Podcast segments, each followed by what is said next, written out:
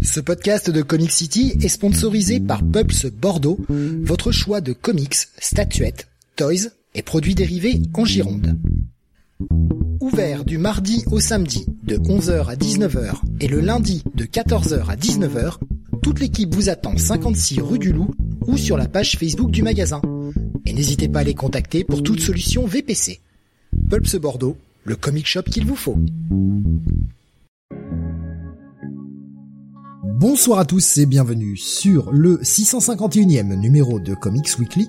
Nous sommes aujourd'hui le jeudi 31 août 2023 et au sommaire de ce soir, les sorties comics VO de la semaine. Nous aurons notamment euh, pour cette semaine eh bien des titres chez DC avec la fin du Night Terrors et puis le début du crossover euh, Batman Catwoman qui s'appelle Dakota Moire ainsi qu'un numéro spécial consacré à Doomsday, la partie Marvel avec Ultimate Invasion, la suite d'Incredible Hulk, le Wolverine, Blade et le début de la, série pardon, Miss Marvel The New Mutants, et enfin la partie 1D avec Local Man Gold, World Tree, The Hunger and the Dusk. Je suis Steve vous écoutez le Comics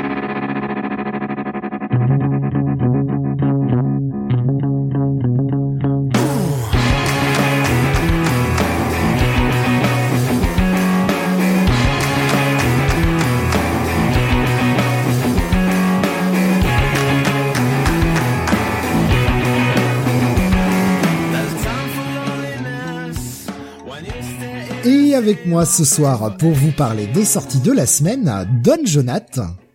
Salut à tous. Et Mister René Benny. Euh, bonsoir à toutes et à tous. Ah, qui c'est qui sort la brouette maintenant Et on n'expliquera pas. On n'expliquera pas cette vanne. voilà, les petits, les petits margoulins qui essaient de me faire chuter chaque semaine. Mais euh, bah des fois ça marche. Là, non, là j'étais, euh, straightforward. Euh, le programme de la semaine, donc comme vous avez vu avec pas mal de titres cette semaine, on aura aussi quelques titres de la semaine dernière, euh, bah, des, des, échappés qu'on n'avait pas pu faire la dernière fois. On aura notamment le Ice Cream Man, le Roxanne, le Dead Romance, le New Burn, le No One et le Star Trek. Voilà pour le programme complet. Euh, avant ça, on va faire du WhatsApp comme d'habitude avec euh, eh bien euh, un petit peu de je vais commencer par prendre le WhatsApp de nos auditeurs et puis après on aura un petit WhatsApp chacun, il y aura euh, du du ciné et de la série télé. Vous imaginez déjà de quoi on va parler tout à l'heure. Pour commencer, j'ai vu au niveau des WhatsApp Tommy qui nous partageait ça sur YouTube. Il disait j'ai j'ai, afin de me remettre de ma dernière lecture qui a été une expérience pas si bonne, le Animal Man par Tom Veitch, hein, dont vous avez parlé la semaine dernière, j'entamais du blockbuster, à savoir Batman période années 70-80. Je démarrais par le run de Steven Gellhart avec Marshall Rogers au dessin, et c'est super. Et nous disait en deuxième WhatsApp, j'ai commencé à jouer à Dragon's Crown, qui est un peu le successeur spirituel de Dungeons and Dragons de Capcom sur arcade. Là encore, je recommande. Je voyais Baboussa qui nous disait, je, mon côté, j'ai regardé Flash et j'ai adoré. Euh, ça aurait été pas mal d'avoir la Supergirl en mode Red Son. Et pour rappel, j'ai détesté Spider-Man Into the Spider-Verse, trop dépressif. Et il nous dit, franchement, que ce soit Batfleck ou euh, Bat euh, les scènes avec eux déchirent. Je sais pas si euh, quelqu'un veut réagir parce que je sais que vous avez vu Flash, ce qui n'est pas mon cas. C'est correct. Bon, après, on peut mieux faire, mais c'était, c'était sympathique. Voilà, ça se laissait regarder. Franchement, ouais, moi j'avais été agréablement surpris, j'avais passé un bon moment, donc euh, meilleur que sur un film dont je vais parler tout à l'heure d'ailleurs.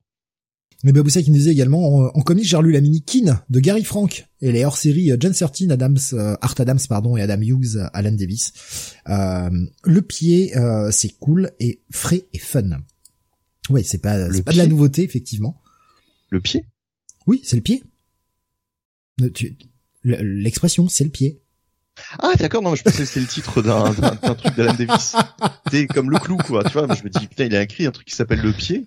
Tu vois, c'est la, manière, la manière en fait dont tu. Et le crossover, le clou dans le pied. le clou dans le pied. Bah franchement, ça peut, tu peux perdre une bataille euh, si tu marches sur un clou, hein, je pense. oh oui, bah là c'est, là c'est direct. Euh, je vois Mindphobia qui me disait sur euh, de Discord, euh, euh, lui au niveau de son WhatsApp, j'étais revoir Adieu ma concubine qui est toujours merveilleux. J'ai vu aussi Blue Beetle que j'ai bien aimé, pas le film du siècle, mais un film qui se suffit à lui-même et ce n'est pas cynique. Et sinon, je reprends la série animée Escaflowne avec énormément de plaisir. Je suis d'accord sur tout. Euh, J'essaie de voir si j'ai vu passer d'autres WhatsApp, je crois pas, ou sinon bah vous le repostez hein, euh, si je l'ai raté. Euh, comme ça je le reprendrai tout à l'heure. Benny, on va commencer avec toi. Du ciné, le film dont tu euh, disais que tu vas pas dire autant de bien que The Flash, puisqu'il s'agit de... Alors, je vais reprendre la façon dont tu l'as appelé parce que j'ai beaucoup rigolé quand je l'ai vu. Ça m'a fait bien marrer. Indiana Jones et le cadran de mes couilles sur le buffet. Voilà. voilà. Ça m'a fait rire quand j'ai vu ça sur le conducteur. J'espère que t'as un C'est quoi C'est le c'est le cadran de la destinée, je crois, c'est ça. Hein oui, semble-t-il le, le, vrai titre.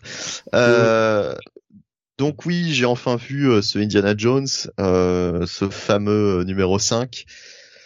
Et oui, bah franchement, euh, franchement, franchement, franchement, euh, inutile de dire que je suis quand même déçu. Hein, c'est alors beaucoup disaient oui, c'est mieux que le 4. Bon, en même temps, c'était pas hyper compliqué. Je suis même pas convaincu. Et, je suis même pas convaincu comme toi, Jonathan, parce que j'ai envie de dire la, la première demi-heure du 4 vaut peut-être plus que que l'ensemble de ce film en termes de euh, en termes d'idées quoi en fait. Parce que là, le problème c'est qu'il y a, a pas d'idées. Et on a l'impression qu'il n'y a pas d'envie, on a l'impression que c'est, euh, on parle souvent des, des trucs générés par intelligence artificielle, euh, avec les chats GPT et compagnie on a l'impression que voilà, ils ont Jeff Mangold a rentré son, son script dans un dans dans ChatGPT et que euh, en gros euh, le, script détaillé qui en est ressorti, bah c'est ça quoi. C'est-à-dire qu'il y, a tous les tous les éléments d'Indiana Jones, mais, euh, comme ça recraché. Jones, hein, parce que Harrison ouais, Ford. Ouais, en plus, ouais, ouais. Alors, moi, moi, franchement, autant sur la, la, la scène d'intro, tu sais, je me suis dit, oh, ça passe voilà, le, le Indiana pour moi, c'est le meilleur du film, hein, la scène d'intro. c'est ça, c'est ça, c'est ça. Alors souvent dans Indiana Jones, les scènes d'intro sont parfois euh, les scènes que tu retiens le plus. Euh, en tout cas, ça fait partie toujours des meilleurs moments du film, euh, la, la, la, scène euh, pré-générique. La boule. Sa place dans un musée. Et puis le. Sa le place dans un musée, ouais. En plus, en plus cette cette réplique revient ne revient que trop dans ce film. C'est-à-dire que il y a plein de répliques, plein de clins d'œil, mais il y en a trop il y en a trop. Et euh, franchement, au bout d'un moment, ça fait chier, quoi. Parce que euh, quand tu regardes, par exemple, le troisième, t'avais des petites références au premier, mais c'était léger, tu vois, c'était une fois de temps en temps. Là, c'est vraiment, euh, ah bah regardez, euh, regardez, euh, tiens, on fait une référence au premier, tiens, on fait une référence au troisième, tiens, on fait une référence, et puis c'est c'est lourd, franchement, c'est lourd. Et, et comme tu dis, Jonath, est-ce qu'on avait envie de voir un Indiana Jones grabataire de 80 piges, quoi? Bah non. C'est c'est le problème d'ailleurs de, de tous les tous les super héros, euh, tous les films un petit peu, tous les personnages. On n'a pas envie de les voir vieux quoi. C'est est-ce qu'on a fait euh, est-ce qu'on a fait des albums de Tintin où le mec a 80 ans? Non. Est-ce qu'on a fait euh, du Blake et Mortimer où ils ont 70 piges et ils se baladent avec des cannes? Bah non, non. Ils ont toujours le même âge. Et c'est pareil avec James Bond, c'est-à-dire que on change de James Bond quand le mec commence à devenir trop vieux. Bon, vous me direz, on a eu Roger Moore qui était qui était un peu limite à la, à la fin même au début. Euh, mais euh, mais qu'importe. Enfin, je veux dire, dans, l'idée, euh, à partir du moment où ton héros est trop vieillissant, bah bah tu changes quoi. Tu tu tu c'est plus possible. C'est plus possible. Et là, franchement, à part s'ils avaient fait un film comme cette scène d'intro où euh, du début à la fin t'as un Indiana Jones de l'époque, un Indiana Jones encore jeune mais euh, dont ils ont changé la face numériquement, etc.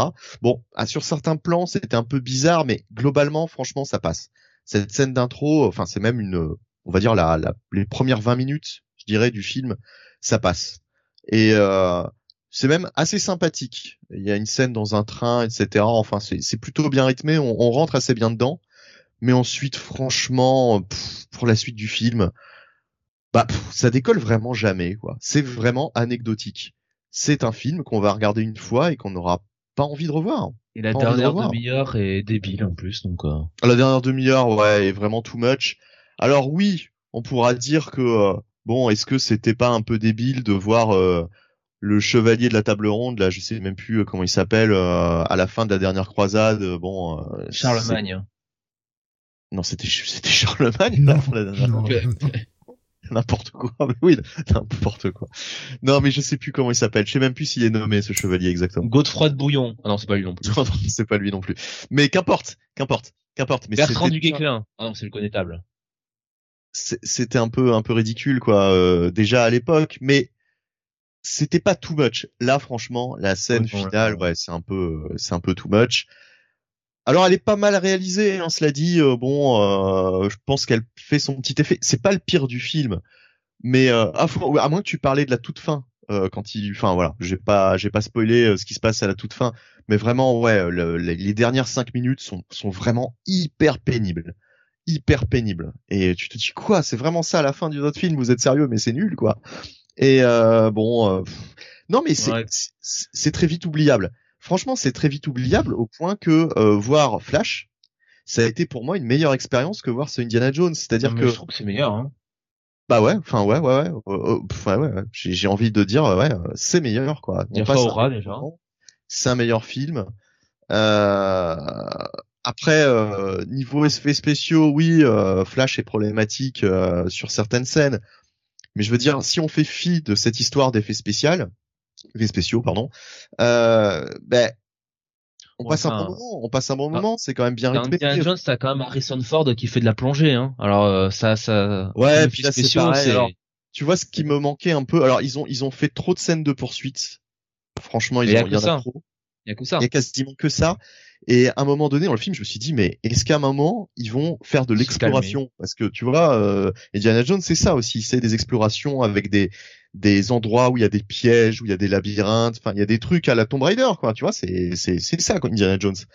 Et il y en a, mais il y en a vraiment trop peu aussi. Tu vois, c'est le le, la- le le les passages exploration. Alors il y a il y a le passage sous-marin qui est pourri parce que franchement ils peuvent même pas se parler. euh, Enfin, pff, vraiment ça m'a pas fait vibrer ce moment-là. C'était le, le le ventre mou du film, j'ai trouvé.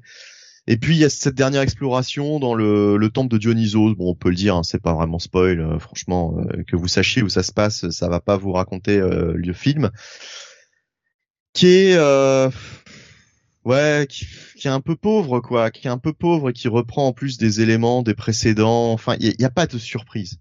Tu vois, il y a pas de surprise. Euh, dans le premier, enfin dans, tout- dans tous les Indiana Jones, dans les trois premiers, t'avais quand même des surprises, t'avais des des nouveautés.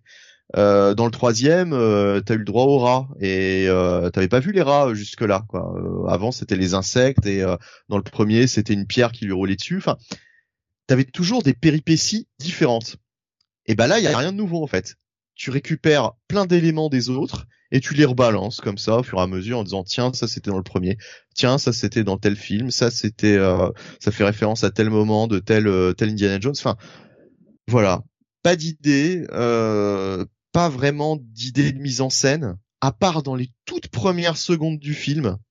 Euh, dans les toutes premières secondes, il est euh, attaché à un obus et la mise en scène est assez drôle. Enfin, il y a, il y, a, y a une idée et c'est tout. Voilà. Après, c'est tout. Il y a plus du tout d'idée euh, dans le film, de mise en scène, de, de situation originale, de trucs qui va te faire un peu sourire, qui va te faire, qui va te faire dire ah bah tiens ça c'est ça c'est marrant quoi. Ça c'est, on n'avait encore jamais vu ça dans la saga Indiana Jones. On a déjà tout vu. Et euh, le personnage secondaire, là, sa filleule, franchement, je me demande même si elle m'a pas plus saoulé que le que son fils dans le 4. Moi, c'est ce que je disais dans ma review, ce qui m'a fait, euh, ce qui m'a fait marrer, c'est que sur la première, tu sais, scène un peu de poursuite où euh, on est censé, tu sais, te la montrer comme une grosse badass et tout. T'as le la caméra, tu sais, qui se baisse pour voir juste les jambes, tu sais, histoire de pas voir la doublure parce que parce qu'elle est pas athlétique, quoi, en fait. Ça m'a Oui, trop fait ouais. marrer. Non non mais euh, puis Bon, cette poursuite, enfin les les, les est juste là pour prendre le chèque, quoi. Au bout d'un moment, faut le dire. C'est rien ça, ouais, non, c'est ça, c'est ça. Mais ça fait de la peine, franchement, ça fait de la peine. C'est, est-ce que, euh, enfin, pff, est-ce qu'on a envie de voir une adaptation de Spider-Man Reign au cinéma? Avec un Spider-Man en slip euh, à 80 Franchement, avec la scène euh, du gros euh, en slip euh, en train de bouffer les couilles de, Peter, je sais pas si j'ai pas envie de voir ça. C'était le mauvais exemple perdu. Non, mais enfin voilà quoi, vous m'avez compris. euh, c'est est-ce que est-ce que t'aurais envie de voir euh, un Mission Impossible lorsque Tom Cruise aura l'âge d'Harrison Ford? Bah alors déjà Tom Cruise, euh, il sera, il sera en meilleure forme, ouais. Bon, il il sera en meilleure forme, c'est un pro et je pense que le mec, il est tellement euh, comment dire euh, narcissique que dans le bon sens quelque part qu'il voudra pas se montrer en difficulté quoi. Il voudra pas si tu veux euh, montrer l'image d'un mec tu vois à la rue au, au spectateur quoi, tu vois. Il passera la main ou il arrêtera la franchise et, et terminé quoi. Harrison Ford, lui, c'est marrant parce que il voulait pas faire de, de il voulait plus faire d'Indiana Jones, il voulait plus faire de de Star Wars, mais euh, grosso modo, bon bah quand on veut recaster Indiana Jones, ah bah non finalement euh, je veux le faire quoi. Donc euh, Oui, mec il a aussi que- euh, Je pense aussi que, bah, à un moment, quand on allonge le chèque, on allonge le chèque, quoi. Tout le monde a un prix, hein. tout le monde a un prix ouais. Mais il nous fait une Shawn Michaels hein, sauf qu'il finit pas chauve dans le film, voilà. Ouais, mais voilà, enfin, quand, euh, quand tu touches 30 millions de dollars pour, euh, pour faire un film, euh, bah, tu dis oui, hein.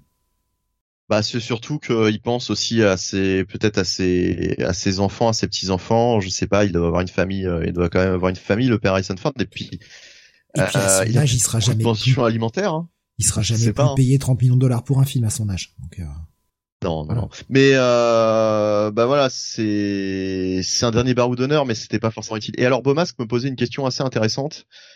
Euh, Voyons. étonnant. Ouais, Oui. étonnant. Ouais, bah tu vois. Euh, et Logan, euh, Mister Bonnie, bah oui, bah Logan, pas du tout pareil, parce que Logan, Ah non.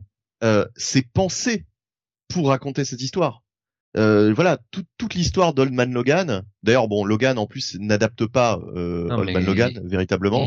Et, et Mais- mais toute l'histoire- pas il a pas 80 ans quand il fait le film hein. Non, d'accord, mais je veux dire, euh, euh, quand je disais certainement, euh, on n'a pas envie de voir des héros vieillissants. Euh, toute l'histoire est pensée pour que justement on ait envie de voir ça. En fait, c'est c'est tout, tout, tout- toute l'histoire repose là-dessus. En fait, le qu'est-ce qui se passe quand Wolverine euh, est vieillissant et qu'il est euh, qu'il est à l'article de la mort? Euh, enfin, d'ailleurs, c'est pas tout à fait ça en plus le film, mais euh, bref, hein, vous m'avez compris. Mais euh, voilà, mais on n'a pas envie de voir ça pour Indiana Jones précisément voilà, il y a des héros que tu que tu n'as pas besoin de faire vieillir. Indiana Jones, euh, t'as envie de le voir euh, frais et pimpant pour aller euh, faire des cascades au pays des Incas. Enfin voilà, tu sais, tu t'as envie de t'as envie de voir ça. Non, T'as mais pas envie Logan- de voir. Logan n'aurait pas marché si euh, Hugh Jackman il était en fin de vie, 80 ans, qu'il aurait pu bouger. Ça marche bien aussi sûr, oui, parce que oui, bien parce sûr. que le mec il pouvait envoyer des patates dans la tronche quoi. C'est Bien sûr. ça. En- plus, en plus. Mais euh, mais même pour ce que ça raconte, Oui. euh, c'est pas pareil, tu vois. T'as des récits où euh, Batman va être vieillissant qui vont être très intéressants, mais ils sont pensés en amont pour ça. Ah, spécifiquement. Là, l'histoire, s'ils avaient pu avoir un Indiana Jones, euh, s'ils avaient pu raconter ça, en fait, avec un Indiana Jones beaucoup plus jeune, ils l'auraient fait. Oui. Le but de l'histoire, c'était pas de te raconter euh, qu'est-ce que devient Indiana Jones euh, à 80 piges. Le but de l'histoire, c'était de te raconter une, euh, une, une nouvelle aventure d'Indiana Jones. Point barre. Et là, ils ont ils ont fait avec euh, ce qu'ils pouvaient et franchement, c'est pas c'était pas à faire quoi. Honnêtement. Après, quand je vois, euh, je vois les films qu'a fait James Mangold avant, euh, Logan, euh, euh, le merde, c'était euh, Le Mans, euh, Le Mans 66, je crois le dernier. Euh, tu sens que sur ce film-là, clairement, il a pas les, il a pas, il a pas les coups des franches, quoi. Tu sens la non, bah machine non. Disney Non. derrière. de tout toute façon, voilà. Voilà. Et en plus, contrairement aux autres Indiana Jones, ça commence avec le logo Disney. Et je- ça veut tout dire. Ça veut tout dire. C'est. Ah oui, mais ils ont racheté la licence maintenant. On a changé d'époque. Oui, mais on a changé d'époque. Mais du coup, on retrouve tous les marqueurs de Disney. C'est-à-dire que c'est générique Ouais, as fuck, c'est. Le, le 4, C'est le 4 Disney, était pas Disney et tout le monde lui chie dessus, donc, euh, Mais le 4, je te dis, franchement, la première demi-heure a plus d'idées que l'intégralité de ce numéro 5. en fait. Non mais euh, Steve, le, le 4 a plus d'idées dans son intégralité que le 5. Même les singes avec Shia LeBeouf, c'est- c'est c'est plus ingénieux que ce qu'on voit dans le 5. Hein. c'est ridicule, mais effectivement, c'est plus original. Les singes, tu les avais pas eu dans Indiana Jones jusque-là, quoi. Une attaque Oui. de singes, bon bah voilà. il y avait Beaumasque qui nous disait les anguilles. C'était une bonne idée tout à l'heure. Je voulais, j'attendais pour prendre les messages. Ouais, pff, franchement, les anguilles, bah le problème de cette scène, c'est que on est sous l'eau et euh, du coup, il y a pas de réplique, il y a pas de parole. euh, c'est vraiment uniquement visuel. Moi, j'ai pas trouvé ça fou, quoi. Ça fait un peu, euh, franchement, est-ce que les anguilles, on les retiendra euh, ouais, alors c'est des murènes, vraiment, hein, euh, parce que bon, euh, les anguilles euh, de cette taille-là, euh, voilà. hein. Ouais, ouais, ouais. Ouais, non, mais ça c'est toujours un peu exagéré dans Indiana Jones, mais euh, il faut bien ça, quoi. Mais bon, honnêtement, euh, est-ce que les anguilles sont du niveau du euh, des, des espèces de blattes de euh, du Temple maudit? Est-ce qu'on va retenir cette scène autant? Est-ce que ça va autant marquer euh, un jeune euh, un jeune spectateur? Bah, je suis pas certain, franchement, quoi. C'est c'est vraiment euh, Et puis c'est Spielberg qui faisait les, les trois premiers, quoi. c'est ça, c'est ça. On sentait bien à la patte. voit, mais même il avait participé un peu au 4 Mais c'est pas lui qui le réalise? C'est lui, hein Bah, il me semble. Ah de toute oui. façon, il me semble que l'histoire des extraterrestres, etc., c'était lui qui voulait absolument Ah oui, euh, euh, aller dans ce dans ce dans ce thème. Ça aurait pu être intéressant. Euh, effectivement, ça s'effrite au fur et à mesure, mais honnêtement, là, ça, ne- ça ne commence réellement jamais. Comme tu l'as dit, il y a juste la, la, la scène d'intro qui est sympathique parce qu'on a le feeling d'être face à un ancien Indiana Jones. Juste le feeling, mais honnêtement, ça vaut pas, ça vaut pas le visionnage, quoi. Euh, J'ai envie de dire, si vous êtes fan d'Indiana Jones, bah, et que vous n'avez toujours pas vu ce, ce, ce dernier épisode, passez votre chemin. Vous, vous n'allez qu'être déçus. Euh, Il y avait euh, Grave qui nous disait dans les 30 premières secondes du 4, il y a le chien de prairie, du génie. Euh, je vais prendre justement quelques avis. Alors, quand on- tu parlais de faire vieillir les, les protagonistes, il y a Beaumasque et euh, Tommy euh, qui ont mis euh, bah, tous les deux le, le- un peu le même argument sur euh, que ce soit sur Discord et YouTube. Euh, je vais commencer euh, par euh, Beaumasque qui disait tu prends Joseph Joestar, ça me faisait peur au début dans Stardust, Stardust Crusaders, pardon. Mais même si ce n'est plus lui qui botte des culs, on te montre une nouvelle facette de sa, perna- de sa personnalité. Et il est toujours aussi drôle et surtout très fourbe. En plus, c'est devenu un vrai leader. C'est peut-être ce qui manque à ce film, un indie qui passait vraiment flambeau à son successeur, ou une nouvelle équipe. Lui qui est l'archéologue mais- expérimenté, eux qui pètent des gueules. Au bout d'un moment, il y a des trucs que tu peux faire euh, en BD, en manga, et qui passent pas en live action, quoi. Faut être sérieux, c'est sérieux. Mais Et- moi, je veux bien Dark Knight Returns, tout ça, hein. Mais euh, Dark Knight Returns, tu le fais vraiment en film, là, l'idée euh, Clint Eastwood, tout ça, j'attends de voir ce que ça donne à l'écran, hein, tu vois avec un Batman vraiment qui a 80 balais quoi. Au bout d'un moment le corps humain il y a des choses qu'il peut faire et d'autres pas quoi. hein. Tommy nous disait donc du coup la même chose hein, sur YouTube, euh, c'est du manga, mais dans, Jojo, euh, dans les saisons 3 et 4, on a un Joseph Joestar vieux, c'est carrément un papy dans la saison 4. Mais après, ce n'était plus le protagoniste. Voilà. Maboussa qui proposait euh, Indie dans les quartiers nord de Marseille, en concept pour le 6. Oh merde. Euh, Qu'est-ce que j'ai vu passer d'autre? J'essaie de prendre un petit peu, euh, un petit peu tout ça. Euh, Bomas qui disait j'ai plutôt apprécié cet Indie 5 comme conclusion, mais oui, on est loin des trois premiers. Ouais, en fait, on a vraiment une trilogie légendaire et deux bonus passables ou infects qu'on ne reverra jamais si on se fait un marathon. Ah oui non, totalement oubliable. hein, derniers. Enfin, euh, les trois premiers, je peux les revoir, euh, je peux les revoir de temps en temps sans problème, sans problème, ça passe tout seul. Mais effectivement, les deux suivants, euh, aucune envie de revoir ces films. À chaque fois que le 4 repasse, je, je, je le regarde pas, quoi. Ou je regarde la première demi-heure, voilà. Puis je m'arrête. Graf qui nous disait bah fin d'Indiana Jones et pour le coup ce 5 m'a laissé un moins sale goût que le 4. Pas un grand film mais franchement plus satisfaisant avec tous les défauts du film bien évidents euh, qui ne va pas toucher la trilogie et originale. Moi, il y a un truc que j'aime pas dans le dans le dans le 5, mais c'est c'est c'est spoiler. Euh, c'est qu'en fait, t'as l'impression que euh, le scénario euh, assume que le 4 c'était euh, c'était une blague, quoi. Tu vois? Il y a un élément là-dedans où, euh, bah, en gros, on, on zappe un gros truc du 4, quoi. On te dit, bah, ah bah ouais, tiens, il y a ça. moi, mais comment tu, enfin, tu peux pas enlever le 4 de la continuité malgré tout, quoi. Ben, je- eux, ils ont, ils ont essayé, hein, pourtant, hein, dans le 5. Hein. Il y a un truc qui m'a, Ah, ah ouais. Ben alors, enfin, c'est c'est c'est pas du spoil parce que de toute façon, on peut je- pas, on peut pas le déduire, mais par rapport au fils, Par rapport au fils, ouais. Je trouve que c'est très facile, quoi. tu tu tu peux tu peux quand même raccrocher les wagons et faire tout rentrer, quoi. Mais bon, euh, Et puis je trouve surtout que c'est fait euh, sans, euh, tu sais, euh, sans sans finesse. Euh, et c'est balancé comme ça euh, dans ta tronche et on, on passe ouais, tout ouais, suite non, à la poursuite après. Voilà. c'était inutile en fait. C'était inutile. Voilà, c'est ça. Et il y aurait pas eu ce truc, c'était pareil, quoi. Non mais là, ils- en plus, ils ont essayé de faire du drama un peu de- dans, dans ce Indiana Jones, alors que d'habitude, t'en as, t'en as quasiment pas, quoi. Tu, tu, tu te marres dans Indiana Jones. C'est jamais vraiment tellement dramatique, quoi. Voilà. Donc euh, bon, moi ça m'a un peu saoulé, quoi. Je, je voulais voir autre chose dans un Indiana Jones que ça. Pour conclure, j'ai vu euh, hop, voilà. on avait euh, on a du beau monde hein, sur le, le Discord, on a euh, Eiichiro Soda qui est venu euh, nous dire bonjour. Ouais, nous dit j'espère euh, a ouvert une canette. Indiana n'a pas eu droit à sa série Netflix, loser. Voilà. Ce qui me fait beaucoup rire. Par contre, euh, je, je revoyais l'affiche et c'est vrai que quand tu en avais parlé, Jonathan, je n'avais pas fait attention que Patrick Fury jouait dans le film. Je, suis- je Oui. suis surpris. Patrick Ah Fury oui, dans le putain, ouais, sur, sur la, sur la Sur fiche. la Et puis en fiche. plus, ce perso, ce perso, ce perso n'est tellement pas important dans le film que je ne sais plus qui c'est. Et je me suis dit, putain, Patrick Fury, quoi. Oh Ouais. merde. Sérieux, Jonathan, le, le- personnage au centre, est-ce que tu te rappelles quel est son rôle dans le film? Euh, attends, donc euh, Indiana Jones c'est le, le cadran de la de la dessinée là? Ouais, il y a un personnage au centre là, juste juste au centre, au milieu. J'ai j'ai remis l'affiche hein, sur le Discord. C'est euh, c'est le le, le sosie de Patrick Fury et je ne me rappelle, j'ai Ah, j'ai vu ah. le film hier. Ah, alors je ne me rappelle Ah, plus quel est son rôle dans le film. Ah mais, mais c'est pas Patrick Fiori, c'est Antonio Banderas. Non mais franchement, le, le... et Nico Chris dit j'aurais dit Daniel Lévy des Dix Commandements. C'est vrai aussi. Mais mais sur l'affiche, on dirait, euh, on dirait euh, merde plus euh, comment il s'appelle Peña là le ah pas Peña le Pedro Pascal. Sur l'affiche, on dirait c'est Antonio Banderas qui fait un cosplay de Pedro Pascal quoi. Et euh, moi, ce qui m'a perturbé, c'est le gosse, parce qu'ils ont foutu un gosse à la demi-lune. Ouais. Mais euh, je me suis je me suis demandé dans le film, est-ce qu'à un moment donné ils vont dire son âge? Parce que c'est un gosse à moustache. J'ai jamais vu ça. Donc euh, je ne sais pas quel âge il est censé avoir dans l'histoire. Mais, euh, vois- de lune. Ah ouais, ouais, non mais sérieusement quoi. Ah oui, euh, oui, oui, euh, oui, oui, ouais, quart de lune, ouais. Enfin bref. Mais euh, croissant de lune, non, ça va pas non plus.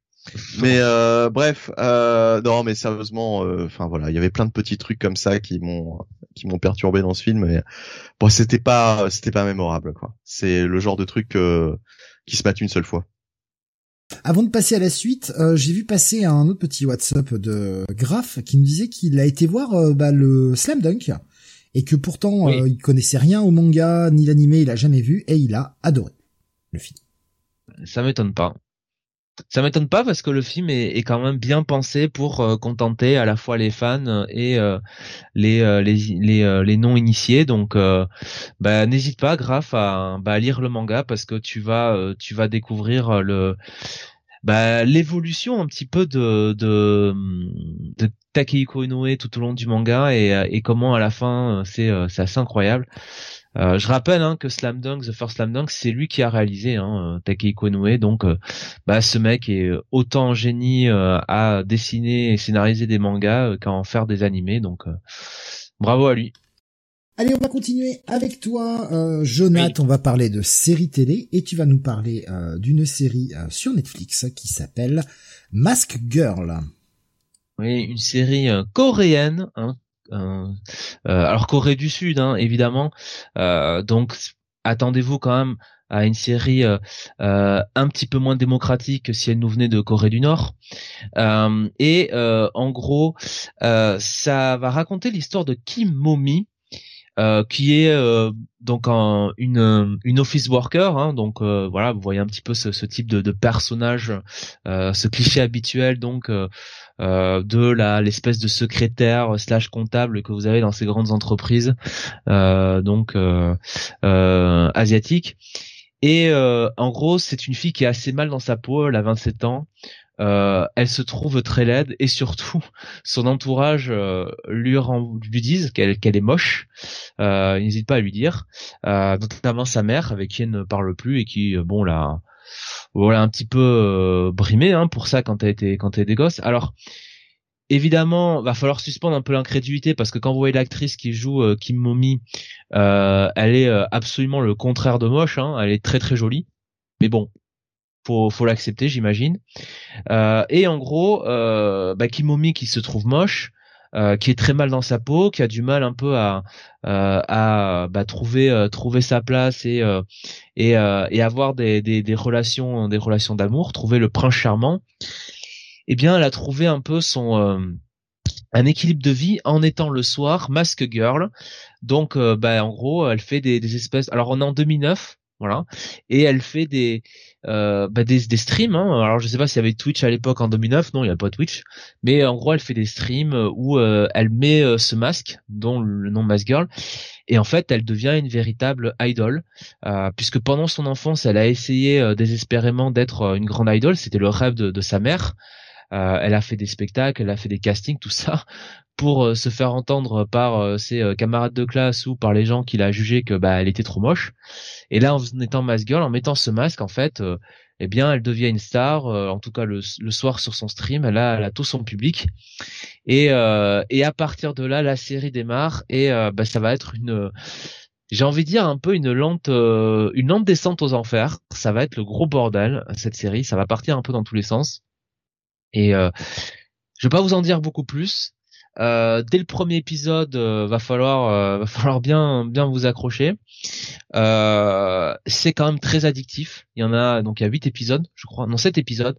d'à peu près entre 51 et 65 minutes. c'est c'est très très bien construit sur un rythme sur un rythme vraiment bien dynamique. Il y a quand même des personnages truculents là-dedans. Euh, je pense notamment à une vieille dame qui est euh, qui est qui est pas banale.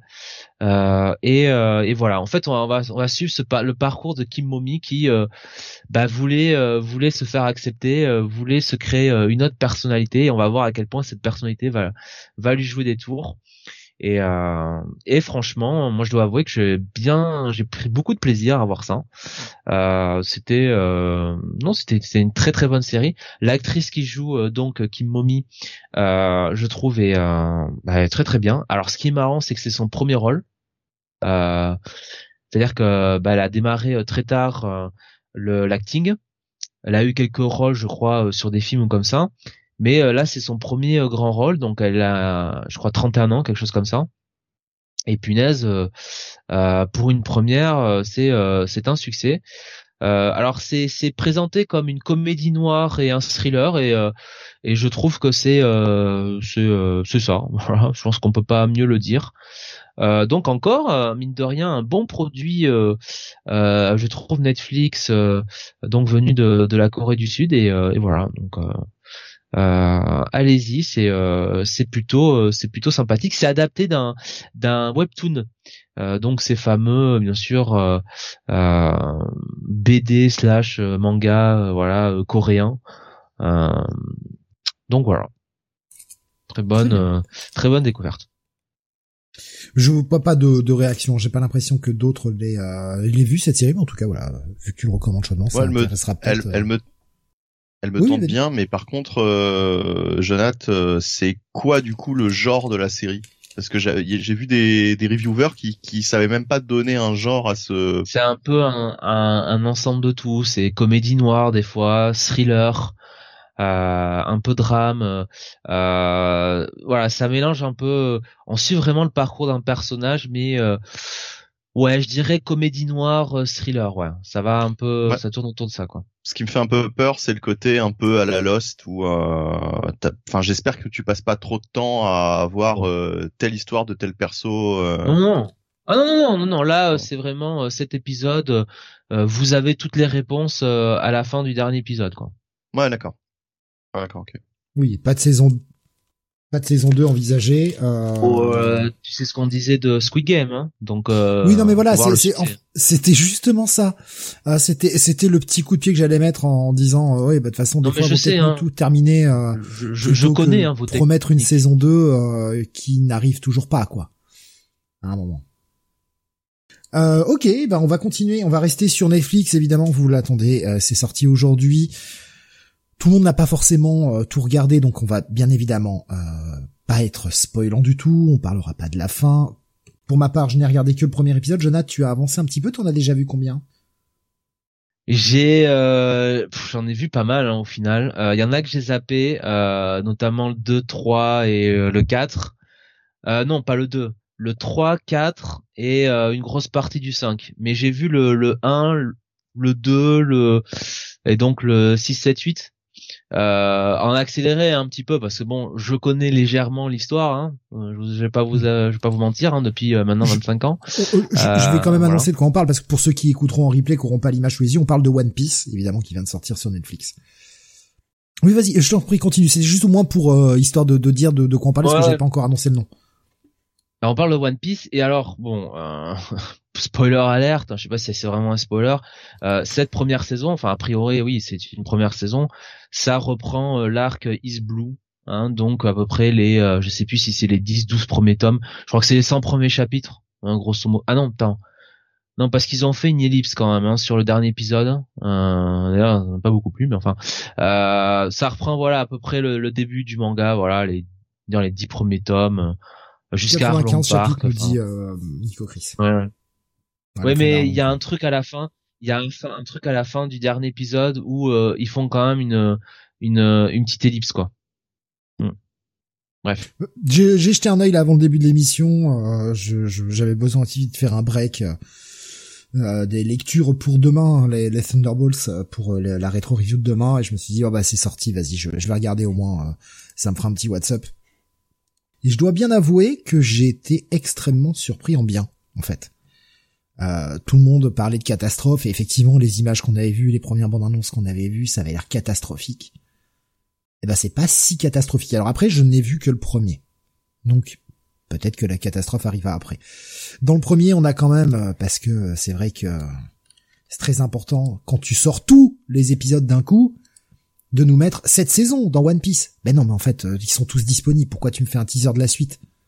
C'est complètement débile. Enfin bon, ça c'est encore une fois la méthode Netflix que je n'arrive, mais vraiment décidément pas à comprendre.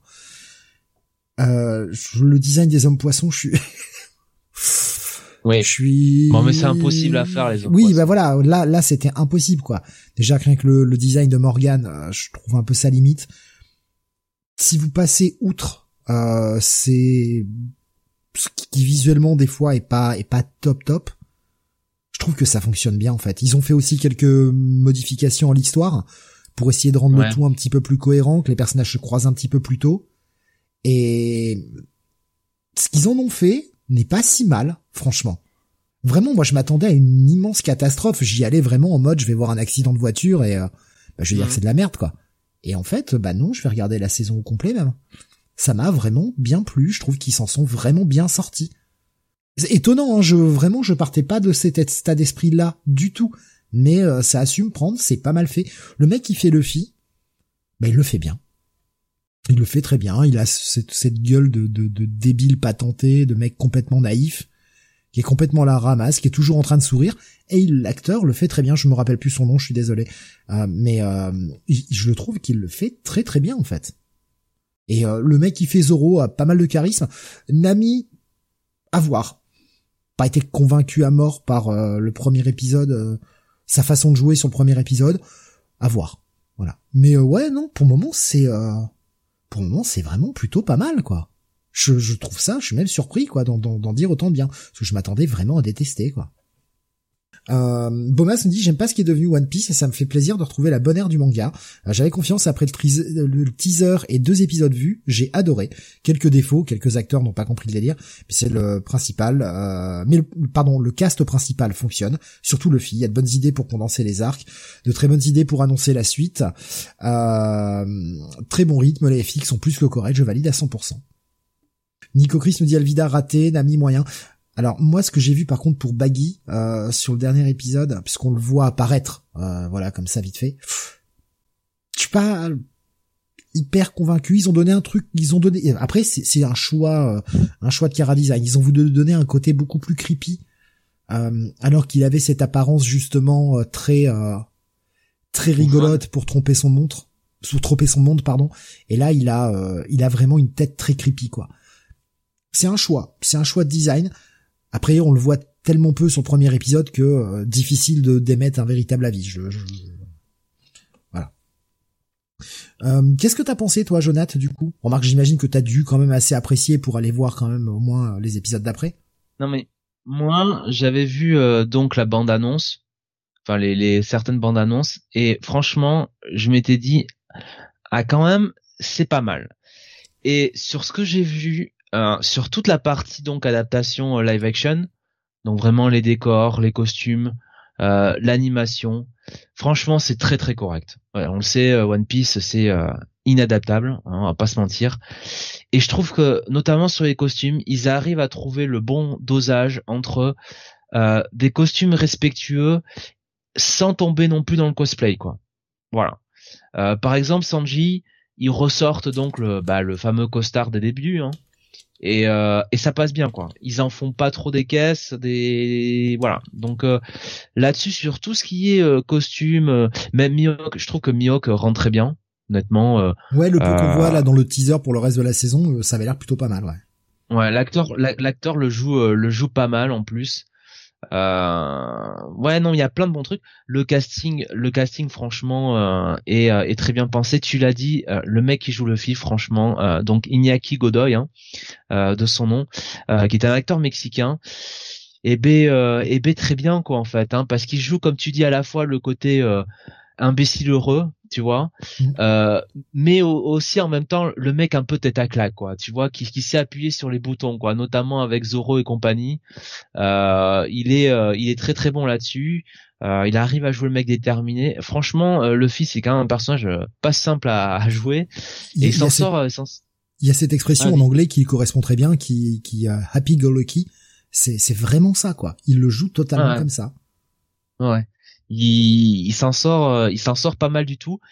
Nami, je suis effectivement, c'est peut-être celle du cast où je suis le moins convaincu, mais euh, c'est plus dû à la, réécriture un peu du, personnage parce qu'on sent que ils ont pas totalement voulu écrire la Nami du manga, tu sais, qui était un peu une margouline hein, au début, enfin qui était un peu une une chapardeuse, hein, enfin disons-le clairement, et qui bon était une emmerdeuse quoi voilà tu vois. Ils, ils, ont voulu un peu l'adoucir. Bon je comprends je comprends à quelle époque on est donc forcément mais bon voilà. Et euh, après Zoro je sais que Beaumasque ça il trouve que le personnage de Zoro il aime pas le personnage de Zoro moi je trouve que l'acteur qui joue Zoro euh, le, le, joue bien il le joue comme il faut. Euh, on sent la, la ils accentuent bien, euh, tu vois, tu disais les trucs qui font bien de, de réécrire certains passages, tu sais, pour combler des ellipses, pour, tu sais, faciliter la narration. Euh, ils, ils jouent bien sur la, comment dire, le côté, euh, euh la relation qui lie Luffy et Zoro, quoi. Le côté, bon, voilà, c'est le premier membre de son équipage et compagnie, quoi. Le, le fait, le fait, par exemple, tu vois que Luffy le voit se battre dans le bar euh, parce que c'est ça qui change en fait, hein, parce que dans le manga, on, le sait, quand il a, quand il vous découvre Zoro, en fait, Zoro est déjà attaché au pilori, il a pas vu la séquence, etc. C'était un peu genre, bah toi, t'as l'air fort, bah je, je, te veux dans mon équipage. Là, il l'a vu se battre, donc ce qui fait qu'il a, il a d'autant plus envie de le, recruter. C'est pas mauvais et ça permet au personnage de se croiser un petit peu plus tôt. On croise déjà Nami dans le premier épisode à ce moment-là, dans cette séquence du bar. Oui, elle arrive plus tôt que dans le manga, mais c'est pas plus mal parce que sinon on aurait eu quoi? On aurait eu trois quarts d'un épisode où c'était juste le Luffy? Ouais, Luffy et Kobe. Euh, ouais, non, ça aurait. Léger, euh, quoi. Voilà, mais c'est. Alors, il y a un personnage. Euh, alors du coup, je sais plus s'il est dans le premier épisode ou pas, ou dans les deux premiers. Euh, ah si, on le voit dans le premier épisode sur la mort. Bah dès le début en fait, sur la mort de Goldie Roger. En fait. Garp? Garp? Ouais, Garp. Et bah, Garp, je le trouve assez charismatique, moi, le l'acteur. Mais Garp, de toute façon, faut représenter. Alors, on reparlait d'Harrison Ford. Faut représenter un mec de 60-70 ans qui est limite l'homme le plus fort du monde euh, et qui est un grand-père. Donc, euh, va adapter ça. Et, euh, et je trouve qu'il s'en sort pas très mal, pas mal du tout. Et alors, on peut se dire, ouais, mais Garp, il apparaît qu'à peu près au, au, volume 22, 23, je sais plus. On le voit apparaître avant. Ouais, mais en fait, ce que je veux dire, c'est que Garp, c'est clairement une redcon quoi Doda. Enfin tu vois il a été euh, il a été ajouté comme ça. Donc franchement ça gêne pas de le voir là. Surtout que il a une vraie relation avec Goldie Roger dans le manga. Euh, ils se sont battus. C'était les ennemis euh, jurés. Donc à la limite ça me gêne pas de le ça me gêne pas de l'avoir vu là. Et comme tu dis ça l'introduit tout de suite quoi. Et, et ça permet aussi de bah, de montrer un peu la voix à Kobe quoi. Ils ont l'avantage pour cette série là que le, que le manga en est à 105 tomes et que donc bah, Oda rajoutait des éléments et tout qui viennent amplifier le récit mais qui n'étaient pas là au départ. Et quand on relit One Piece maintenant en sachant ce que l'on sait, bah il y a plein de choses que tu découvres, enfin tu dis ah bah ouais il aurait pu le mettre là. Là ils ont 25 ans d'avance. enfin, il y a 25 ans de matos d'avance, ce qui fait qu'ils peuvent se permettre d'aller chercher des petits trucs pour bah, rendre le tout plus cohérent Franchement, moi je trouve la réécriture faite, sans trop changer quand même, mais la réécriture faite, bah plutôt pas mal. C'est franchement, c'est bien, bien foutu. J'attends de voir. Je me base que sur un pilote. Donc attention, attention, c'est ça peut se casser la gueule derrière. Mais en tout cas là, le premier m'a séduit moi. Par exemple, Mihawk, la manière dont euh, ils vont euh, l'introduire vraiment euh, dans le récit, ben je trouve que ça fait sens quoi. Parce que Mihawk en fait dans le manga il se baladait juste sur euh, sur la mer en tant que corsaire et puis euh, il pète euh, il pète des pirates qui poursuivent quoi c'est tout. Donc ah le hasard fait bien les choses hein, il tombe à Baroque à la Barati quand l'équipage de Luffy et Zoro sont là. Ah ça tombe bien au chapitre 50 le hasard fait bien les choses. Là c'est bien tu vois comme tu dis ils ont les 25 ans 26 ans de One Piece derrière.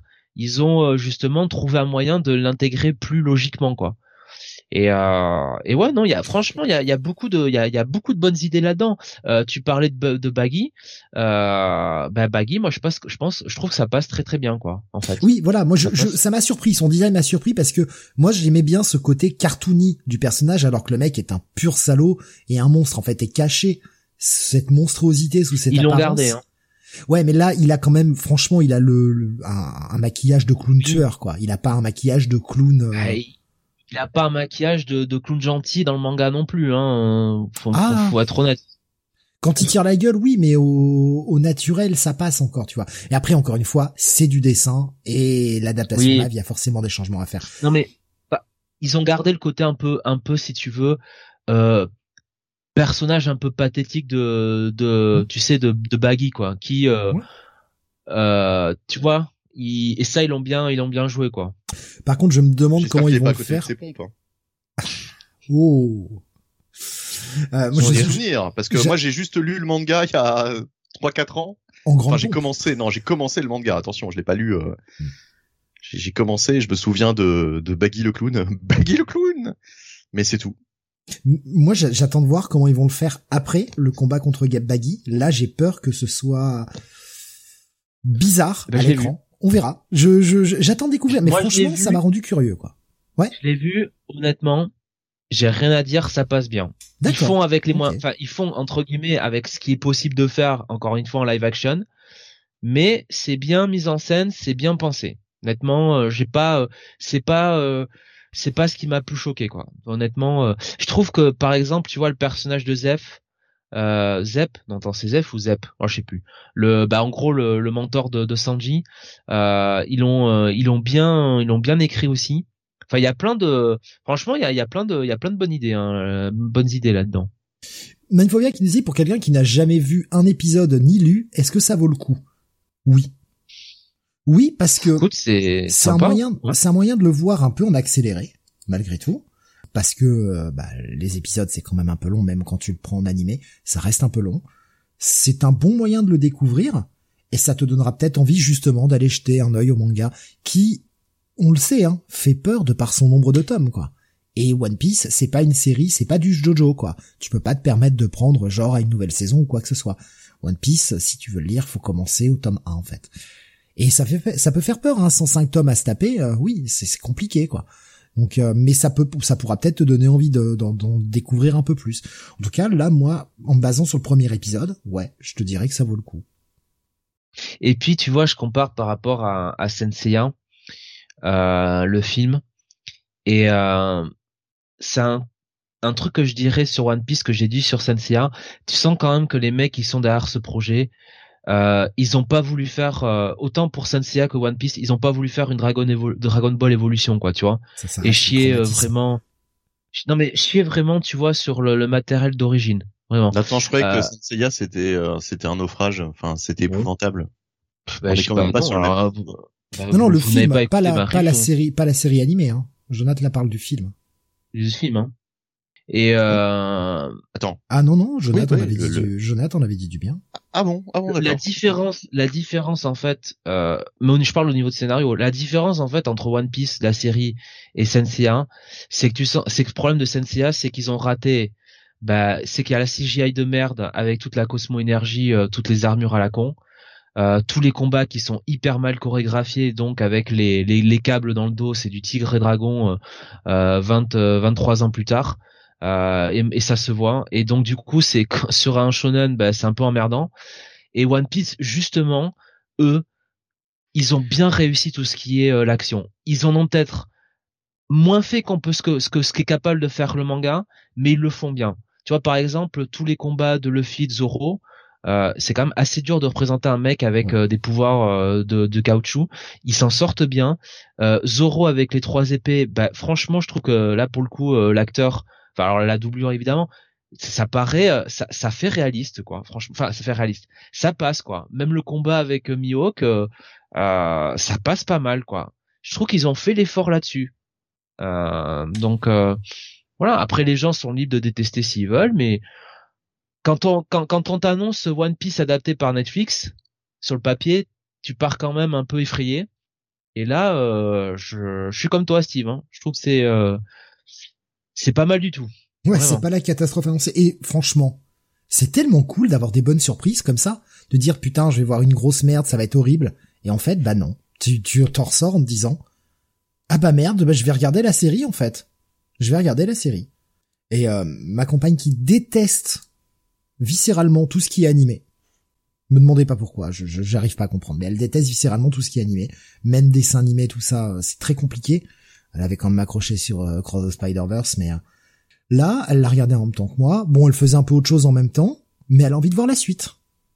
Alors que impossible de lui faire mater un épisode de One Piece. Y a pas moyen. Un épisode de, de l'animé, quoi. Parce que c'est viscéral pour elle. Animé, c'est non. Là, franchement, elle a accroché. Enfin, accroché. En tout cas, assez pour avoir envie de voir la suite, quoi. Il y avait euh, Nico Chris qui demandait, par contre, vous l'avez vu comment? Euh, Lui, il a regardé en jab sous-titré. J'ai l'impression que ce sont les mêmes voix que l'animé, ce que euh, confirme Borasque. Alors, faut, faut rappeler quand même que c'est un produit Netflix, donc c'est la, la, la vraie VO, c'est l'anglais. Hein. Oui, oui, non, mais voilà, Bah, il a c'est regardé, il l'a regardé en japonais. Apparemment, ce sont les mêmes seiyuu pour l'animé que Ah, pour la version live, ce qui est une très bonne chose. Ça, c'est vachement bien d'avoir été chercher ça. Euh, Bomas me disait, je l'ai vu en VO sous-titré, j'ai tenté la, enfin, du coup en jap, du coup, mais euh, j'ai tenté la VF vite fait, euh, mais autant le voir en anglais. Moi perso, je l'ai maté en VF, Ça va, VF franchement. très correct. J'ai été euh, ultra surpris parce que j'étais persuadé que Luffy était doublé par doublé par Donald Renew et pas du tout en fait. Alors que j'entendais vraiment les j'avais l'impression d'entendre le timbre de voix de Donald Renew et pas du tout. J'ai oublié son nom mais c'est pas lui et euh, ça m'a vraiment vraiment surpris quoi. Mais moi j'ai vu, euh, j'ai regardé un peu de VF d'abord pour euh, pour voir les voix, puis après j'ai surtout regardé de l'anglais, la la la la la, vers- bah, la version originale. Hein. Et ouais, la VF, la VF ça passe quoi. Franchement. Il y a juste le texte au départ hein, qu'on a au départ de chaque épisode où putain là le, le doubleur VF il en rajoute des caisses, il en fait limite trop quoi. Ouais, c'était Ah ouais. l'âge des pirates. Ah ouais, oh, oh, Ouais. détends, détends-toi, tu fais pas du Shakespeare là, calme-toi. calme-toi mon garçon. Nico Chris nous dit Omar Sy pour le film. Non non non non non, c'est pas Omar Sy, c'est je je sais plus le nom, c'est euh, de, de du doubleur. non mais Netflix, ils ont quand même envie que les gens regardent la série, hein. Donc. euh. Non mais enfin en tout cas c'est euh, bah écoutez bonne surprise. Euh, je pense que je referai un point quand j'aurai fini la, toute la saison. Mais euh, mais ouais enfin pour le moment en tout cas c'est bien. Pff, franchement qu'est-ce qu'on peut dire de mieux quoi? C'est euh, ouais c'est bien c'est bien et je vais j'irai voir la suite quand j'aurai le temps. Je sais pas quand mais quand j'aurai le temps j'irai voir la suite. Euh, bah voilà on a fait le tour du WhatsApp. Euh, oh oh 50 minutes ça va. Euh, et on va entamer avec de cette semaine. Les reviews de cette semaine. Et on va démarrer avec toi, Mister René Bunny, et tu vas nous parler bien d'un titre qu'on attendait un peu quand même. C'est la fin du Night Terrors avec le one-shot final Night's End. Et oui, bah ouais, c'est la fin de ce cross, euh, enfin de cet event de l'été euh, chez DC, qui aura quand même euh, occupé les, les deux mois de vacances. Et euh, du coup, euh, Joshua Williamson conclut son récit avec euh, Howard Porter au dessin. Euh, et euh, qui était qui était à l'ancrage, je ne sais plus. Euh, bah, il y avait il y avait du Camille Colli aussi, mais alors du coup je ne sais pas. Euh, Ils sont je partagés. n'ai pas les crédits sous les yeux, donc euh, comme d'habitude, je ne sais plus sur quel. Ah, ça y est. Euh, Howard Porter, on a du Giuseppe Camincoli également au dessin, du Stefano Nessi, du Trevor Ersine, donc ils sont quand même quatre au dessin pour ce numéro final, et euh, une colorisation de Ren Beredo, et euh, bah c'est tout. En fait, voilà. Donc, épisode final, dernier affrontement contre Inso- Insomnia. La, le, le, comment dire, le héros principal de cet event, ça reste quand même Deadman, hein, euh, et ce sera quand même jusqu'au bout le, le, le, le personnage principal qui va se dresser contre Insomnia. Donc on verra, euh, vous allez savoir quel est le, le sort réservé à Deadman dans cette, euh, dans ce final.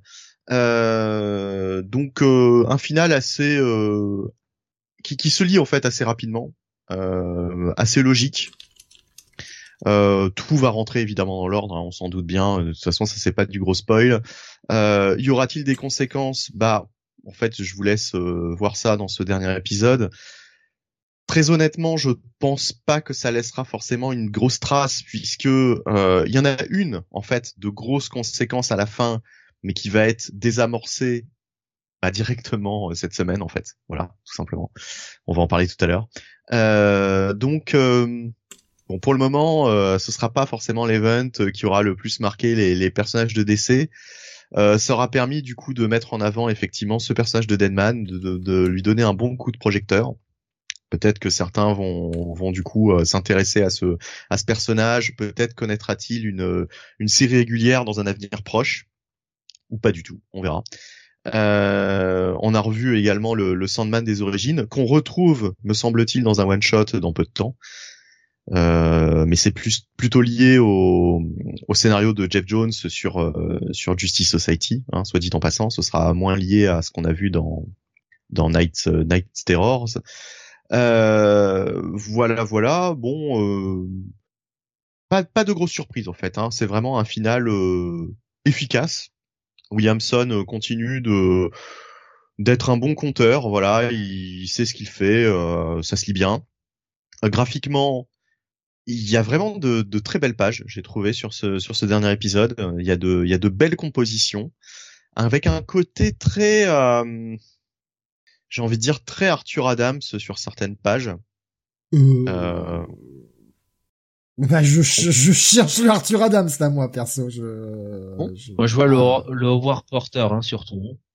Ouais. Ah, je, je, je pense que Howard Porter s'est un peu inspiré de, de Arthur Adams sur certaines pages. Bon, après, euh, c'est peut-être juste, euh, c'est peut-être juste moi hein, qui, qui, qui voit ça dans ces, dans certaines pages, mais, euh, mais, mais voilà. Attends, je me gourre pas. Arthur Adams, Batman, années 70. Non, Neil Adams. Neil Adams. Neil Adams. Ah, alors tu vois, je me gourre en plus. Ouais. ah bah bravo. Arthur, Adams. Arthur Adams. Neil Adams. Je ne voyais pas là. Donc, je vois pas Neil Adams. Alors voilà, on, recommence. Donc, Howard Porter s'inspire, je, je, trouve, de Neil Adams. Est-ce que vous trouvez qu'il y a plus un trait Neil Adams? Non, je vois le trait d'Howard Porter. Si, si, là, je, je, je suis assez d'accord. Il y a, il y a, un, voilà. une forte inspiration. Euh, Neil Adams, et notamment Neil Adams sur la fin qui avait quand même Neil Adams sur la fin, hélas, oui. Enfin, oui, oui. Non mais euh, je parle juste en termes de traits, je parle pas de son côté scénar, moi je parle juste en termes de traits où il avait ah fait ah oui, non, mais en, en termes de traits, ouais. Et euh, ouais, il y a, y, a, y a de ça. Par contre, là, je suis d'accord. Euh, un côté très Neil Adams.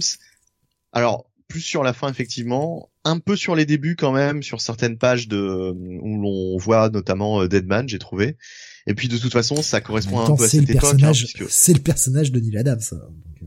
Oui, et puis en plus, euh, ça correspond aussi à l'époque un peu plus grim and gritty, euh, du des années 70 avec un Batman qui affrontait toujours des créatures un peu plus mystiques, un peu plus démoniaques.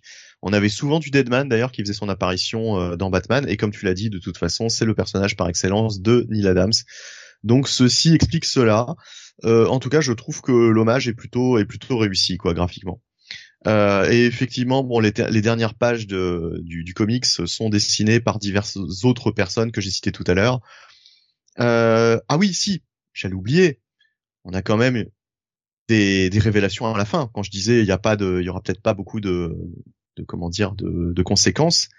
On a quand même, du point de vue des antagonistes, on va dire, de l'univers d'essai euh, qui vont euh, qui vont se mettre en, en action euh, prochainement et, et qu'on va voir, à mon avis, assez régulièrement. On a pas mal de pas mal de pistes sur effectivement les futurs adversaires de des héros euh, des héros d'essai quoi en fait. Voilà. On avait déjà vu ça à la fin de, de Dark Crisis. On avait eu des, euh, des indices. Et ben là on voilà on continue dans cette direction et on a des, euh, des nouveaux éléments. Et en fait cet event aura quand même une conséquence sur la manière dont sont appréciés on va dire les, les super héros vis-à-vis de la population quoi.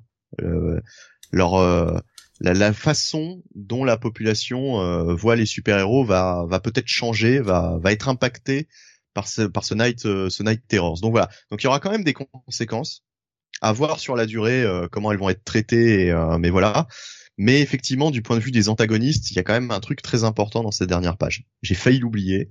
C'est vrai que j'ai lu ça, euh, il y a Moi, je te, je te laissais, je te laissais y aller jusqu'au bout et je t'aurais dit, bah, je, enfin, oui, si, il y a des conséquences, mais bon. Voilà, tu, tu, tu t'en es rappelé. Jonathan, veux-tu te lancer sur ton avis sur ce Night Terrors Night's End? Eh bien, écoute, Steve, euh, à l'image finalement hein, de cette euh, cet event et surtout cette mini-série Night Terrors, euh, Joshua Williamson conclut quand même globalement correctement son histoire. Il partait d'un pitch un peu improbable, hein, on va pas se mentir, et dont on se serait bien passé une nouvelle fois. Mais il fait bien le job. Euh, alors, il y a, on peut se dire qu'il y a un côté euh, rangeage de jouets, mais pas tant que ça. Il y a quand même des, des conséquences. Euh, ayant lu le Batman Catwoman euh, City at Wars, euh, voilà, hein, j'aurais peut-être dû faire l'inverse. Hein. Enfin, j'aurais dû le lire Night End avant, voilà. Et et puis bon, voilà, c'était c'était sympathique quand même comme comme event de voir un peu d'autres personnages mis en avant, notamment notamment Deadman. Euh, et puis quand même, bah, Joshua Williamson, il arrive un peu à lier ça au, euh, à, ce qui est quand même mis en place depuis euh, Dawn, euh, Dawn of DC, hein, les débuts. Donc voilà, c'est, ça sera certainement pas le truc le plus inoubliable. On s'en serait passé, mais encore une fois, Joshua Williamson, il arrive à bien faire le taf. C'est quand même un vrai bon faiseur qui utilise bien la continuité, les personnages DC, donc plutôt un, avis positif un épisode. Je suis assez d'accord avec vous. Euh, honnêtement, ça, ça se lit correctement. Est-ce que c'est du grand comique? Est-ce que c'est euh, genre le masterpiece de décès de l'année? Absolument pas. Maintenant, pour la parenthèse que c'était, franchement, ça fait le taf. Est-ce qu'on se serait passé tous les tie Oui, sûrement. Même si, bon, certains auront peut-être quelques conséquences.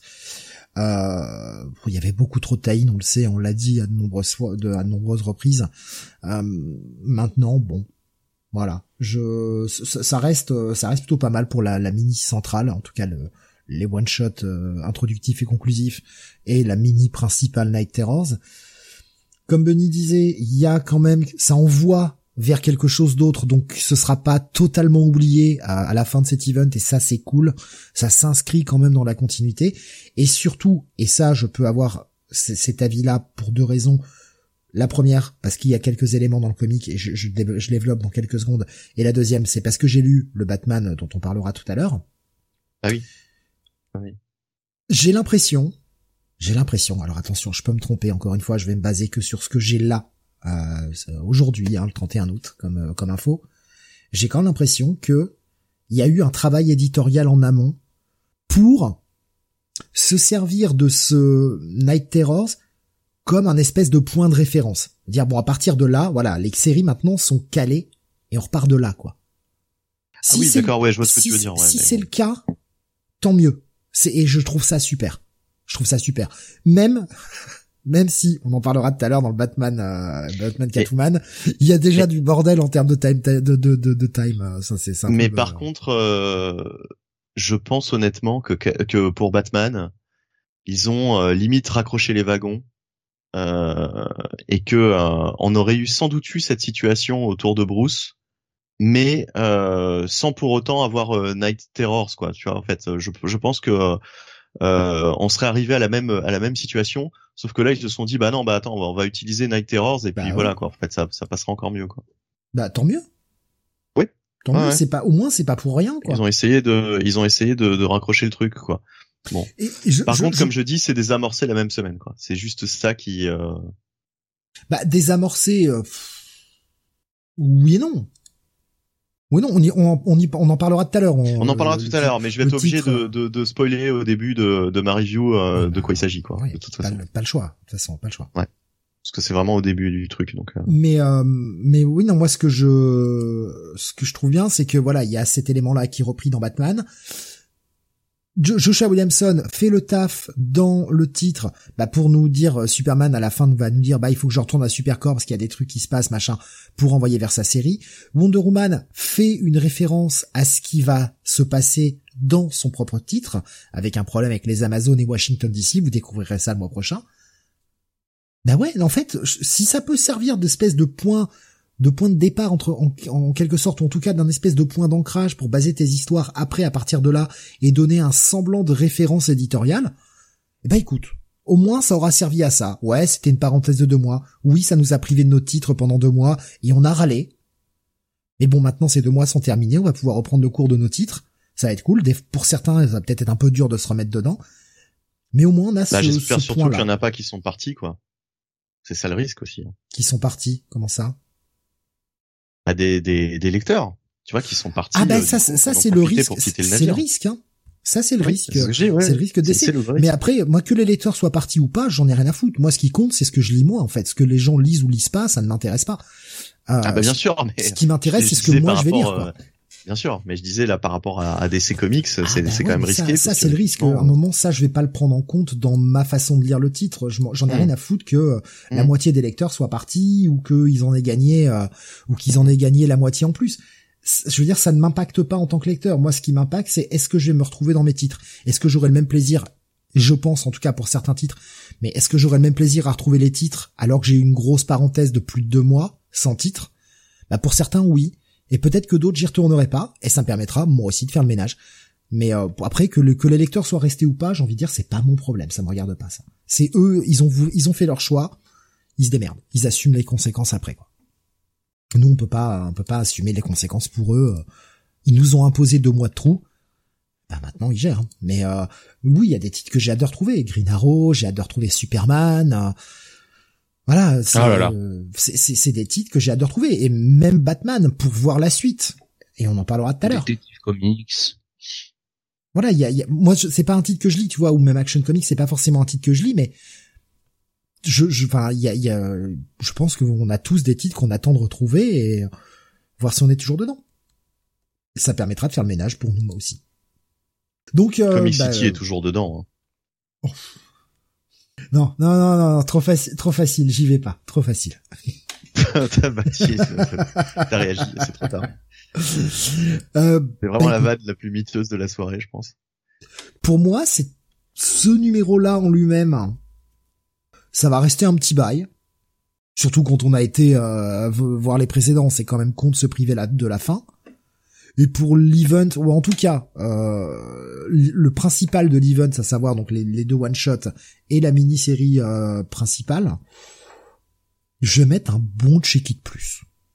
Bon, ça mérite pas un bail non plus, mais un bon check-it plus.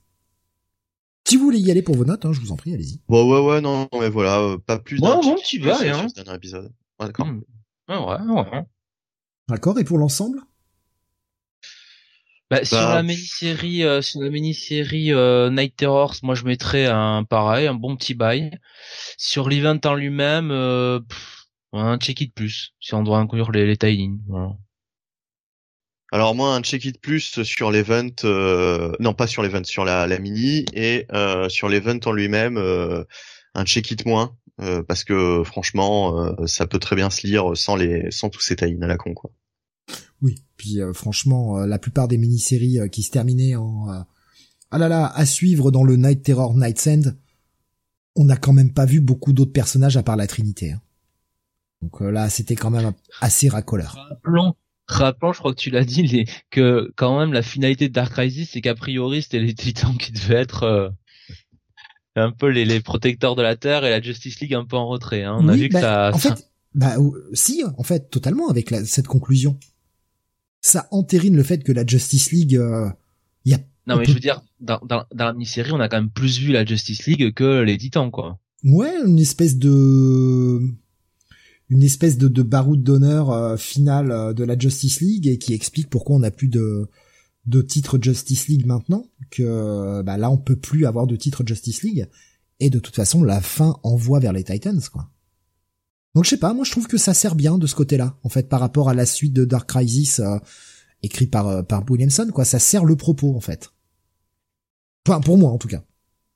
Euh, bah on continue avec toi, Jonathan. On va passer du côté de lundi avec Oui. un titre de la semaine dernière, le Bien Roxanne, numéro 15.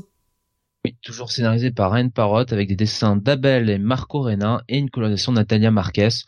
Donc quand il y a du Abel, euh, eh Et bien, du Sébastien. La vache, j'ai oublié, j'ai évité le 15, donc c'est déjà pas mal. Euh, et, euh, et donc c'est très bien. Euh, Marco Rena aussi fait le taf. Donc partie graphique de très très bonne qualité. Et au niveau du scénar, on revient sur la fin de l'épisode précédent. Alors souvenez-vous, euh, Dylan est emprisonné dans la hum, merde, comment je dire la, la pierre, euh, ouais la Sunstone. Voilà la Sunstone, la pierre du la pierre du soleil, euh, par euh, par Caleb, euh, l'un des premiers des premiers donc Roxanne. et donc Dylan bien retrouver Marcus, son père, le précédent Roxon, et, et finalement, bah, après moult péripéties, parce qu'ils étaient quand même poursuivis par des euh, Roxon ancestraux, notamment un Thor slash Roxon qui voulait le les tuer. tous ces Roxon, ces anciens Roxon qui étaient en fait en business avec avec Caleb pour se débarrasser de Dylan. finalement, ils étaient sauvés par bah, ni plus ni moins que le père de Marcus, donc le grand-père de Dylan, qui lui aussi était Roxon. C'était même le premier Roxon du côté de la Nouvelle-Orléans. On l'apprend dans cet épisode-là. Et donc Dylan, euh, bon bah va essayer toujours de, trouver un moyen de sortir de la de la Sunstone. Et pendant ce temps sur Terre, en fait, Caleb, il mettait en branle euh, son plan et on comprenait pas trop. Il allait euh, rejoindre un clan un petit peu de, de loups-garous, de licans, euh, qui semblait un peu d'être des ennemis, euh, comment dire, héréditaires de des Roxon. et et Becaleb, il va tout simplement s'adresser à leur leader, donc Morningstar, pour bah, carrément leur proposer une alliance. Alors on comprend pas trop pourquoi, on se doute que c'est pas a priori très très sympathique. Caleb finit par nous expliquer qu'en fait lui il veut remettre de l'ordre sur Terre, grosso modo, et euh, eh bien ça va être visiblement l'ordre par la dictature. Voilà, et peu importe s'il y a de la euh, comment dire de la casse, donc, euh, donc voilà, il faut que Dylan reprenne les choses en main. Euh, Marcus et, donc son père, qui s'appelle, qui s'appelle, eh bien je ne sais pas comment s'appelle son père. donc vont se terrer un petit peu dans la cabane hein, du euh, du père de euh, Owen. Voilà, il s'appelle Owen, le père de Marcus, dans la cabane d'Owen, et euh, ils vont essayer de mettre un plan, en, ils vont essayer de mettre un plan en tête, enfin en, exécution, pardon, pour pouvoir pour pouvoir s'échapper. On voit qu'il y a quand même beaucoup d'inimitié entre Marcus et Owen. le côté un peu froid de Marcus semble découler, de l'éducation assez particulière d'Owen. bah, qui a été un gros sac à foutre hein, avec avec Marcus, on va pas se mentir. Donc tel père, tel fils. On va aller, euh, on va revenir sur Terre et euh, on va avoir une discussion entre Juliette euh, et Ori qui vont discuter un petit peu de Dylan et surtout on voit qu'Ori, donc, enfin Juliette va expliquer pourquoi en fait Marcus a choisi Dylan et pas Ori pour être la nouvelle Roxanne et surtout Ori va nous montrer qu'elle est quand même assez pertinente parce que elle va lui demander à sa mère si elle trouve pas qu'un truc bizarre avec avec Dylan. Euh, voilà. Donc, euh, donc on sent qu'Ori euh, a, a, un petit doute. Et puis, bah en fait, voilà, pendant que Marcus, enfin plutôt Dylan et sa petite équipe avancent dans les les confins de la Sunstone, Caleb va bah, va mettre va, va continuer un petit peu de à mettre à exécution son plan et et il va aller voir un personnage qu'on a déjà vu dans le run de de enfin dans cette histoire de Roxanne jusqu'à présent euh, donc voilà, euh, il y a un gros cliffhanger, ça se finit très bien. J'aime beaucoup ce nouvel arc. Euh, cette cette lutte un petit peu intérieure que, que doit avoir Dylan pour retrouver le contrôle de de la pierre de son corps déjà et puis on a un Caleb qui descend un petit peu plus dans la folie donc pour l'instant ça ça ça avance bien c'est il y a de il y a de l'action il y a il y a beaucoup de beaucoup de révélations donc encore un bail pour moi. Euh, sur euh, sur cet épisode. Euh, c'est une très très bonne série, décidément. Graf nous disait quelle dinguerie des retournements de situation de cette série, toujours un vrai plaisir à lire, à la fois touffu et super fluide. Exactement. Tu l'avais pas rattrapé, Bunny? Ah, Bunny qui est peut-être pas dispo. hop, mais il a coupé son micro. Si, si, si. si euh, non, j'avais pas rattrapé Roxanne, et je crois même que j'ai peut-être plus d'un numéro de retard maintenant, donc il faudra que je rattrape tout ça. J'avais une question pour Jonathan. Est-ce que euh, ce serait pas euh, ton titre préféré de cette gamme ou ça restera Radiant Black malgré tout? Euh, Quand même un peu Radiant Black. D'accord. Quand même. Ok. D'ailleurs, j'ai vu passer un message. Je ne sais plus qui a mis ce message euh, tout à l'heure hier. C'est Iron Lens qui nous disait qu'il avait chopé. L'équipage. Ouais, la, la, une variante de, du numéro 25 de Radiant Black et avec des pages différentes qui nous a partagé. Je vous encourage à pour ceux qui l'auraient déjà lu le 25 par contre, euh, à aller voir. Euh, c'est putain, c'est cool quoi. C'est franchement c'est cool. Euh, voilà, c'était le, le, petit truc en plus. et merci à Iron Lens de nous avoir partagé ça sur sur le chat. C'était c'était vraiment sympa à voir. Totalement. Merci Iron Lens. Euh, donc un, un, gros bail pour ce Roxanne, euh, Jonathan, encore Ouais. une fois, une série euh, qui ne te déçoit pas décidément, et qui continue Ah ouais. de- voilà d'être d'être dans le Ryan pour hein. toi. Ryan Parrott, hein, décidément, toujours aussi bon. euh, voilà, c'est intéressant parce qu'il écrit un personnage qui me quelque part euh, dans l'ADN me rappelle euh, un personnage euh, connu, je ne sais pas, de l'univers Marvel, hein, euh, qui a un Je que costume, t'allais un dire peu- quelqu'un du chat. En fait. qui a un costume un peu rouge et bleu. Euh, Ryan Parrott, je pense qu'il ferait très bien sur euh, voilà, sur euh, un personnage désormais mineur hein, de l'univers Marvel qui s'appelle Spider-Man. Non, avec la chance qu'il a, il se retrouvera sur Spider-Boy. Oh, c'est vrai qu'il y a cette série qui sort. Non, c'est Dan Slott qui le fait parce qu'il est trop content d'écrire son perso. Oui, mais après Dan Slott. Quoi qu'attends, je dis. Je redis ce que je dis, hein. Je suis même pas sûr. Je peux- ouais. Je pense que Dan Slott, il vendrait plus de Spider-Boy s'il se mettait, euh, s'il mettait des images de lui à poil dans le numéro plutôt que s'il racontait son histoire de Spider-Boy. Hein. Je, je- j'en démords pas. hein. Allez, on va continuer, on va revenir chez Marvel justement. Euh, le Wolverine 36. Alors euh, gentiment tagué Follow Fix parce que on est sur l'histoire à Orkis, mais on est surtout dans le crossover avec Ghost Rider qui s'appelle Weapons of Vengeance. Euh, c'est la troisième partie. Crossover décidément très court. hein. On a eu le one shot introductif, on a eu le Ghost Rider de la semaine dernière, on a le Wolverine cette semaine, et puis il y aura un final et terminé. C'est vraiment, alors là, c'est un crossover ultra expéditif. Peut-être même un peu trop. Franchement. Ben Percy au scénar, Jeff Shaw au dessin, euh, et on a Rain Beredo euh, à la colo. De l'histoire, on suit hein, donc euh, Wolverine et Ghost Rider qui font un nouveau tandem pour, euh, eh bien cette fois-ci s'occuper d'un démon qui s'est caché dans le corps d'un d'un petit gamin, Bram, qu'on nous a fait un petit peu de redcon, le gamin euh, qui avait voulu, euh, enfin qu'on avait emmené à l'institut Xavier, mais que Xavier a, refusé en fait parce que bah c'est pas un mutant, que il était juste possédé, mais que c'est pas un putain de mutant, donc bah non, il a pas besoin d'être à l'école. Gamin qui en veut euh, aux X-Men parce qu'il est rejeté de partout, il a cette espèce de démon en lui, il le sait, et donc bah décide d'aller buter euh, tous les mutants qui restent. Et actuellement, bah on est euh, dans la période où les mutants sont bannis, donc c'est encore plus simple d'aller euh, traquer et buter ceux qui restent. Ghost Rider voulait dégager ce démon puisqu'il avait senti sa présence, et les deux se retrouvent à nouveau quand euh, bah, il commence à y avoir des crimes, une fois de plus, faits par cette entité au sein de Bram, un Bram qui a bien sûr bien vieilli, qui est devenu adulte, et euh, bah, qui continue de semer, euh, semer la pagaille. Ils ont réussi à enquêter un peu et à tracer euh, où, d'où il provenait en fait. Et malheureusement, eh bien, euh, on est encore en lien, et c'est d'où le nom de ce crossover, on est encore en lien avec euh, bah, des, armes, hein, comme l'arme X, etc. Et là, cette fois-ci, on est sur un espèce de programme d'arme X qui euh, fait des armes comme Wolverine en les fusionnant avec des forces démoniaques de l'enfer. Donc euh, c'est euh, Weapons of Hellfire, je crois, un truc comme ça qu'il l'a rappelé. Je, je, je, mets plus le nom en tête. Tu vois, je l'ai eu juste après, mais j'ai déjà plus le nom en tête. Le retour de Talia, qui était décidément assez absente euh, du, du titre pour le moment, pour aller sauver euh, bah, le pote de, de Wolverine, hein, cet ancien agent de la CIA, qui euh, se prend en fait un espèce de de trojan, mais euh, de trojan maléfique en regardant des, des trucs, qui est un trojan qui s'attaque vraiment au cerveau et non pas juste à ton ordinateur. Euh, et, et Talia qui qui arrive avec ses petites piques euh, où les mecs s'en mettent plein la gueule puisque elle, ancien agent du FBI et lui, ancien agent de la CIA, les mecs peuvent pas se piffrer. Mais euh, voilà, c'est- rigolo, c'est cool de la voir, euh, de voir, de revoir Talia puisque c'est vrai qu'on l'avait pas vu du tout de ce crossover, on se demandait un peu où elle était. Et puis surtout, euh, bah, Wolverine et Ghost Rider vont s'infiltrer dans ce, dans cette espèce de gros bunker.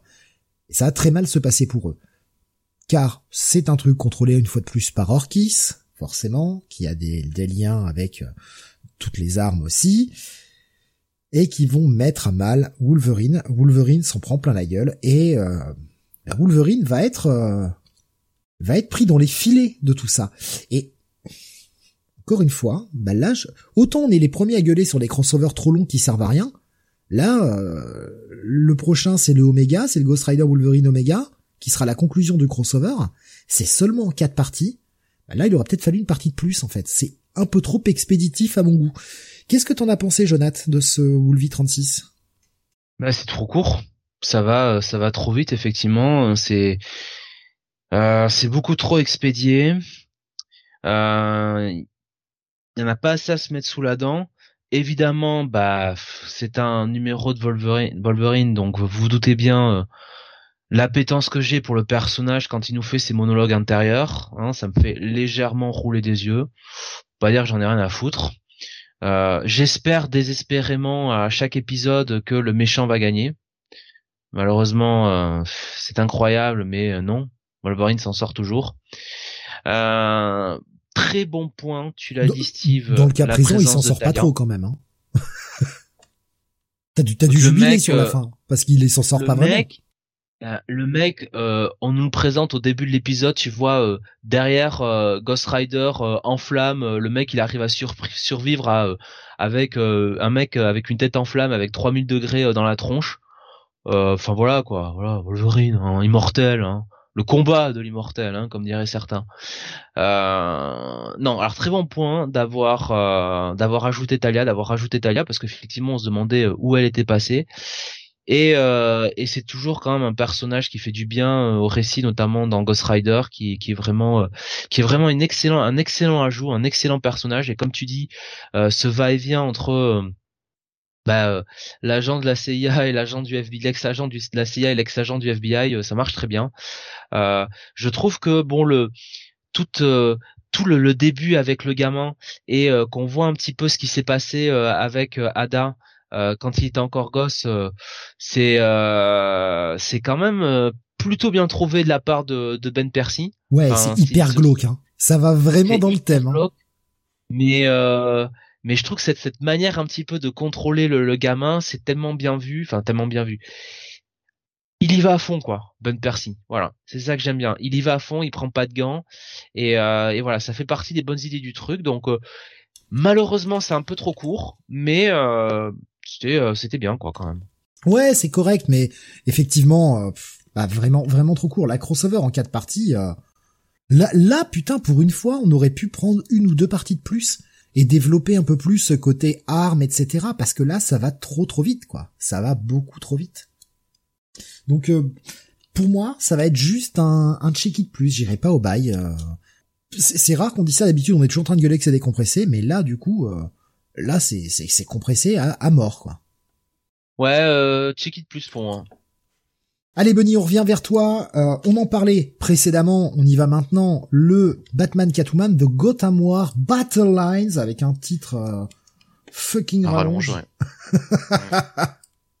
Qui fleure bon les, les années 90, mais est-ce que c'est le cas euh, dans les pages de ce comics? On aimerait bien.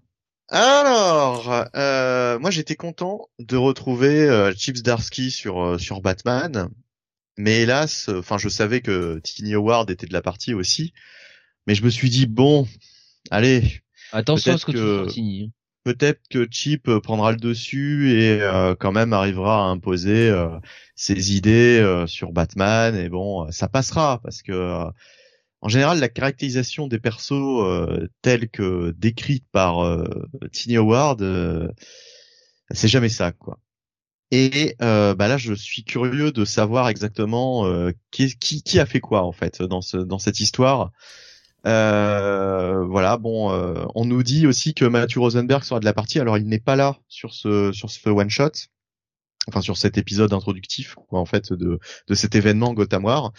Euh, là pour le moment c'est juste euh, Zdarsky et euh, Tiny Howard au scénario. Et donc au dessin on retrouve ah bah alors là le champion hein, Mike Thorne Steve pour le plus grand ah. bonheur euh, et pour le plus grand bonheur ah, moi j'imagine d'Urban Comics hein, quand il s'agira de, de publier cet événement moi je quand il va falloir faire la, la, la préface là pour vanter ses mérites je, ah, je vais couper court au truc mais franchement alors non est-ce que c'est euh, ultra beau? Non.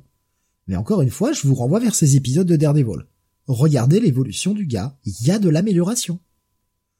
Alors, il y a des pages où, franchement, il y a aucun problème, mais il y a des pages qui sont problématiques. Ah oui, oui, non, mais attends, il y a des pages avec des hein. faciès qui ont été effacées. Enfin, la réunion là, la réunion, par exemple, avec les alliés de Batman, il y a des pages où euh, leur leur leur leur tête est à peine esquissée c'est c'est c'est c'est moche quoi franchement c'est très bah, très moche t'as l'impression que le mec dessine sur euh, non pas du papier A3 mais du papier qui fait la taille du comics voire plus petit ce qui fait que bah Ouais, c'est forcément il y a moins de Il détails. dessine quoi. sur son écran de téléphone, hein, je pense.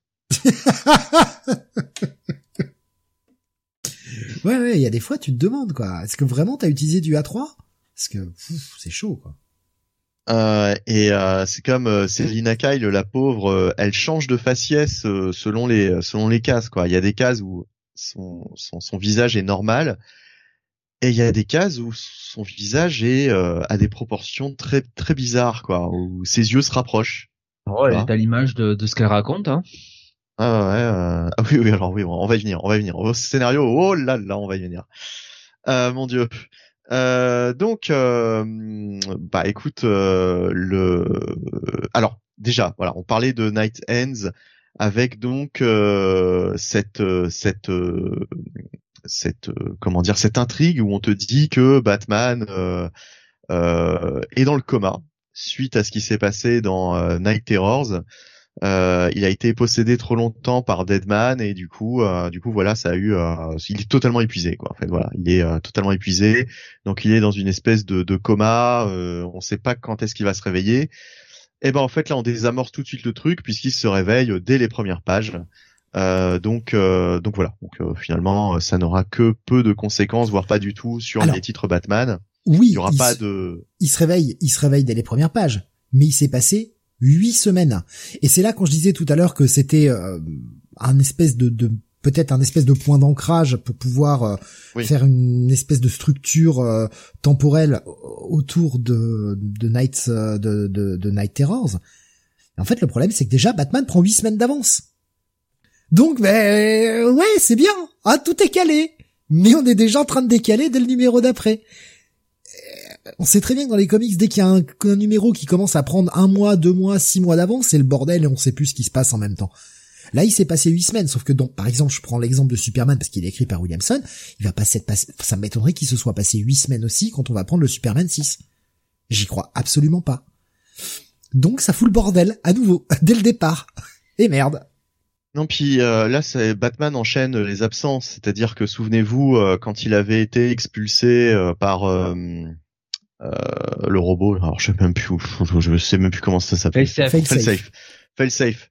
Euh, il, est- il s'était déjà absenté plusieurs semaines à Gotham City. Euh, du coup, on, te- on sous-entendait qu'il s'était passé des choses à Gotham pendant son absence, mais pour le moment, ça n'a pas été exploité, euh, ça n'a pas été exploré. Euh, et maintenant, il prend huit semaines de plus dans la tronche parce que il était dans le coma après euh, Night Terrors.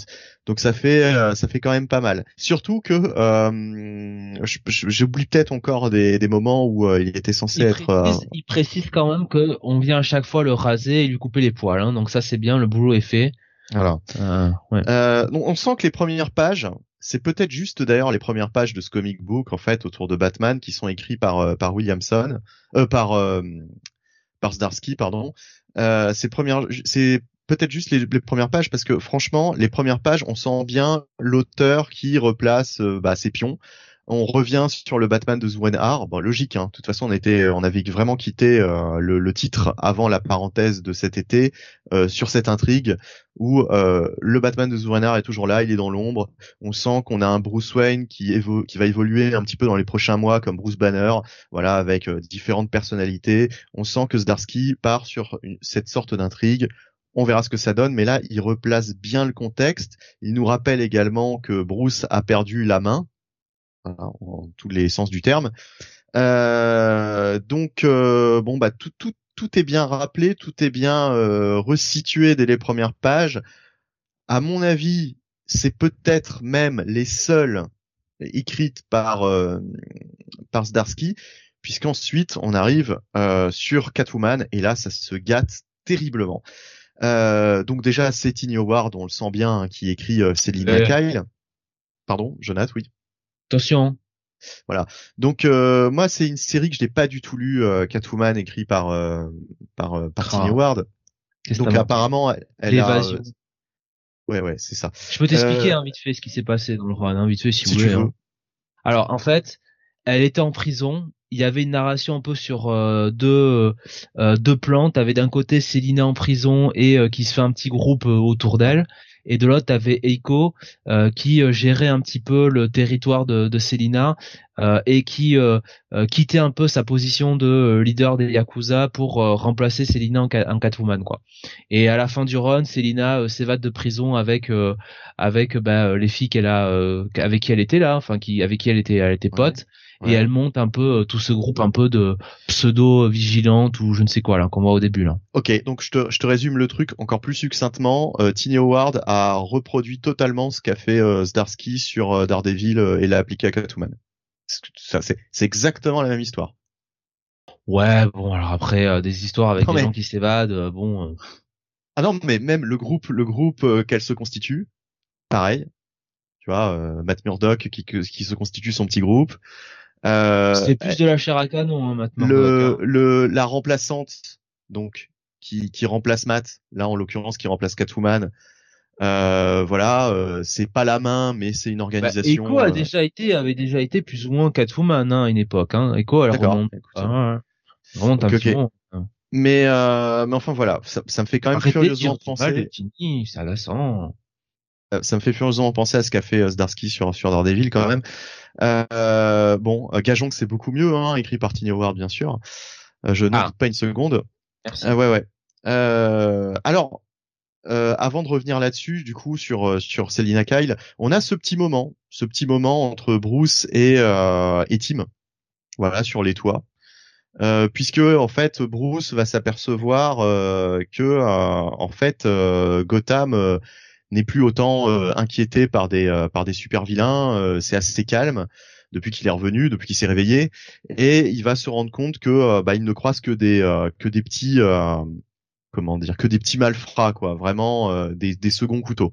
Donc il va commencer à se poser des questions. qu'est-ce qui est devenu sa ville Qu'est-ce qui se passe Pour, enfin, quelle est la raison en fait de ce de cette baisse de la criminalité apparente hein, Je dis bien apparente parce qu'en fait il n'en est rien. Et euh, bah en fait, euh, Catwoman, enfin Selina Kyle plutôt, va convoquer toute la Bat Family euh, dans son dans son QG pour leur expliquer son plan, parce qu'elle a un plan pour gérer la ville de Gotham, pour gérer la criminalité. Et c'est là où, pour moi, euh, c'était c'était trop, c'était trop d'émotion. Euh, j'ai jamais rien lu, enfin, j'ai lu très peu de choses, je pense, aussi stupides dans un comics. C'est son plan est tellement con que je me suis dit non mais c'est pas possible, c'est pas possible. Enfin c'est est-ce que Zdarsky a participé vraiment à ça? Est-ce qu'il était d'accord avec cette direction?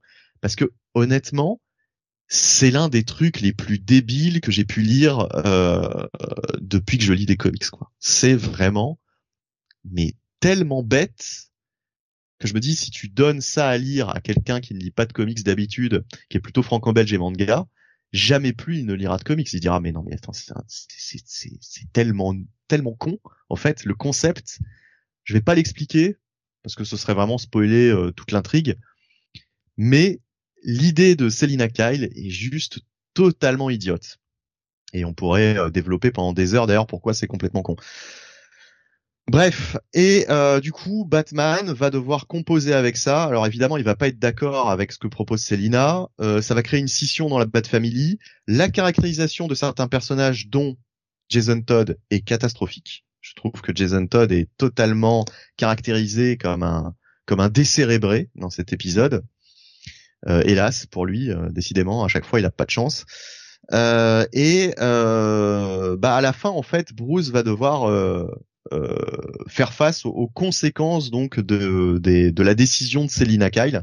Je ne dis pas comment, je ne dis pas pourquoi, mais euh, très vite on va on va comprendre la direction que ça va ça va prendre et on comprend pourquoi ça s'appelle The Gotham War et qu'il va y avoir vraiment une, une dissension entre les deux euh, au sein du couple donc euh, quoi.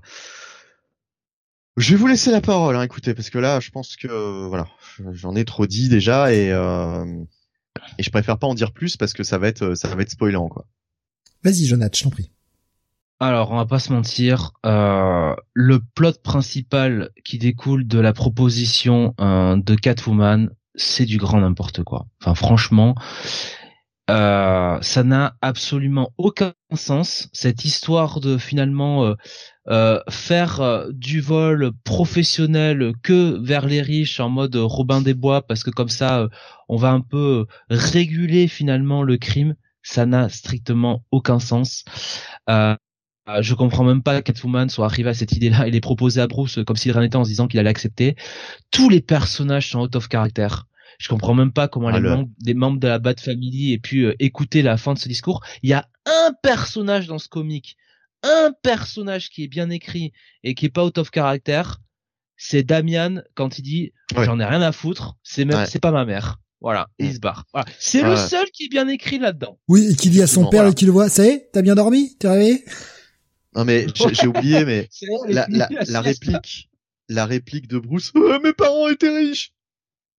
Incroyable. Ils sont tous cons. Nightwing Ah oui. et Batgirl, ils sont cons. Dramatique. Euh, Jason Todd, il est con. Tim Drake, il est con. Spoiler, elle est conne. Euh, Cassandra Kane, qui regarde ça de très loin, elle est conne. Catwoman, elle est conne. Ils sont tous cons là. con. Il y en a, il y en a qu'un qui, qui est intelligent là-dedans. C'est Damian et il sera pas là dans la dans la dans la mini visiblement. Il va se barrer quoi parce qu'il a autre chose de mieux à faire quoi. C'est du nawak total. Et alors si c'est ça vraiment la baston qu'on nous promet euh, sur euh, plusieurs semaines parce que ah, Batman il est pas content et, gna, gna, gna, et puis il est pas d'accord avec Catwoman. Oh, mais au secours, on a quel âge sans déconner quoi. Et puis Catwoman, dis donc, euh, ça c'est du plan. Alors là, dis donc, euh, ah là avec ça on va arrêter le crime à Gotham. Hein. Je me demande ce qu'en pense son grand ami Riddler, hein, parce que je rappelle quand même que chez Tom King, le meilleur ami de Catwoman, c'est le Riddler, hein, bien sûr.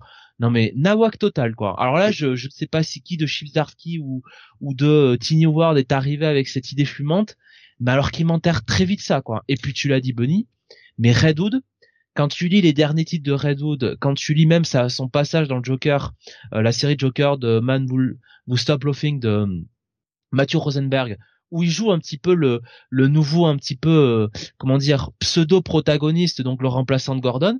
Enfin, quand tu lis ce titre et que tu vois ce Redwood-là, ça n'a rien à voir. Comment Redwood, sans déconner, comment un mec comme Redwood, aussi vigilante qu'il peut être, aussi, euh, bon, euh, j'utilise des flingues, tout ça, comment il peut être d'accord avec ce trip de Catwoman? Alors à part si on nous fait un espèce de twist à la morle du style, en fait c'est Batman qui l'a envoyé en, en, en espèce d'espion, ça n'a strictement aucun sens. Tout le monde est out of character là-dedans, euh, tout le monde est con, tout le monde est mal dessiné, tout le monde est dégueulasse, tout le monde est acheté là-dedans. Voilà. Donc euh, qu'est-ce que je vous dise? Et et et, euh, et tu tu faisais la comparaison avec la forêt de, enfin pas la forêt de Sherwood, mais justement le Robin des Bois. des Bois. Dans le contexte de Robin des Bois, de la forêt de Sherwood, ça avait du sens. Mais là, économiquement parlant, le, mais- le système qu'elle veut mettre en Mais oui.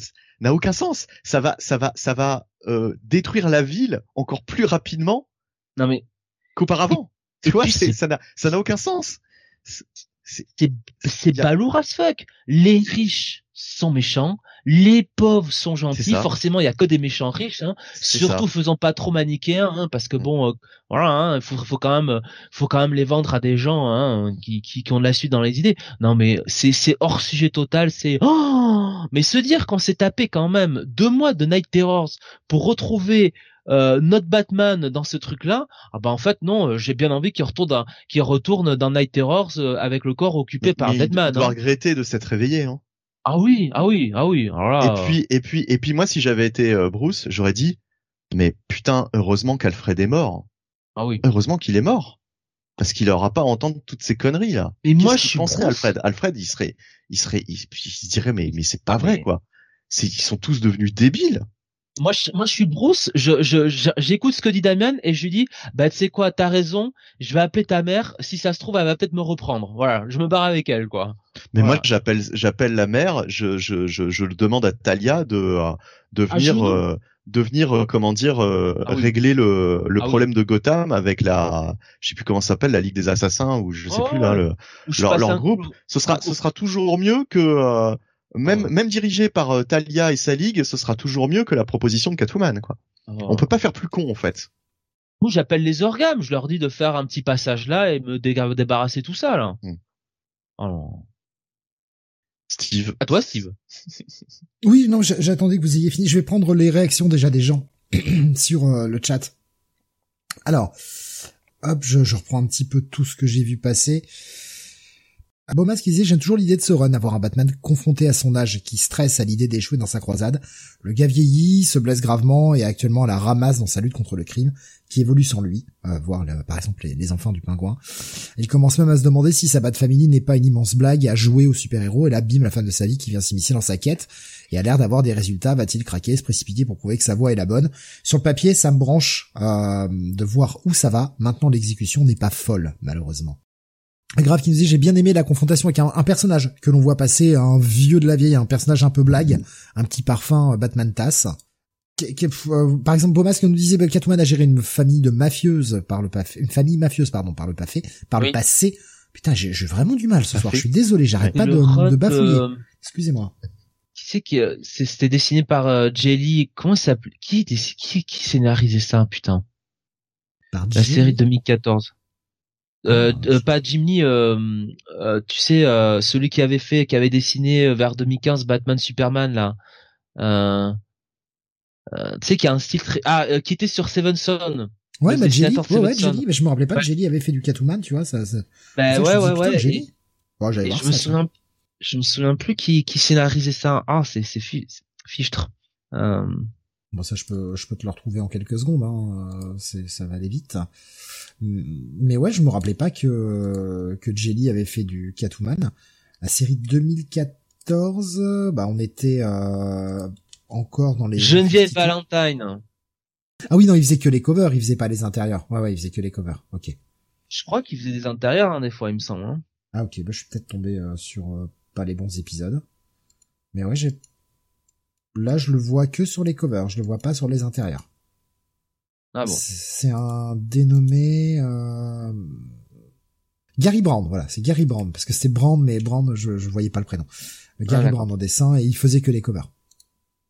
Donc euh, voilà, il nous disait Bomas qu'elle a un réseau, peut imposer une règle d'or, voler sans tuer pour éviter un crime à l'ébis. Seul souci, c'est que les riches vont finir par se barrer. Hormis ça, son plan, euh, je suis curieux de le voir développer dans un arc ou plus. Euh, Graf nous dit je trouve pas si con le plan de Catwoman. Euh, et il nous, il nous, disait également si tu trouves ça débile, Bunny, je te déconseille la saison 3 d'une petite série pas reconnue du tout comme une des meilleures de tous les temps. J'ai nommé The Wire. Non mais ça doit pas être raconté comme ça, je peux pas le croire, c'est pas possible. C'est pas possible. là, là, franchement, ça n'a. Je veux dire, on peut retourner le, le, problème dans tous les sens. La manière dont Catwoman l'explique, ça n'a aucun sens. Ça ne peut pas fonctionner euh, deux secondes. C'est le background des personnages, quoi. Parce que de toute. En fait, je, je, je, suis assez d'accord avec vous. Le, en fait, je, suis assez partagé même sur ce sur ce numéro parce que le plan, la façon de le raconter, bah c'est du Tiny Howard dans le texte. C'est-à-dire que même quand on a dessous d'idées, on n'est pas foutu de les écrire correctement. Les, les dialogues des personnages sont toujours faux. C'est c'est incroyable. Elle est mais elle est mauvaise. C'est pas possible ce qu'elle peut être mauvaise quoi. Maintenant, l'idée en elle-même, le plan, aussi bancal soit-il, s'attaquer aux riches parce que de toute façon, quoi qu'il arrive, ils sont assurés, donc euh, quoi qu'il y aura pas tant de pertes que ça, et par là même baisser le nombre de crimes violents dans la ville, l'idée n'est pas si bête. L'intéressant, en tout cas la substance qui c'est vraiment l'opposition d'idées entre Batman et Catwoman. Alors, on voit Clairement, le plan est de définitivement séparer ce couple et enterrer cette idée à tout jamais qu'il y ait pu avoir un jour une simple idée de mariage. C'est clair, bah là c'est clair et net. C'était déjà plus ou moins ce qu'on voulait faire. Avec ça, c'est terminé. Il n'y a plus de rapprochement possible entre Batman et Catwoman. Ce qui est intéressant, c'est l'idée d'opposer ces deux styles qui sont euh, totalement l'un contre l'autre.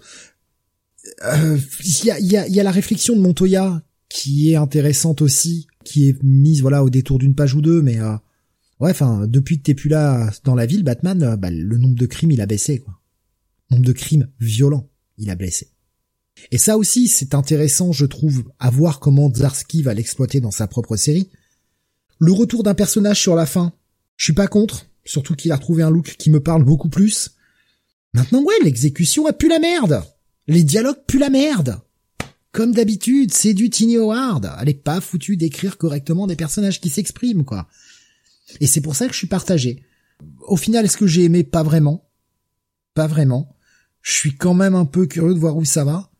Mais me taper ça pendant plusieurs mois. Allez lire les, titres écrits uniquement par Tiny Howard? Non, c'est au-dessus de mes forces. Franchement, c'est au-dessus de mes forces. Ah, moi, J'ai donné- pas. hein. Moi, il est en Moi de question. moi j'ai donné avec Tiny Howard. lirai en que les parties. J'y euh, suis allé, quoi. J'ai testé plusieurs de cette série. C'est de la merde. À un moment, moi, je veux pas me taper son écriture à la chiasse. Donc, euh, pff. Graf nous dit les dialogues ça passe franchement bien meilleur que le Batman 150. Et bah, euh, il y avait Graf tout à l'heure qui nous disait euh, malgré tout je préfère ça que le fan service euh, de, de la dimension parallèle. Oui, oui, oui, oui. Ouais, c'est pas dur, hein. En fait c'est un peu ni l'un ni l'autre quoi. Ouais, en fait, c'est ça, quoi. Franchement, l'idée aussi conne l'une que l'autre, mais sans déconner, comment tu peux, enfin, comment le personnage de Catwoman, qui donc, on, le répète, euh, euh, a quand même une certaine relation avec Batman, avec Bruce, surtout Bruce, comment elle peut croire qu'elle peut proposer ça, en plus de cette manière-là, un peu grandiloquente, en comment, en, euh, comment dire, en, euh, en présentant ça devant l'ensemble de la Bat Family, comment elle peut, elle peut penser, ne serait-ce qu'une seconde, que ça peut marcher, quoi? Ça n'a aucun sens, quoi. Ça a fait présenter comme une, comme une conne. Ça a fait passer Batman pour un con. Enfin, tout le monde est con là-dedans. C'est quand même problématique, quoi. Et le mec qui en sort le, le grandi, c'est le gamin de 14 ans qui, de toute façon, n'a rien à foutre, quoi. Donc voilà. C'est quand même, c'est quand même fou, quoi.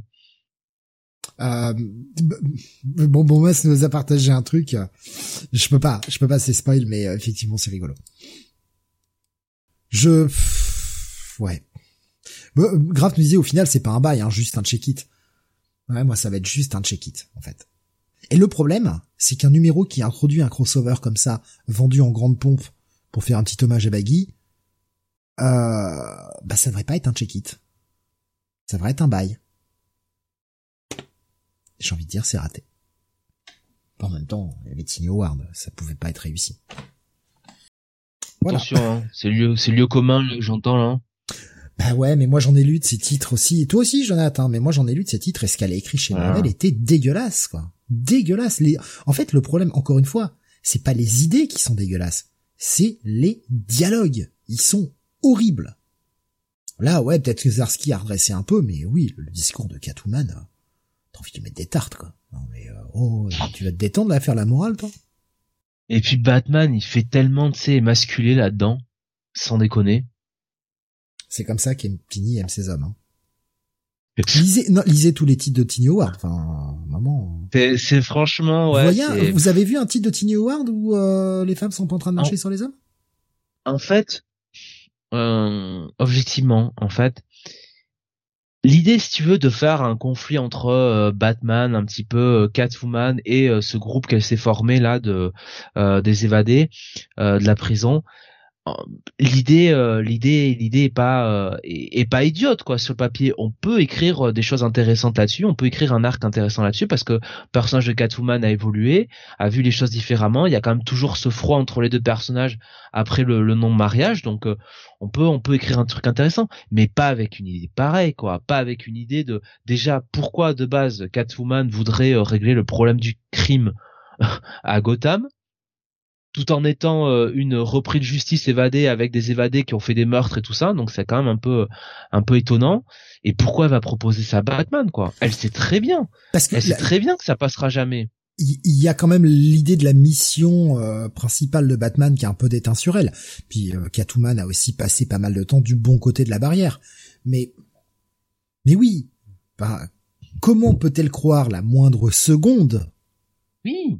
Même résultat à l'appui, que Batman va dire OK, ça me va. Eh, moi, je vais pouvoir dormir huit semaines de plus. Parfait, on y va. Bon, on est sérieux, quoi. Ça n'a, ça n'a strictement aucun sens. Elle, ils passent leur temps à nous écrire cette relation comme une relation incroyable. Ils se connaissent par cœur. Bah, si elle le connaissait par cœur, elle saurait très bien qu'elle peut pas lui proposer ça et pas dans ces conditions-là.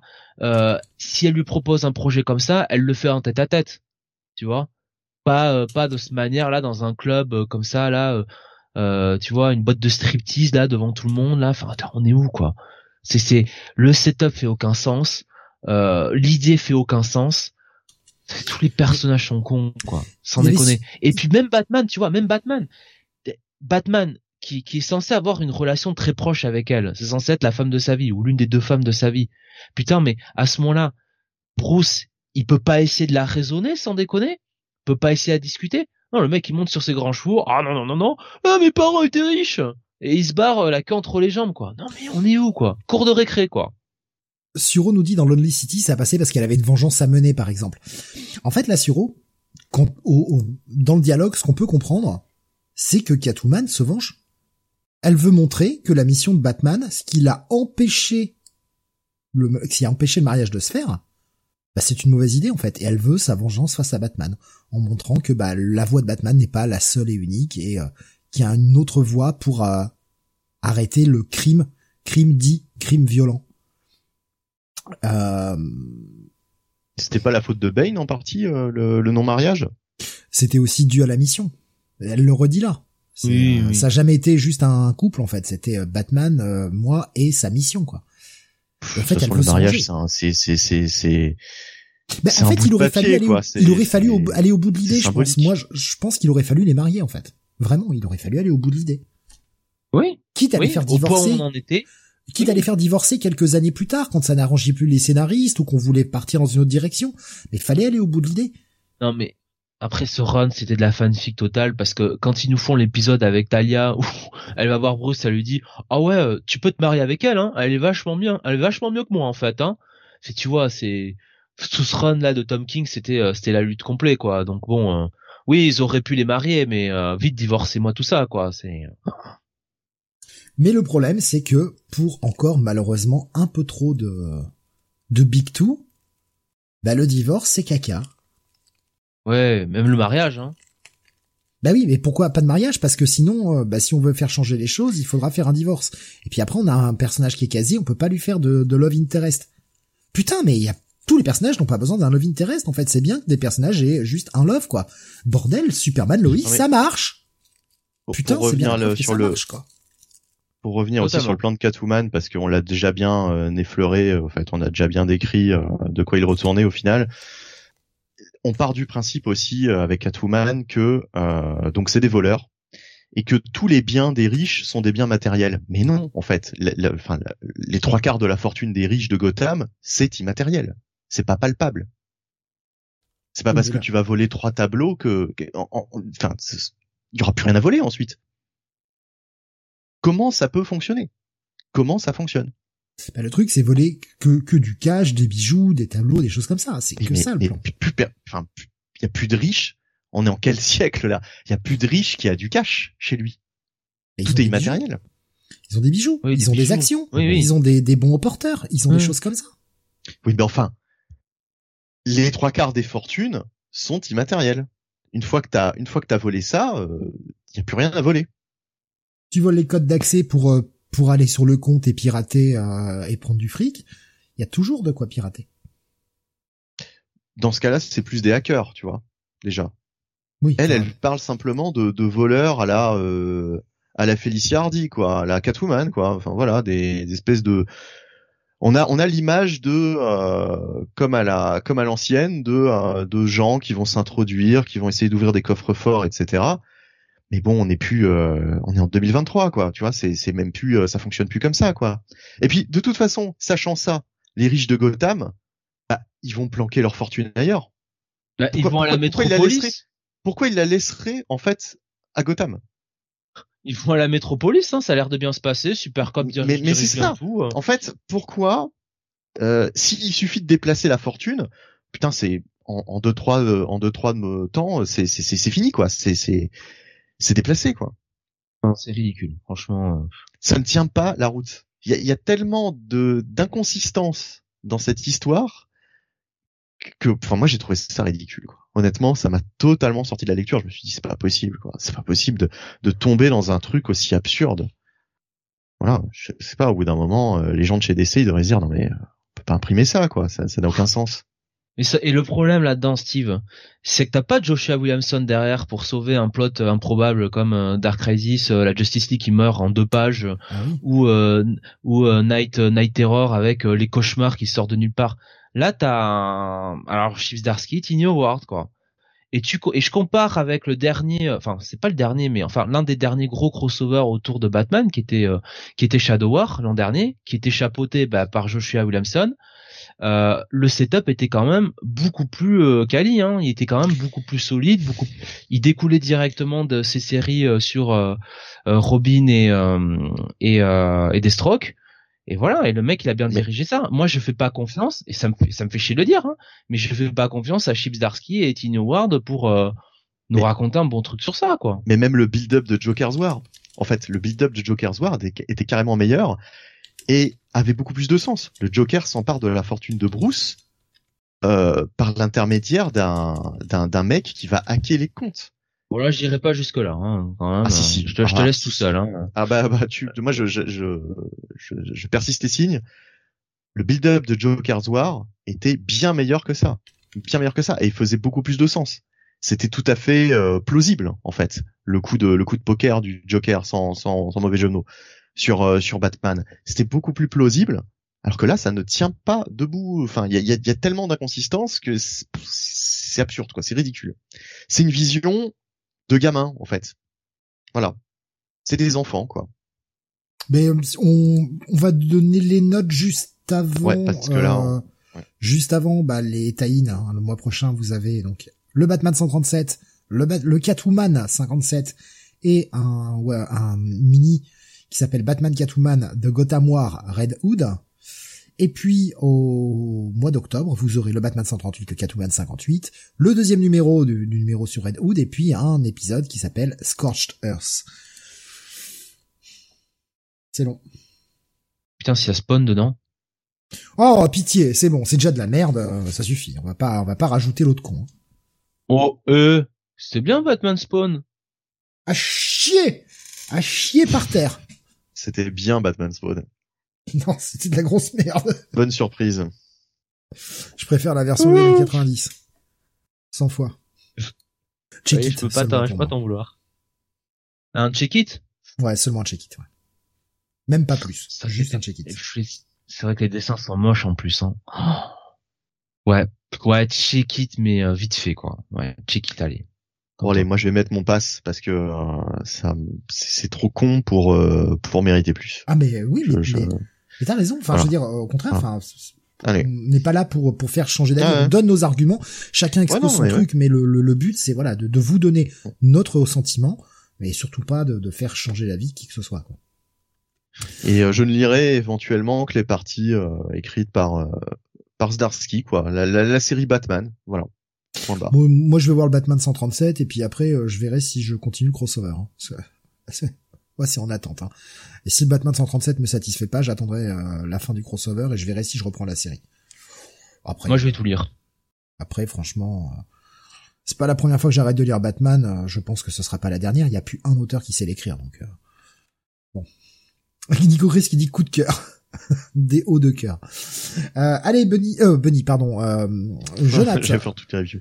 Euh, on va passer au No One numéro 5, sorti la semaine dernière. Oui, euh, on va faire assez vite quand même. Euh, C'était la semaine dernière. Donc scénarisé par Kelly Gins et Brian Buccellato, avec des dessins de Geraldo Borges et une colorisation de Mark Englert. Donc euh, voilà, un parti, partie graphique pas faux folle on va pas se mentir. Euh, le dessin de, de Geraldo Borges, c'est pas, incroyable là-dessus, notamment sur certains visages. Mais c'est ça qui est intéressant avec No c'est que c'est surtout le scénario euh, qui a de l'importance, euh, puisque là, on va être en fait sur sur un épisode qui s'intéresse donc à Aaron, donc le fils de, Ben Kern, hein, le, le protagoniste un petit peu de, cette série, l'ancien commissaire de police, et Aaron qui était un, un, ancien No qui est en, en, ce moment en prison, ben il y a euh, des révélations comme quoi euh, bah, il est innocent, en tout cas des crimes dont il est euh, il est accusé et il pourrait sortir de prison. Et en fait, le, cet épisode va va se positionner sur plusieurs plans. On va avoir le plan des journalistes qui, bon toujours autour de Julia qui fait son podcast, vont essayer un peu de faire une conférence de rédaction pour savoir comment ils doivent gérer cette euh, cette info. On va avoir le plan légal, le plan le plan plus procédural avec l'avocat d'Aaron qui va mettre en place un petit peu euh, toute la stratégie. Alors un avocat un peu qui m'a fait penser mon cher Steve à William Shatner dans Boston Justice. Côté un peu c'est de la euh, référence. ce petit avocat un petit peu, euh, un petit peu véreux, un petit peu margoulin, tu vois, un peu de la haute comme ça là, euh, euh, avec les bons costumes, mais qui quand même a bien roulé sa bosse, quoi, une sacrée expérience. Euh, mais ce pauvre avocat, lui, il va rencontrer Noan. Et Noan, il va lui dire, alors mon gars, mon cher Roger, je te laisse pas d'autre solution. Soit, soit euh, t'empêches ton client, donc Aaron, de sortir de prison, soit je te tue. Voilà. On comprend pas pourquoi Noan fait Noan fait fait ça parce que bah depuis le début de la de la série en fait Noan nous est présenté enfin le nouveau Noan dont on cherche l'identité nous est présenté vraiment comme un vrai vigilante qui essaye de euh, bah de j'ai envie de dire un peu de, de régler les situations, quoi, de, de, de sauver un petit peu des, des, personnes ou en tout cas de, euh, de, de mettre sous les barreaux les pseudo criminels, ceux qui estiment être criminels. Donc on comprend pas pourquoi il s'attaque à l'avocat comme ça. Vous verrez, euh, il y a une explication. Euh, et là aussi, on a quand même Ben, le père d'Aaron, qui quand il apprend que son fils va peut-être sortir de prison, bah il est pas content et il veut que son fils reste en prison pour euh, expier euh, euh, bah, les, les méfaits qu'il a pu faire. Donc voilà, donc c'est un épisode qui va qui va s'intéresser euh, à la sortie de la, enfin le, tout, le, le, dossier judiciaire autour d'Aaron, c'est quand même c'est quand même bien trouvé, euh, c'est bien euh, c'est bien écrit. On voit aussi toutes les difficultés qu'a Julien un peu de euh, bah, d'exprimer euh, son avis en tant que en, en tant que journaliste avec un journal bah, qui est qui a des financiers autour qui donnent un petit peu la ligne éditoriale. Euh, donc voilà, encore un encore un très très bon épisode de, de cette série. Et, euh, et voilà, donc euh, écoutez, moi je prends toujours autant de plaisir et, et c'est un bon bail. Voilà. Il faut que je rattrape. J'ai deux épisodes de retard là sur le, le sur cette série, donc il faut absolument que je rattrape. Malheureusement, c'est pour ça que j'ai pas pu t'accompagner, Jonathan. J'avais absolument pas le temps de caler les, les deux épisodes. Euh, Graf disait un bon bail également. Tu allais dire Benny? Ou Jonathan, pardon? Non, j'ai dit pas de problème, Steve. Euh, euh, je, Grave donc nous disait un bon bail encore, encore une très bonne série du Massiverse, scénar excellent. Écoutez les podcasts en complément, franchement ça prolonge l'expérience de lecture de très belle manière.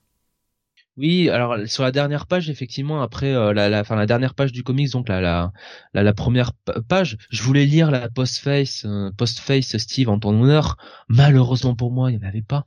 Euh, et donc on voit en fait, euh, on voit la page qui dit, euh, bah écoutez le podcast par rapport à No One, donc avec le lien et tout ça, quoi.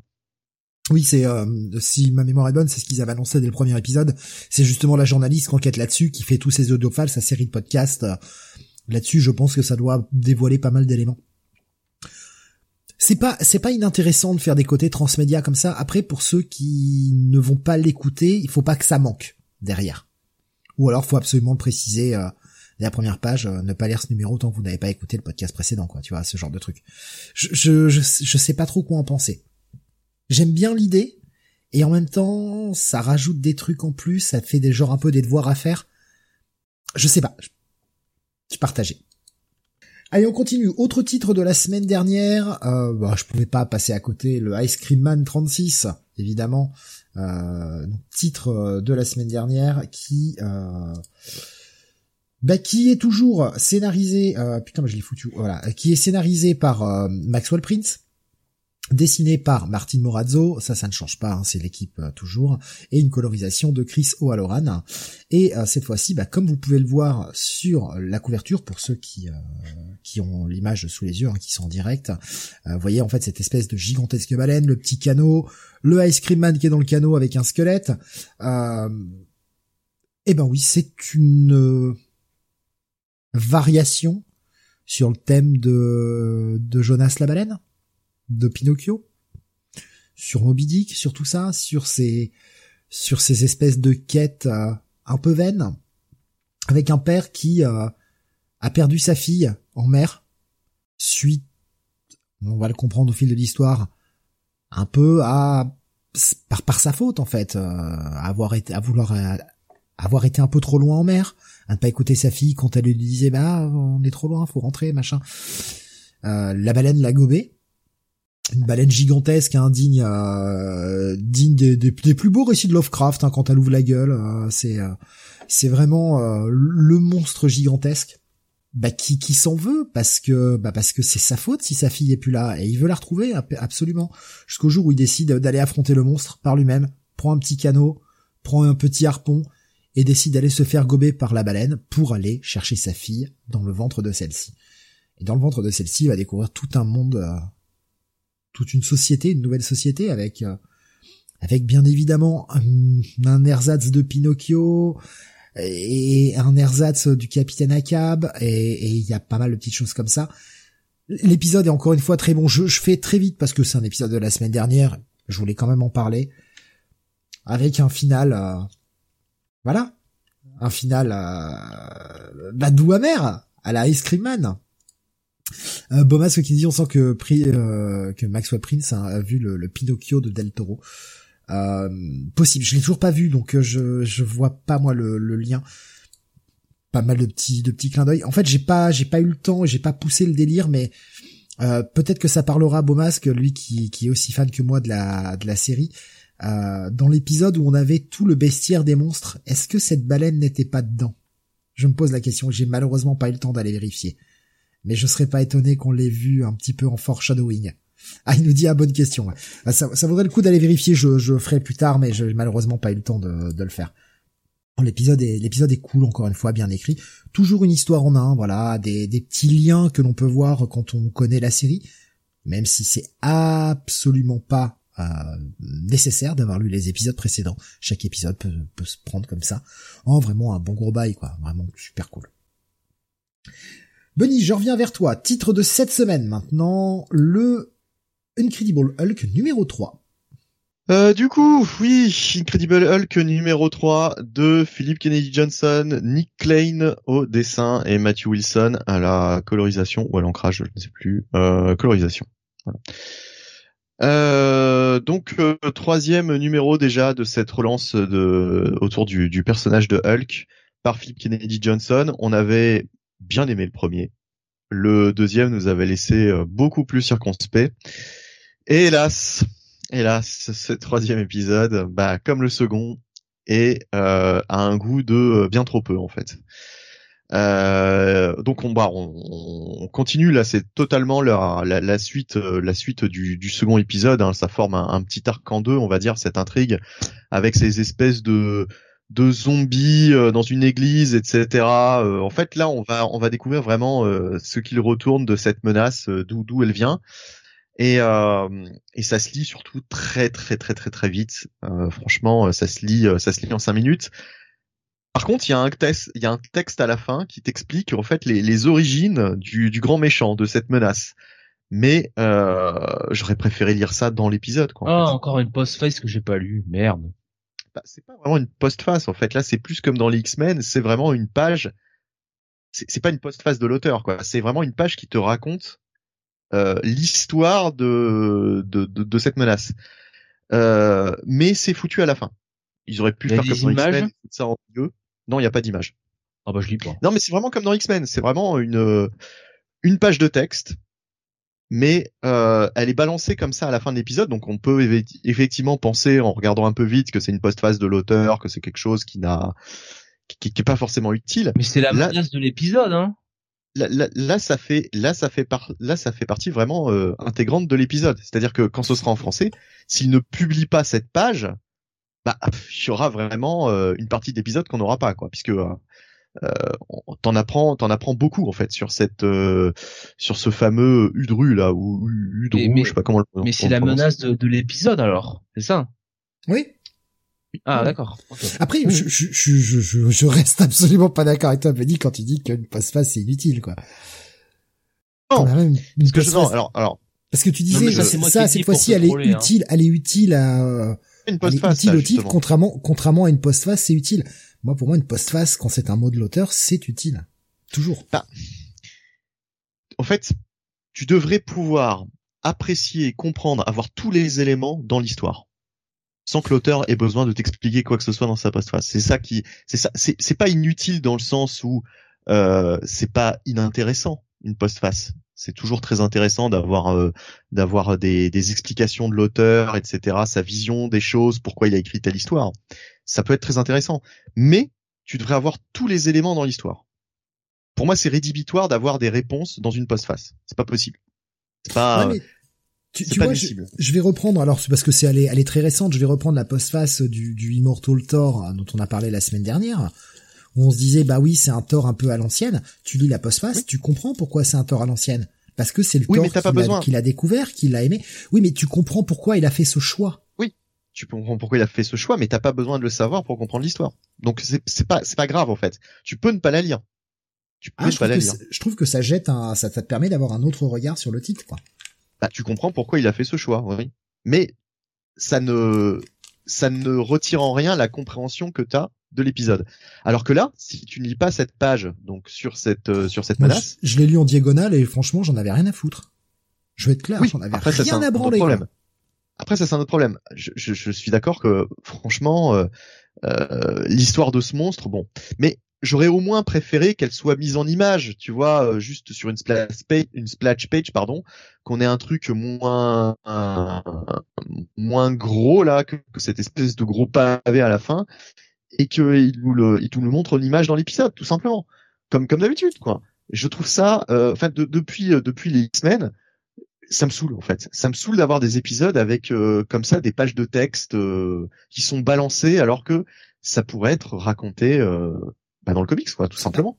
Quand, quand c'est Voilà. des schémas, je suis assez d'accord de les balancer. Quand c'est que- des schémas, oui. Quand Oui, c'est des schémas, ouais. ça passe. non, mais c'est vrai des schémas, que ça passe. après ça, ça peut être cool aussi, tu vois par exemple quand euh, je pense à X-Force parce que ça fait partie des séries que je retiens le plus parce que c'est celle que j'ai le plus appréciée au moment où je lisais les X-Men, quand t'avais genre euh, le journal de Beast. Bah ça passe quand Oui, même parce que mieux c'est un en- journal. Alors, voilà, ça, ça passe pas, ça passe quand même mieux en mode euh, comme ça prose que raconté dans le comic avec euh, des bulles ou des machins. Je trouve que c'est Et- plus lisible comme ça, tu que sur une page, ça te bouffe pas parce qu'il faut penser quand même qu'on est sur 4 dollars des comics de 20 pages. Une page, c'est 5 mais comme centimes. tu- C'est ouais. euh, non, mais comme tu 50 centimes. comme Non. tu l'as dit, c'est un c'est ce une page de journal. Donc c'est quelque chose que tu peux matérialiser.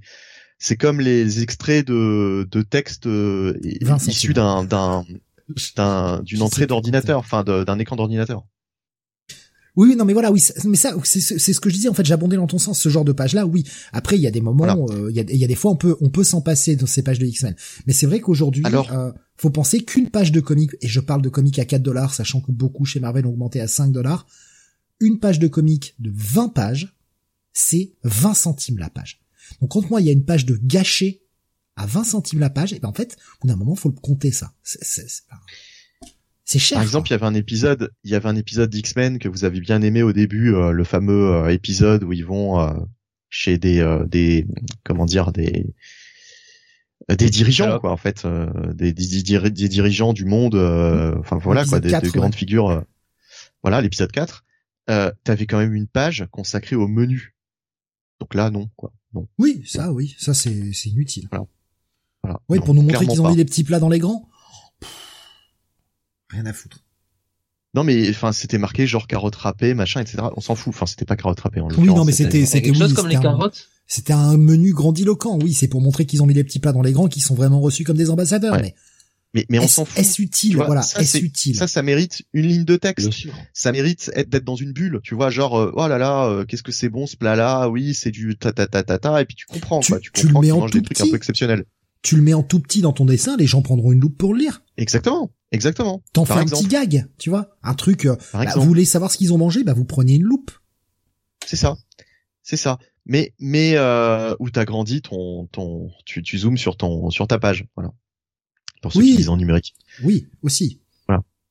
Et euh, enfin voilà. Mais en tout cas, euh, tous ces documents, c'est des trucs qui sont euh, euh, matérialisés. En fait, tu, tu- enfin que, que, que, tu- peux palper. Une page de journal, un écran d'ordi, etc., etc. Ça, ça a sa place. Ça me dérange pas. Par contre, là, du texte brut, plutôt que de le mettre en, en image dans la dans une BD, ça me dérange. Ça me dérange. Je, je, je... Pourquoi Pourquoi En fait, c'est là? Pourquoi ce choix? Tu vois? Et là, en l'occurrence, il n'y a pas de post-fast pour t'expliquer pourquoi il a choisi de, de faire ce gros texte à la fin. Non, mais on va être honnête, ce numéro, euh, Il est beau. oubliable. Totalement Voilà. oubliable. Il n'y a pas de, il y a pas de, C'est, juste beau. beau. par contre, c'est très très beau, effectivement. Mais c'est dommage parce que ça ne raconte rien. Ça ne raconte strictement rien. J'ai, j'ai- moi, j'ai eu un faux espoir, là, à un moment, où la gamine non, a fait, mais- a fait ah but fuck you bah, tu me laisses toute seule Hulk puis Hulk qui lui retourne la voir et ben voilà c'est exactement ce que j'avais pas envie elle devait crever cette gamine de merde Mais c'est pas le pire en plus de cet Si, épisode. si, si, si, C'est vraiment. Ah bah moi, moi, moi, moi, pour moi, je trouve que le pire, c'est que ça ne, ça ne raconte rien. C'est, c'est deux. Là, on a eu deux épisodes, les épisodes 2 et 3 ne racontent rien. C'est-à-dire, tu peux les, tu peux les, tu peux les zapper, tu peux revenir à la suite. T'auras pas l'impression d'avoir euh, loupé quoi que ce soit, puisque finalement, sa confrontation avec Oudrou, là, on s'en, on s'en fout, on s'en fout. Traitement, on s'en fout. C'est le méchant de la semaine. Enfin, c'est le, le monstre de la semaine. On s'en fout. Totalement anecdotique. Ça n'a Ouais. pas fait évoluer Hulk, ça n'a pas fait évoluer la gamine, ça n'a fait évoluer personne. Bah, les menaces. enfin, sur la les- fin, si. les espèces de ouais. Bon, si tu veux mais je veux dire c'est c'est vraiment pas euh, non mais je gratte hein, pour chercher des trucs. Hein. Je gratte. voilà mais mais tu te rappelles dans dans le premier épisode on avait euh, on avait des gens qui les poursuivaient on avait des des des personnages secondaires qui qui apparaissaient on les a pas vus dans les épisodes 2 et 3 quoi c'est quand même problématique je je sais pas ce que Philippe Kennedy Johnson là-dessus La, la postface te fait comprendre quand même que euh, tout et encore on le comprenait dans le comic sans sans- enfin la postface en tout cas la page de texte à la fin te fait Oui, comprendre que lien, ce oui. monstre est lié avec ce, ce culte mais on s'en fout Enfin, on est voilà c'est bah, c'est de la fout. série en fait qu'on s'en fout comme d'habitude quoi. PKJ j'y arrive pas. C'est chiant. t'es tombé quand même sur les le must de sa Ah mais oui production, mais hein, je chaque tombe je tombe comme par hasard sur les mauvais épisodes à un moment si euh, putain ça doit faire une Ah, dizaine d'épisodes que je lis de lui. bah, lit James Bond ouais lit James Bond hein ça fait une dizaine d'épisodes que je lis de lui, à chaque fois je suis tombé sur pas le bon. Bah ouais mais mec, euh, si putain, euh, 10 Euh, épisodes différents, euh, t'es ouais, pas capable c'est- de faire un truc de bien. Je vote, hein. Ben, Ah ouais, même, mais- même moi, je dis que c'est pas bon là. Hein, de toute façon, on est d'accord, c'est pas bon. Mais euh, James Bond, c'est très bon, par exemple. Voilà. Donc, euh, tout ce que je peux te dire. Mais Jonathan, Euh, tu t'es pas exprimé sur ce sur ce numéro? Oui, euh, eh ben, le problème, c'est que euh, je pense qu'avec le numéro 2 et le numéro 3, on aurait pu faire un très bon numéro 2. C'est, c'est beaucoup, beaucoup, beaucoup trop court. Il s'en passe rien dans ce numéro 3. Et comme dit Bunny, le problème, euh, c'est que c'est une chose de raconter ce qu'on voit là avec Hulk euh, et la gamine et la caverne et tout ça. Mais où sont les autres personnages de ce run? Où est euh, cette, cette espèce de culte ancestral qu'on nous a introduite dans le, euh, le backup là, le numéro 0 là C'est quand même, c'est quand même dommageable. Là, il y avait justement la place pour les développer un petit peu. Voilà. Et, euh, et non, il y en a, il y en a, il y en a pas assez quoi. Il y en a pas assez là-dedans. C'est très très très très succinct. En plus, bah, on a le numéro euh, sous le prisme de Hulk, donc euh, des dialogues qui fatalement sont assez euh, bas du front. Comme dit Steve, hein, il y a les dessins. Voilà, c'est tout. Et, euh, et en plus, je trouve que ça n'explore même pas trop le côté horrifique euh, euh, qui évolue, euh, enfin que, que Philip Kennedy Johnson voulait donner au, au run. Quand on compare avec avec Ghost Rider, ouais, ça, non. Donc, Mais ouais, là, assez il nous déçu là, pond- numéro. Il nous pond un épisode avec le cul un peu entre deux chaises quoi. C'est d'un côté le mythe Lovecraftien, les grands anciens, etc. Et en même temps de la brutalité, de la sauvagerie, en mode je te transperce dans tous les sens et je te je te bastonne jusqu'à ce que t'exploses. Et je trouve que ces deux styles sont relativement incompatibles pour ma part, mais bon, ça après euh, chacun son appréciation de, de l'horreur. Et en plus, tu vois, j'étais euh, j'étais parti sur une fausse piste. Je pensais, vu la couverture que du, du, du troisième, qu'en fait la menace ça allait être révélée comme étant Shumagorat. Ah non. Moi, je pensais que c'était l'œil de Shumagorat en fait sur la sur la couverture. Malheureusement, bah, si vous pensiez comme Bunny, hein, euh, on vous enlève tout de suite vos espoirs. c'est pas ça. Non, c'est pas Shumagorat. C'est un truc euh, vraiment, euh, nou- je pense totalement nouveau. Parce que je pense pas qu'il soit allé chercher un, un personnage qui existait déjà chez Marvel. Alors, peut-être dans les dans les vieux de journée Into Mystery ou ce genre de truc là, peut-être. Voilà. S'il est allé chercher un, un vieux méchant euh, qui existait déjà avant, là par contre c'est un peu plus intéressant. Mais fallait faire pour le coup, fallait faire une post-fast. Oh, si Fallait le l'expliquer. euh, aussi vite. euh. Moi, pour moi, si c'est pour le déglinguer aussi vite, euh, pourquoi te faire chier à aller chercher un vieux truc quoi? Totalement. Autant en faire un, Euh, peut-être alors pas l'antagoniste primaire mais un des antagonistes tu vois secondaires un peu qui reviennent du run quoi ça bah là c'est juste un, euh. un sbire quoi, du grand méchant quoi. Mais faudrait pas qu'à chaque arc il affronte un, un, Et- un monstre pour arriver jusqu'au boss final. comprendre que c'est un sbire euh, un sbire du méchant enfin de de Sur, Tu sur vois, de- Marvel de Fandom, il est pas référencé, hein, donc euh, D'accord. je pense pas. Bah c'est compréhensif quand tu lis le quand tu lis justement le, le pavé à la fin quoi. ah, euh, Bah moi je sais pas lire, voilà, désolé. C'est aveu comme ça, sorti de nulle part. ouais, non. C'est beau, hein. par contre c'est beau, putain, Nick Klein, euh, franchement, sa Ah, ouais, sélection, ouais. il la gère super bien.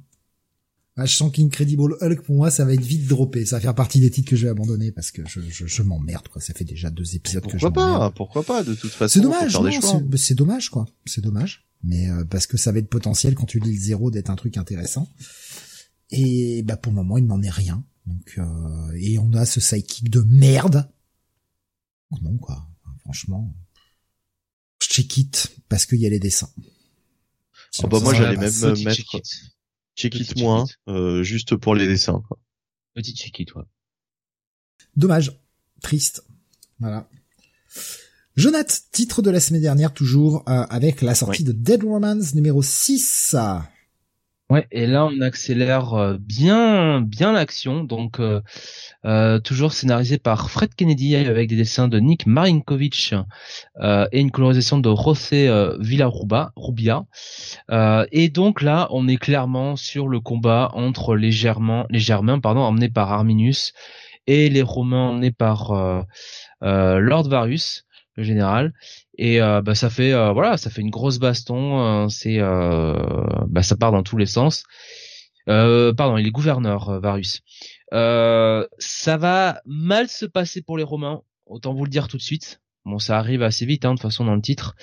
Et donc on va voir Arminius qui, bah, mine de rien, est en train de bien mener sa vengeance. Mais surtout le gros de l'épisode, c'est quand même Arminius qui va rencontrer un personnage qui lui est cher, et ça va amener une discussion, euh, euh, une discussion qu'on attendait en fait depuis le début du, euh, depuis le début de, de la série. Et je trouve que l'auteur, euh, euh, donc c'est euh, Fred Kennedy, et ben il s'en sort très bien parce qu'en plus, comment dire. Il écrit pas les personnages out of character quoi. Voilà, il il respecte bien ce qu'il a fait avant, c'est une discussion logique et je trouve qu'il prend peut-être le chemin le plus entre guillemets difficile, mais celui qui va donner le plus de comment dire le plus qui peut donner le plus de richesse sur le futur euh, euh, d'un point de vue scénaristique puisque bah alors je ne sais pas s'il y aura une suite ou pas mais euh, sur la fin de l'épisode j'ai pas l'impression que ce soit la fin. Voilà. Donc bah écoutez encore encore euh, encore une belle belle un bon numéro hein, de Dead Roman. Euh, ce sera ce sera un bon bail hein, aussi euh, pour moi je prends beaucoup de séries. Au fur et à mesure maintenant que je comprends un peu qui sont les personnages et euh, et leur backstory euh, je prends quand même beaucoup de plaisir euh, à lire euh, à lire cette série. Euh, j'espère juste ah bah non merde c'est le dernier numéro. Ah bah voilà. Euh, je vois que c'est en fait euh, le- je suis allé, je suis allé voir aussi. la, la fin de la Ouais. Oui, voilà, c'est peut-être, euh, c'est peut-être, tu sais, euh, le, le modèle image aussi où on fait son premier arc, on attend un peu que le TPB sorte et on reviendra. euh, Ouais, c'est vrai que c'est ça parce que la fin en fait, maintenant que j'y pense, cette fin, c'est à la fois une fin qui peut être euh, bah une fin un peu tu vois, un peu à la Pyrrhus, tu vois. Euh, donc euh, quelque chose qui qui qui pourrait terminer la série comme ça. Euh, mais euh, quelque chose qui laisse la porte ouverte à une euh, à une deuxième mini-série. Donc euh, faudra voir mais en tout cas euh, c'était bah, c'était c'était pour l'instant bah, c'était une bonne mini-série et donc du coup bah je jugeais la mini-série c'est un bail aussi pour moi pour la mini-série quoi avec des très bons dessins quand même hein, sur sur l'ensemble hein. très belle couve couverture aussi Très belle couverture, mais pas aussi belle que le titre qui vient, Jonathan, parce que là, c'est euh, la couverture de la semaine, si ce n'est du mois. Ah oui Mm. Alors, on va parler du. Action Comics Presents Doomsday Special. dommage que le reste soit pas l'image de la couverture Le la couverture de, je vais retrouver son nom, Björn Barents, voilà, qui euh, qui en tant que Ah oui. artiste, va falloir se lever tôt celui-là pour aller. pour allez aller voir sa page euh, sa page Instagram où il revisite enfin où il présente les différentes couves qu'il a fait et puis euh, d'autres trucs qui qui qui, qui l'inspirent ce mec a un talent fou ça y a pas photo Le mec a un style. euh, Alors oui, là aussi, on sent bien le côté euh, colorisation digitale, etc. Et on sent que le mec travaille sur euh, sûrement sur des modèles 3D et tout. Mais la palette, enfin, si vous zoomez vraiment sur l'image de, de cette cover, regardez le, le grain de peau pour Doomsday. Enfin, c'est c'est parfait, sans déconner, c'est parfait quoi. C'est euh, vraiment les, la cover le, magnifique. Elle est vraiment magnifique cette cover.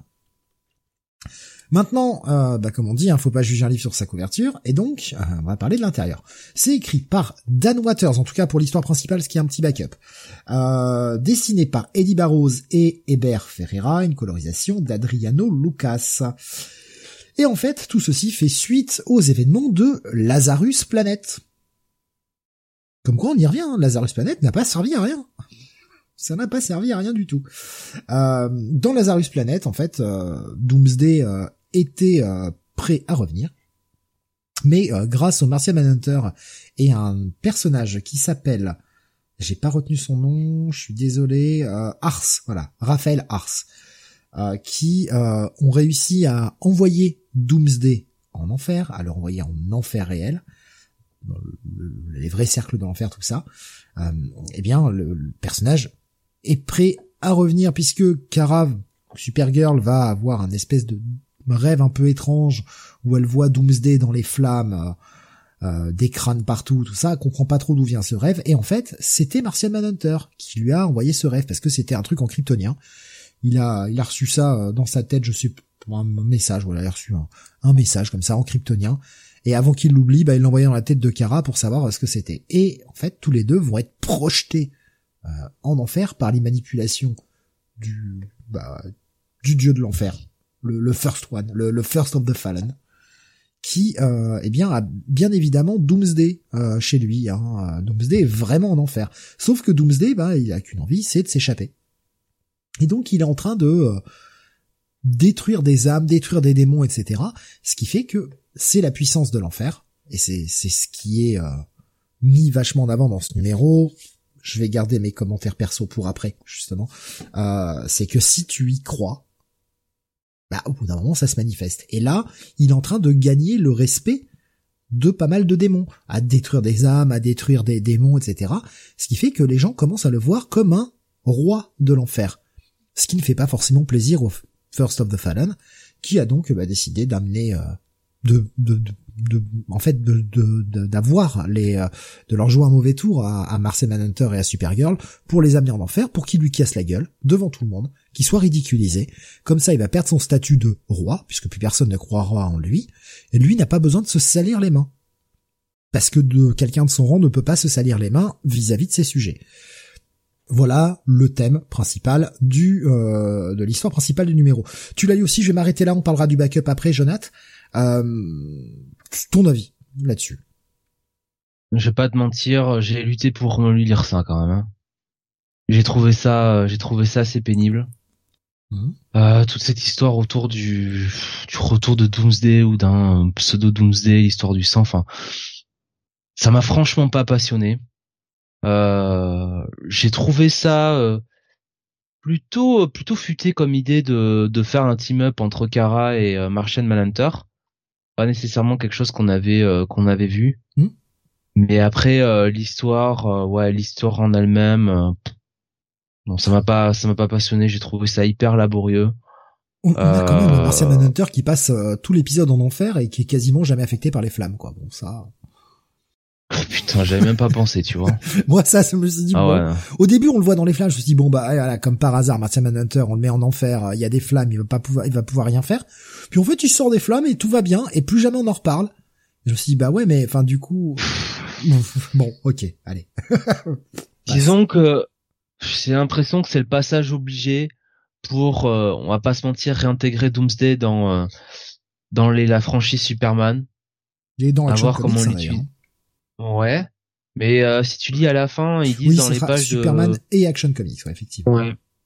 Alors, si c'est euh, pardon, Joshua Williamson qui l'utilise, je pense qu'il y a des trucs à faire avec euh, les antagonistes actuels du run, avec euh, le rôle de Lex, avec Supercorps, donc ça peut être ça peut être pas mal. si c'est pas Joshua Williamson, je suis un peu moins ouais un peu moins chaud pourtant c'est quand même Dan Waters hein, qui est là-dessus moi j'aime bien ce qu'a fait Dan Waters euh, sur euh, Azrael ou même sur sur Batman quand il a eu des des petits euh, des petits titres à écrire Euh, et là, euh, pff, ouais, je sais pas. Euh, Moi, je vais être honnête, vraiment pas- pas passionné. Moi j'ai pas détesté. Après c'est juste que c'est le concept de l'enfer euh, dans les comics. Et c'est un gros problème. C'est-à-dire que d'un côté, excusez-moi, d'un côté, on a cet enfer et euh, Kara qui comprend pas cette notion d'enfer parce qu'elle est kryptonienne et que bah, tout ce qui est religieux n'a pas trait hein, sur Krypton. Euh, elle comprend pas cette notion de l'enfer où on envoie les âmes se faire torturer. Enfin, ça n'a aucun sens pour elle. Et en fait, le, le problème est que bah oui, l'enfer existe parce que bah c'est bien des batailles contre des démons, c'est super classe sur les pages et ça, ça fait des bonnes histoires, etc. Mais d'un côté, il ne peut pas y avoir de démons s'il n'y a pas de paradis. Mais le puritanisme et le côté religieux des Américains font que l'on ne voit jamais Dieu. Et en fait, ça me pose un vrai problème au bout d'un moment, c'est que d'un côté, euh, ouais, on te met les cercles de l'enfer, tout ça, et je trouve ça cool. Je, je dis pas que j'aime pas ça, au contraire, je trouve ça cool. Mais en face, on va jamais te montrer Dieu. Parce qu'il y a qu'un Dieu, parce que c'est la religion, parce que... Et au bout d'un moment, on te demande de croire à l'enfer sans croire au paradis. Bah non, en fait. L'un va pas sans l'autre. Il y a pas d'ombre euh, sans lumière, il y a pas de paradis sans enfer. Enfin voilà. C'est... Ça, ça, c'est chiant, en fait. Ça, c'est chiant, quoi. Le run de Reca euh, Action Comics c'était très tourné euh, dans la re- dans la religion kryptonienne, nous dit Baboussa. Oui, oui, oui, effectivement. Euh, mais- Sur les anciens de les anciens dieux de, de de sur Krypton. Ouais. Non, et puis surtout, bon, euh, on a l'impression qu'il y a plusieurs enfers, quoi, chez DC. Tu vois, euh, il y a l'enfer avec Trigon, euh, il y a euh, cet enfer-là, enfin, tu- Bah, chacun est responsable de son petit cercle en fait, c'est ça le truc. C'est quand même formidable, ça aussi, hein. Ah, c'est le classique en fer de Dante, hein, de toute façon, chacun a son petit cercle, c'est ce que fait Ah, Spawn également, et c'est ce que l'on voit justement dans le backup. Dans le backup qui est écrit par Dan Waters, là aussi, avec Max Raynor au dessin, colorisation d'Andrew Dalhouse, un décès à son spawn. Voilà. Ça m'a fait vraiment penser à ça. Décès à son spawn. On a ce, justement ce, ce gamin, Raphaël Ars, qui s'est retrouvé en enfer suite à, l'emprisonnement de Doomsday en enfer à la fin de Lazarus Planet, euh, tout ça. Et euh, on le voit se balader dans un des cercles de l'enfer, qui euh, se fait choper par un démon qui dit mais qu'est-ce que tu fous là? Attends, t'es pas en train de te faire fouetter par un démon, toi? Attends, je vais je vais te faire tâter de, de ma douleur. Sauf que bah le gars, en fait, il était là juste pour attirer un démon, puisqu'il ne peut pas passer d'un cercle à l'autre sans l'aide d'un démon. Il y a que les démons qui peuvent ouvrir le portail qui permet de passer au cercle suivant. Donc, il attend que le démon ouvre le cercle suivant, lui défonce la gueule, l'emmène dans le cercle d'après, le bute, et euh, commence à libérer quelques âmes, et puis va recommencer le même schéma pour descendre jusqu'au dernier cercle. Décès à son spawn. Ça y est. C'est sympathique. Bon, c'est un backup. Je connaissais pas le perso, j'ai pas lu euh, son apparition dans dans euh, Lazarus Planet. Est-ce que j'ai envie de le revoir? Bon, à l'occasion, oui. Est-ce que je lirai une histoire euh, euh, complète sur lui? Pas sûr.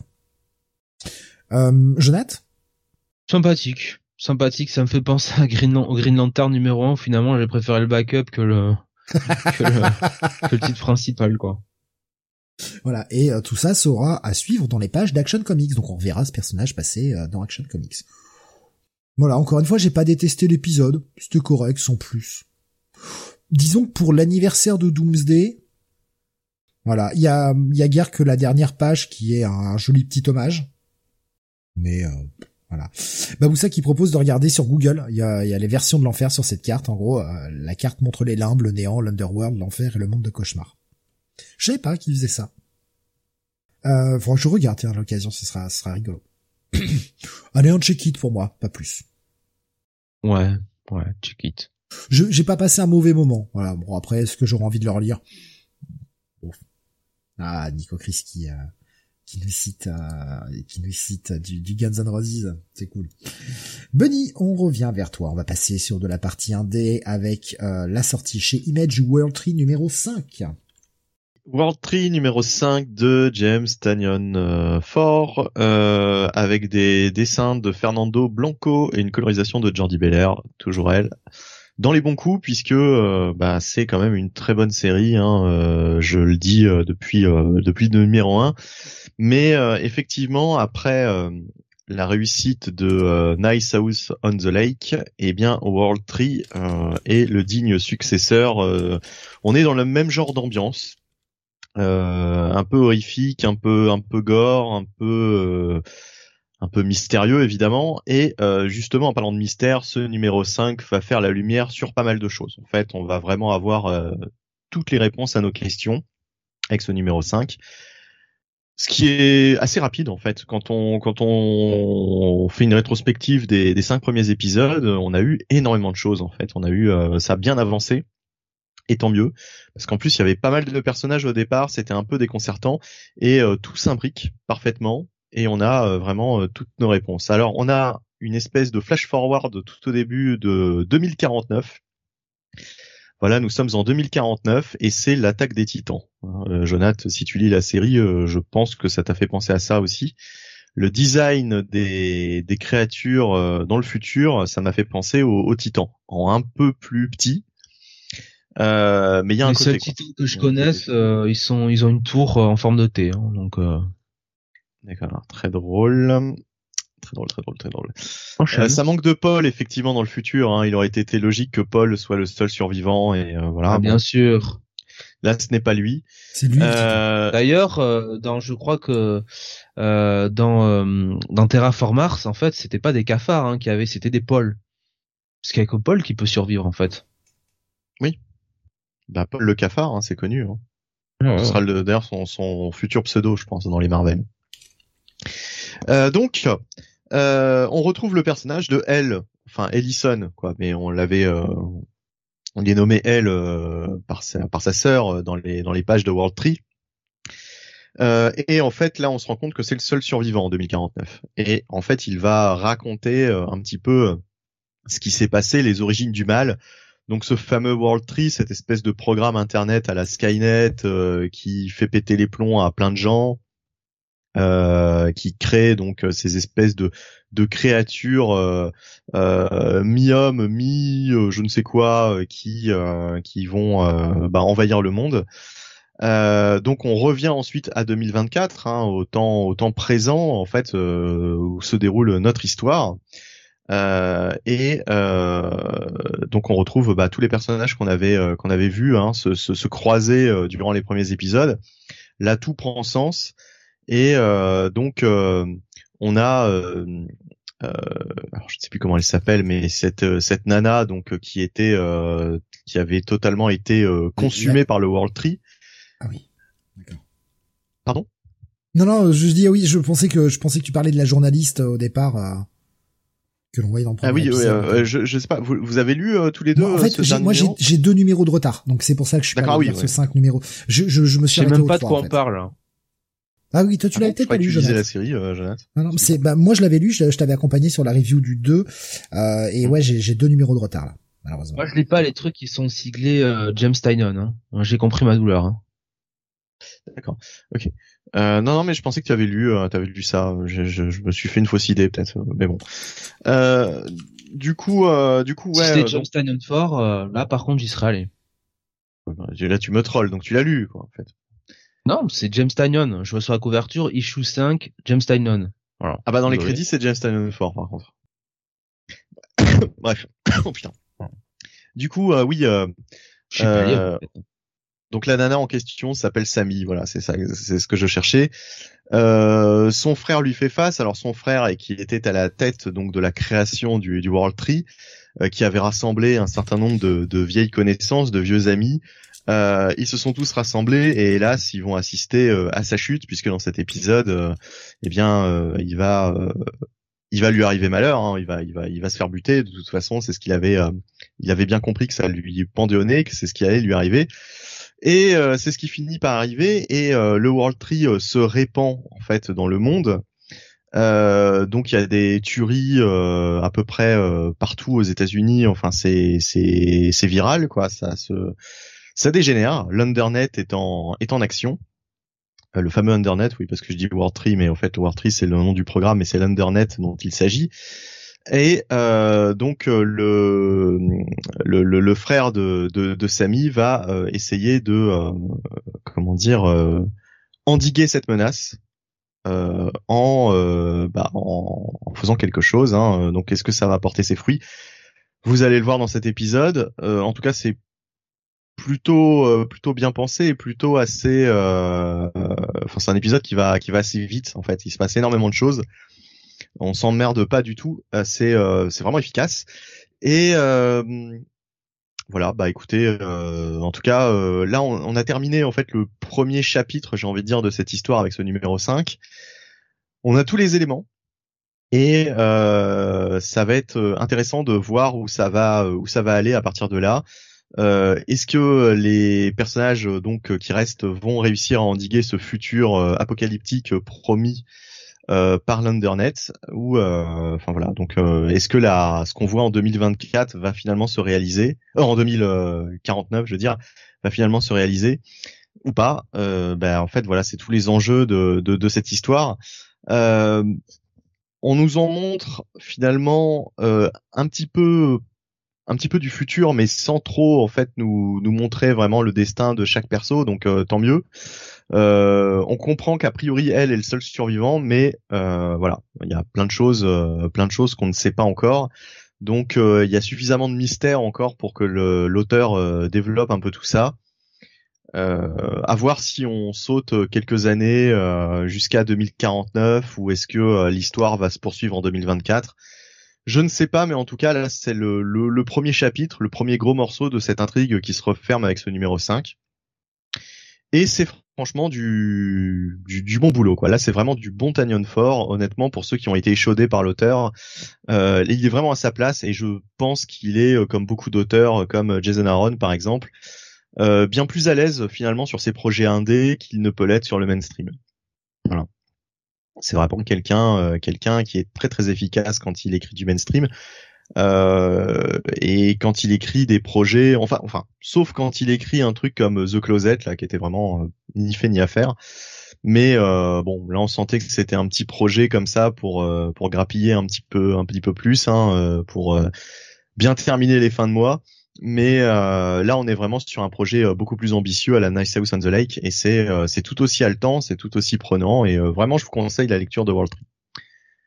Il y avait, je me rappelle du, du commentaire de Graf euh, un peu plus tôt dans l'émission qui nous a quitté, enfin qui, est- qui est parti, hein, il n'a pas quitté euh, Qui est mort. physiquement, Salut. euh, qui disait euh, justement World Tree, euh, Bombay euh, et James Ford du coup vraiment à sa place sur euh, l'indé euh, plus que sur le mainstream.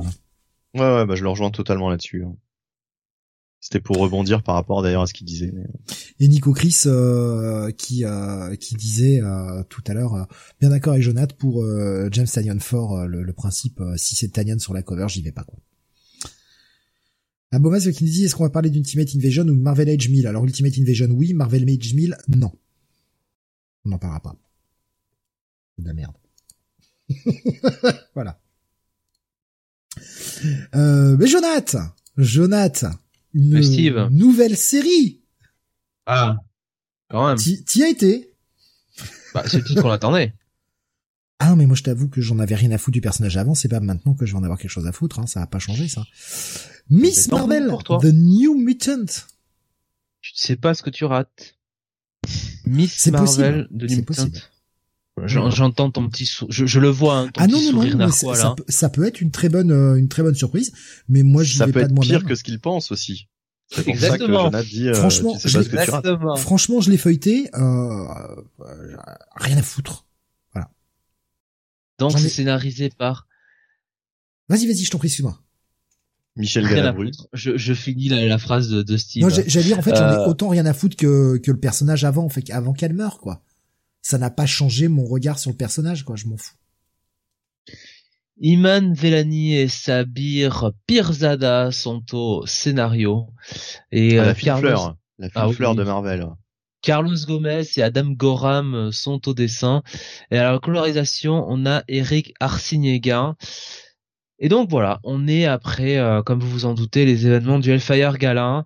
Euh, les mutants euh, sont underground, hein, sont devenus bah, les Marauders hein, finalement, les New Marauders. On a eu le massacre des mutants et bah, Miss Marvel finalement via bah, déjà a ressuscité, hein, est devenue maintenant une mutant. Voilà, ça sort nulle part, mais c'est comme ça. c'est une mutant. Elle a intégré les X-Men parce que bon, les X-Men sont tellement à la dèche qu'ils ont besoin de récupérer les premiers pieds nickelés venus. Euh, c'est probablement pas comme ça qu'ils vont battre Orkis. Euh, et euh, Emma Frost a fait en sorte de laver le cerveau de tout l'entourage de Miss Marvel pour euh, accepter le fait que bah elle a ressuscité euh, et faire oublier son identité secrète à certains, puisque oui, rappelons-le, euh, tout le monde a assisté à cet enterrement hein, de Miss Marvel, voilà. Mais on a déjà reconnu ça, c'est formidable, hein, même pas un mois. Et donc euh, le l'épisode débute par un espèce de cauchemar de Miss Marvel qui se retrouve, voilà, introduite par Captain Marvel. Alors c'est l'impression que j'ai l'impression que c'est Captain Marvel plus ou moins des débuts avec le costume un peu cosmique. Enfin voilà, bon, vous me direz, vous vous en foutez. Et en gros, Miss Marvel euh, essaye de euh, se battre elle-même, voilà, de combattre ses pouvoirs avec eh bien un rappel euh, voilà assez assez subtil hein, comme dirait l'autre de tout ce qui s'est passé dans depuis ses débuts depuis son arrivée dans l'univers Marvel tous les personnages qu'elle a rencontrés hein, on voit les champions hein, ou les losers hein, diront les gens de goût on voit les Avengers on voit les Inhumans tiens alors c'est la première fois qu'on voit les Inhumans depuis à peu près 5 ans. Donc euh, c'est intéressant. Voilà, on s'en fout, bien sûr.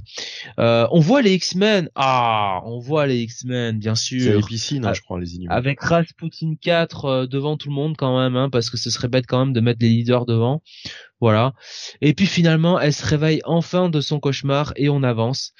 et donc, bah, on assiste hein, à Kamala Khan qui euh, quitte sa famille parce que elle va partir à la fac. Voilà, elle va avoir un stage pendant l'été à la fac dans euh, un euh, alors c'est un c'est l'Empire State University, donc évidemment l'université dans laquelle a enseigné hein, Peter Parker. Oui, souvenez-vous, Peter a été a été enseignant, a été étudiant avant, mais surtout aussi enseignant. Et là, Kamala Khan arrive donc. Elle rencontre, Ouais, un peu. Elle, elle rencontre son sa nouvelle colocatrice qui s'appelle euh, qui s'appelle qui s'appelle qui s'appelle euh, ah ben je sais pas. Euh, si elle s'appelle Bunny. Tu sais comment elle peut s'appeler? Comment une fille peut s'appeler dans l'univers Marvel maintenant? Une, Un nouveau personnage qu'on a besoin de présenter. Comment peut-on l'appeler? Voilà.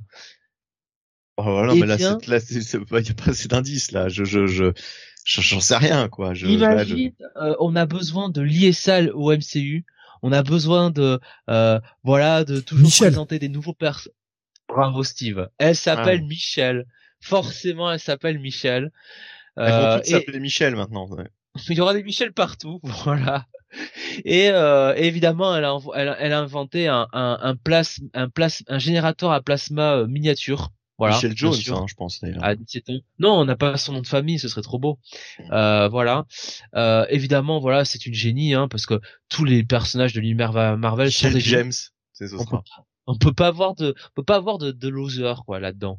Bref, euh, Kamala parle avec elle, c'est très bien, on s'en fout totalement. Et puis elle va dans les égouts pour rencontrer les X-Men. On voit Shadowcat, on voit on voit toute la nouvelle équipe. Alors euh, tout ce qui reste, hein, donc Rasputin 4, euh, euh, merde, comment il s'appelle Laura, putain, Weapon.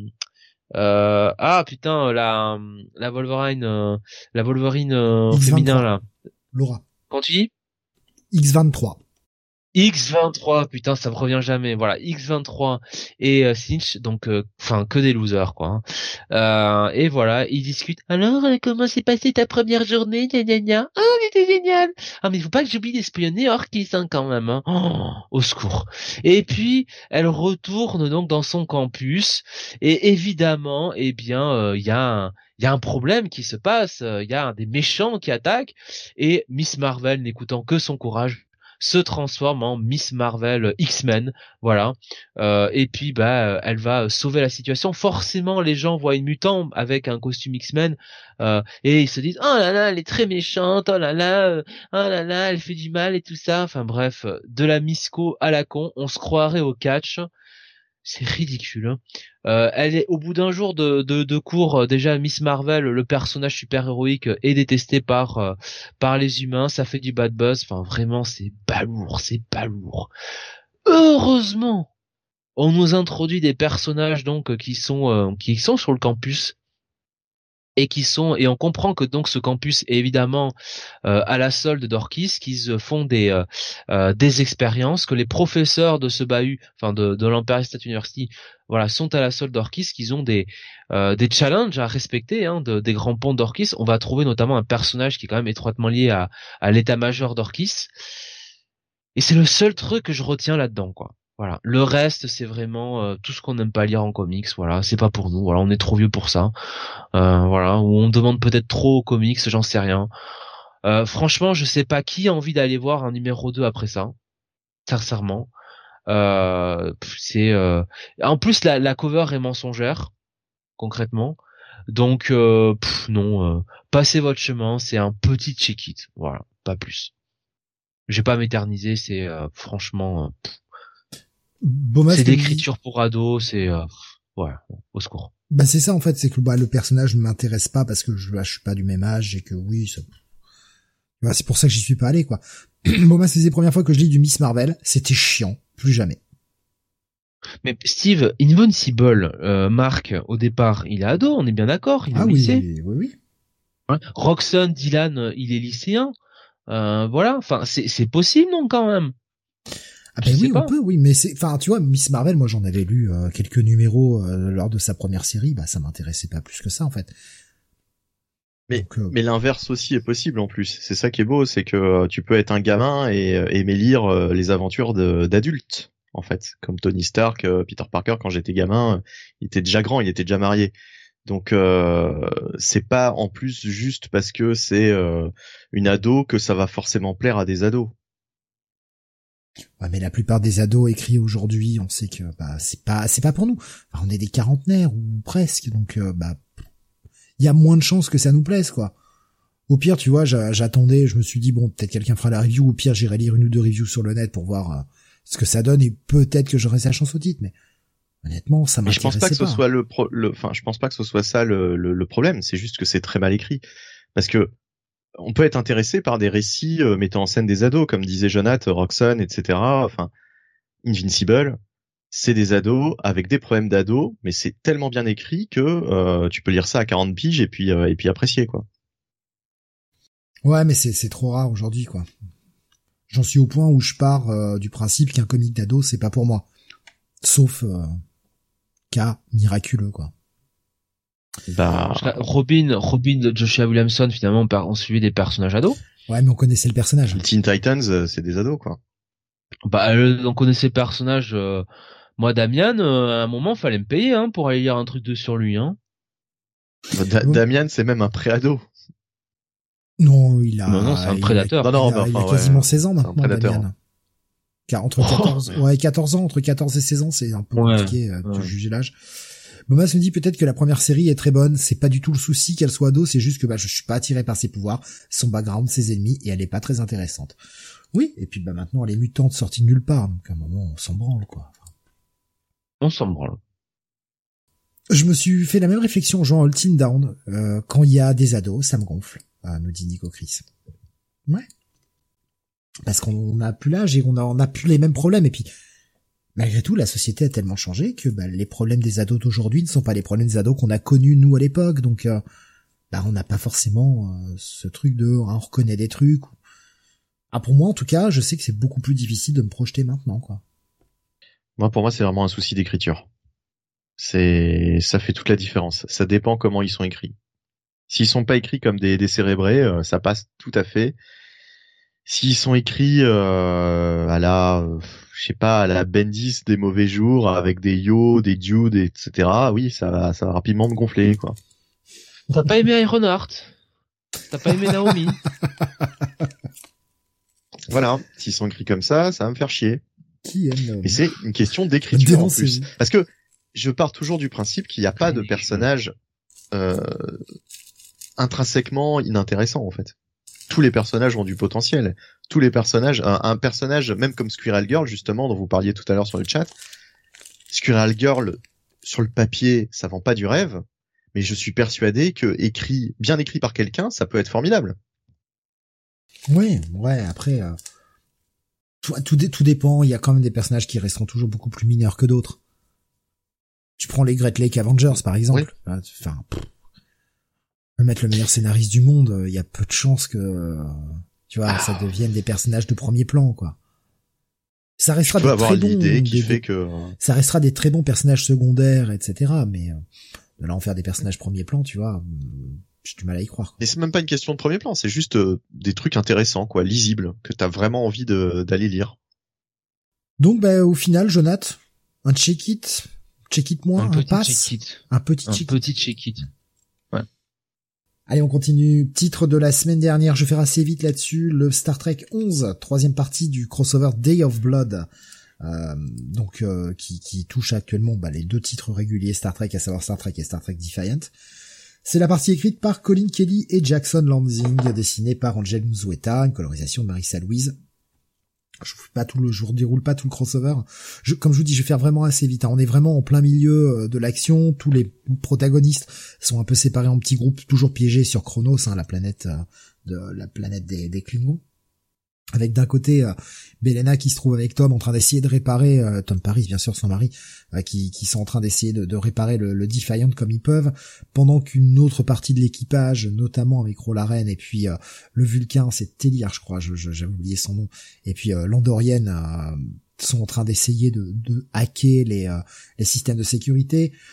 On a également sur un autre plan euh, Sela accompagné du docteur Crusher qui essaie de sauver la vie de Martok tout en essayant de récupérer les codes pour euh, baisser tous les boucliers de Chronos et leur permettre de s'échapper.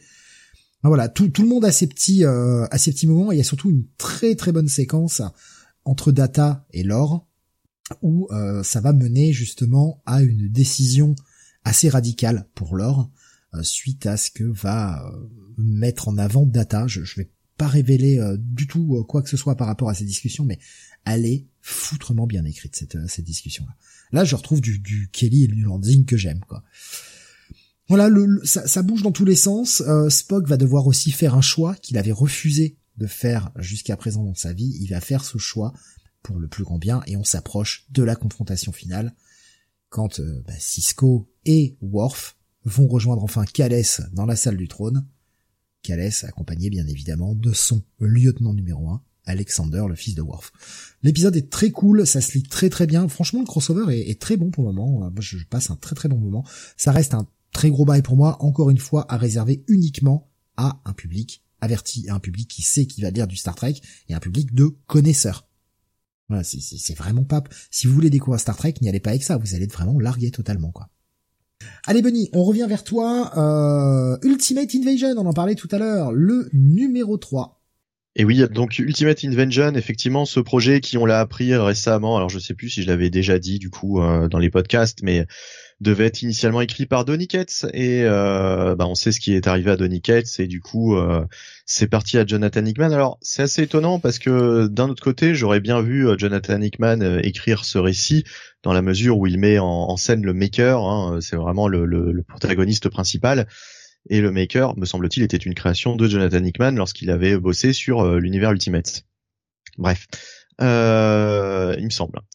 Euh, donc euh, voilà, voilà. Donc euh, ben, alors troisième épisode sur quatre. hein, on sait que c'est une mini. euh, pour le moment, on sait pas trop ce que ça va donner après, sur quoi ça va aboutir exactement. Est-ce que ça va être un gros retour de l'univers Ultimate avec plusieurs titres? Est-ce que ça va être juste un une suite peut-être d'événements euh, avec une espèce de de- de- d'intrigue où euh, certains personnages de l'univers Ultimate vont vont attaquer euh, l'univers euh, 616. Je, je sais pas du tout ce qui va se passer exactement. En tout cas, euh, tout ce qu'on peut dire, c'est que euh, ce troisième, euh, ce troisième épisode, euh, comme les deux premiers, est essentiellement un épisode de discussion, de dialogue. Euh, Il y a quasi pas d'action, mais pour autant, c'est, je trouve, très efficace.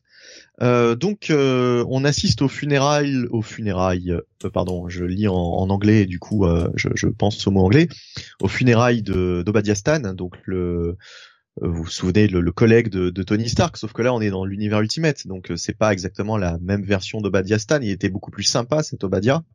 Il n'avait pas mal tourné. Euh, C'était même quelqu'un de très apprécié euh, par euh, le père de, Tony Howard. Et il donc il laisse derrière lui, on va dire, tout un héritage.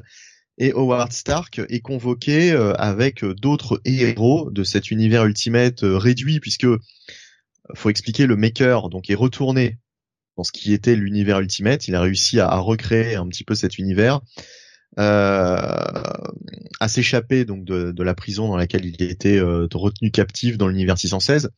Il est retourné dans l'univers Ultimate. Il a modifié l'univers Ultimate en, en, en, comment dire, en, en empêchant la venue de certains personnages clés comme Spider-Man. Voilà, Spider-Man euh, n'est pas euh, mordu par l'araignée euh, radioactive puisque le maker se trouve là et, l'empêche empêche cette cette cette scène d'arriver en fait. Donc voilà, il modifie pas mal de choses pour justement, bah, comme tout bon maker qui se respecte, euh, mettre tous les pions dont il a besoin en place pour euh, mettre en branle son, plan, son grand plan final euh, dont on ne connaît pas forcément tous les tenants et les aboutissants euh, pour l'instant, mais qui se dessine euh, à mesure que le récit avance. Et du coup, donc il y a cette espèce de, de grande discussion entre Ward Stark et certains héros de cet univers Ultimate. On retrouve Hulk, alors un Hulk gris, un Hulk intelligent qui, qui justement avance pas mal d'arguments puisque Howard Stark, Howard Stark est pas forcément très chaud pour bosser pour le maker et et il, euh, il, il, émet des doutes quant à la situation actuelle et euh, quant à quant à certaines personnes qui sont dans cette pièce. Hein, euh, on retrouve quand même des, des personnages un peu borderline. Et le maker fait son apparition et en fait va y avoir une espèce de, de, discussion entre Ward Stark et le maker. Alors ça peut paraître très très comment dire très posé tout ça et ça l'est hein, puisque de toute façon euh, effectivement, il n'y a aucune scène de d'affrontement, de d'action dans cet épisode. On est vraiment dans de, de la parlotte. Mais, comme je le disais, c'est très intéressant et surtout, on a cette fin. En fait, avec une espèce de twist euh, concernant le maker, concernant, enfin, pas concernant le maker, le, maker, concernant Red Richards, en fait. Voilà, on va dire ça comme ça. Le Red Richards de cette euh, de cet univers Ultimate et euh, un twist très intéressant. Et puis surtout, la toute toute fin, on a une espèce d'épilogue avec un personnage qui fait son apparition, une espèce de version ultimate euh, d'un personnage qu'on n'avait peut-être pas vu encore dans l'univers ultimate. Je ne sais plus justement si on avait vu ce personnage-là. Euh, peut-être que certaines personnes qui ont lu ce Ultimate Invasion pourront me répondre. Est-ce qu'on avait déjà vu le personnage qu'on voit à la fin dans l'univers Ultimate? Euh, mais en tout cas, ça annonce euh, effectivement euh, quelque chose de très intrigant, très intéressant. Moi, il me tarde de lire le numéro 4. Il me tarde de savoir où va aller tout ça.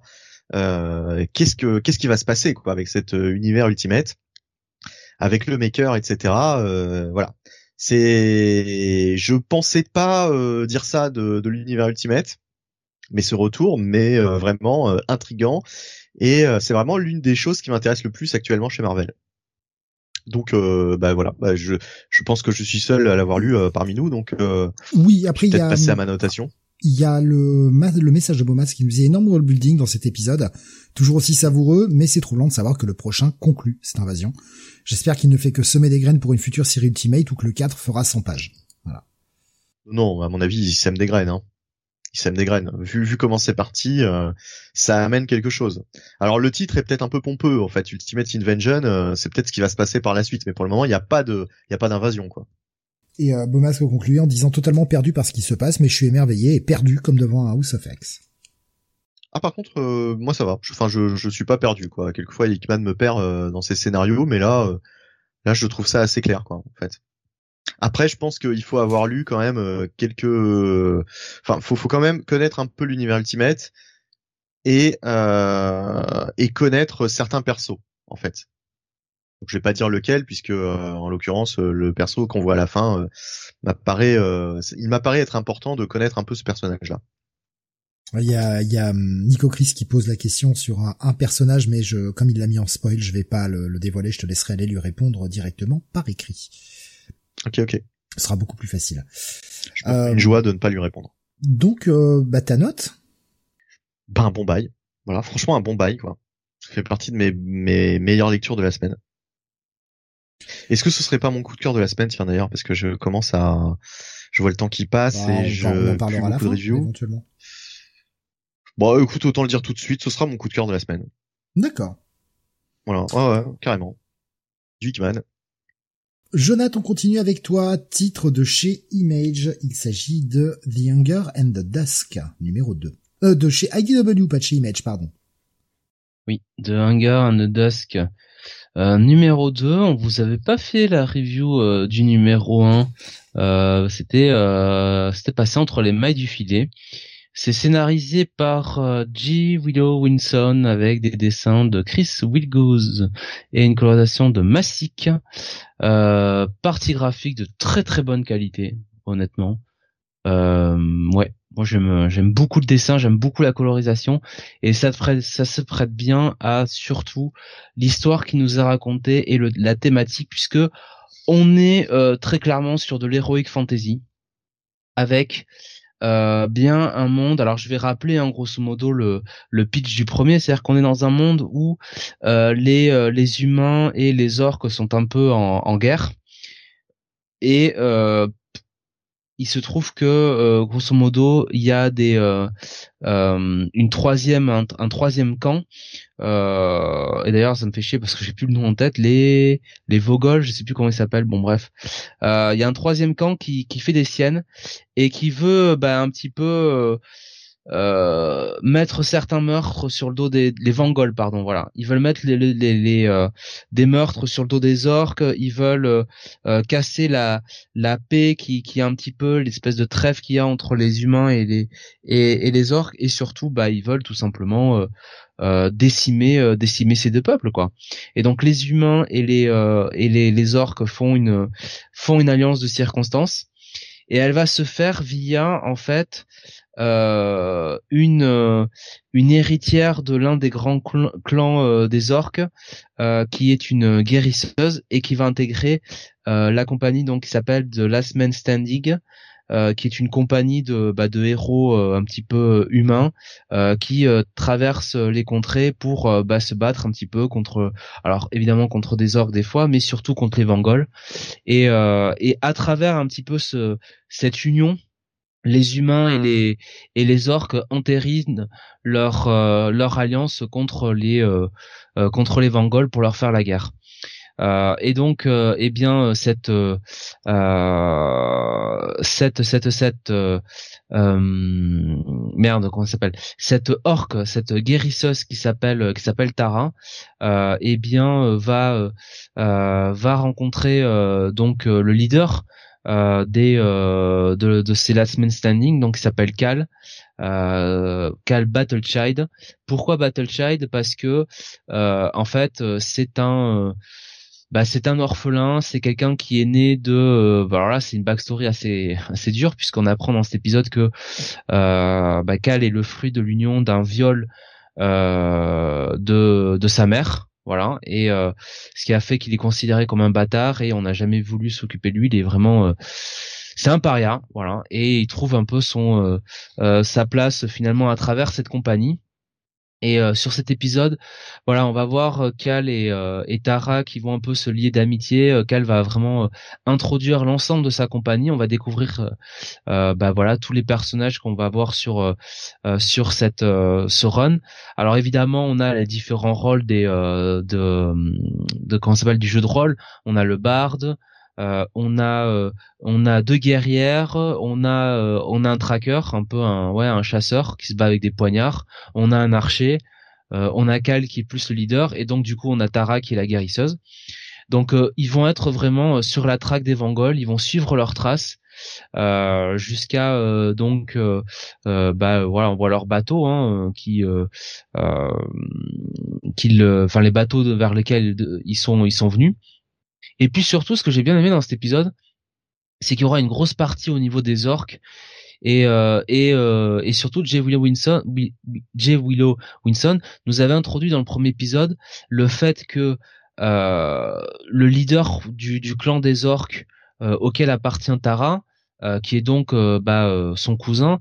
En fait, les deux auraient dû peut-être se marier, en tout cas sembler s'aimer, et le mariage avait été annulé, notamment parce que les orques bah, eux-mêmes avaient des ont des dissensions, avaient des dissensions entre les différents clans, et du coup avec l'apparition des, des Vangols, euh, les orques aussi ont besoin de trouver une forme d'unité et c'est pour ça que le, donc ce, ce cousin de, de, Tara, ce leader de clan, est obligé de euh, de se marier euh, avec euh, une une héritière d'un d'un autre clan.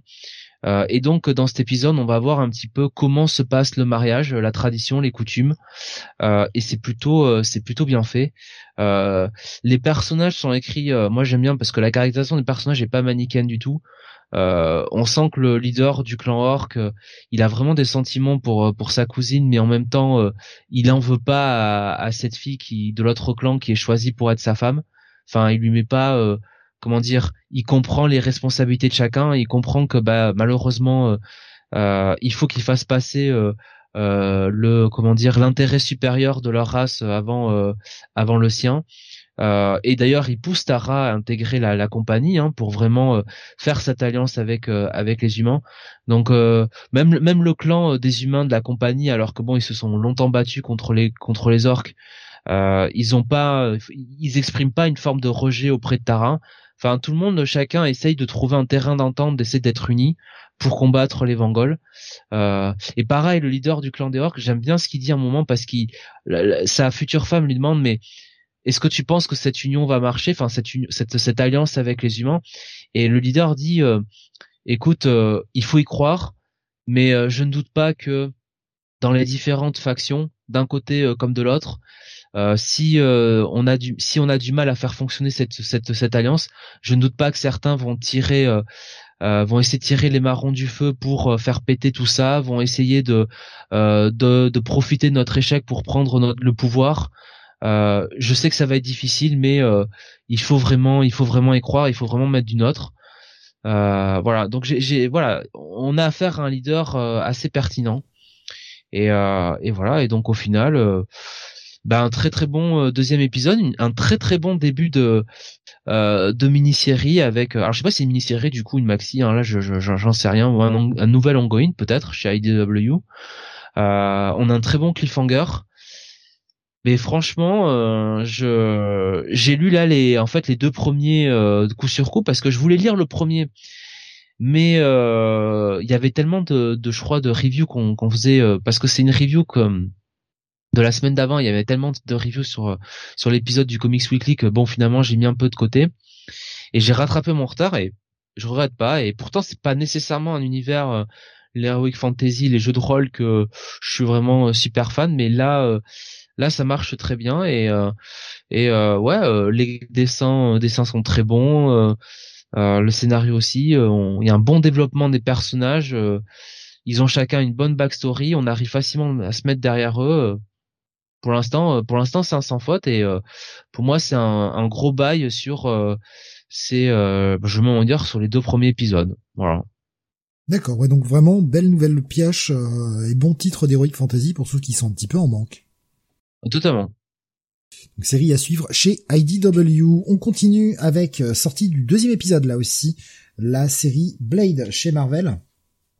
Premier, premier, après, pardon, un premier épisode qui nous avait fait euh, plutôt bonne impression. On va voir si ce deuxième épisode confirme. Écrit par Brian Hill, dessiné par Elena Casagrande, avec un ancrage à la fois Elena Casagrande et ainsi que Roberto Poggi, Poggi et une colorisation de Jordi Belair. Bon, euh, le, le, synopsis, hein, très rapidement, euh, Blade sauvait une euh, une innocente qui allait se faire dégommer par un espèce une espèce de samouraï sorti de nulle part.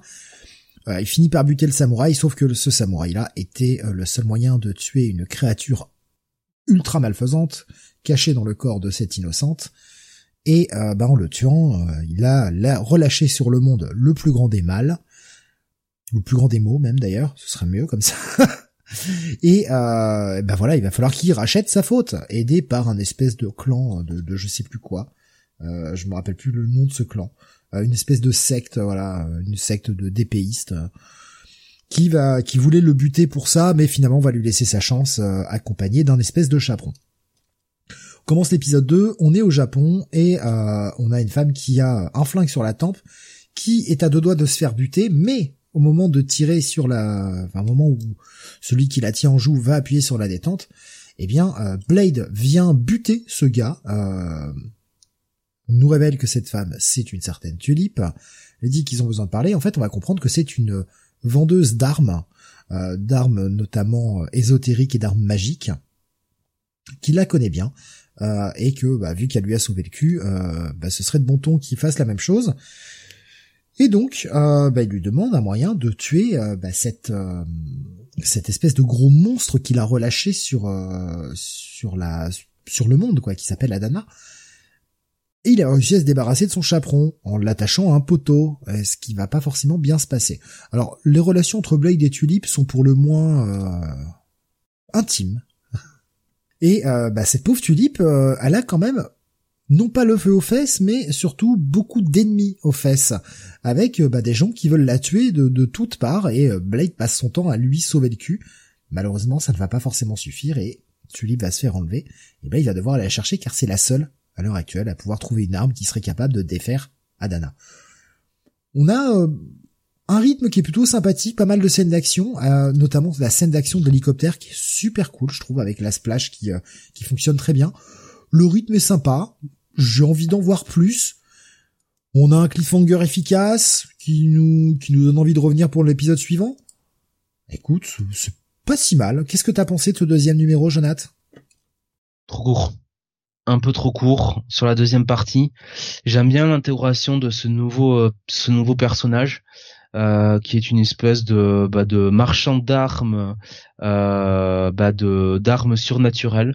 Euh, ça marche, ça marche plutôt bien.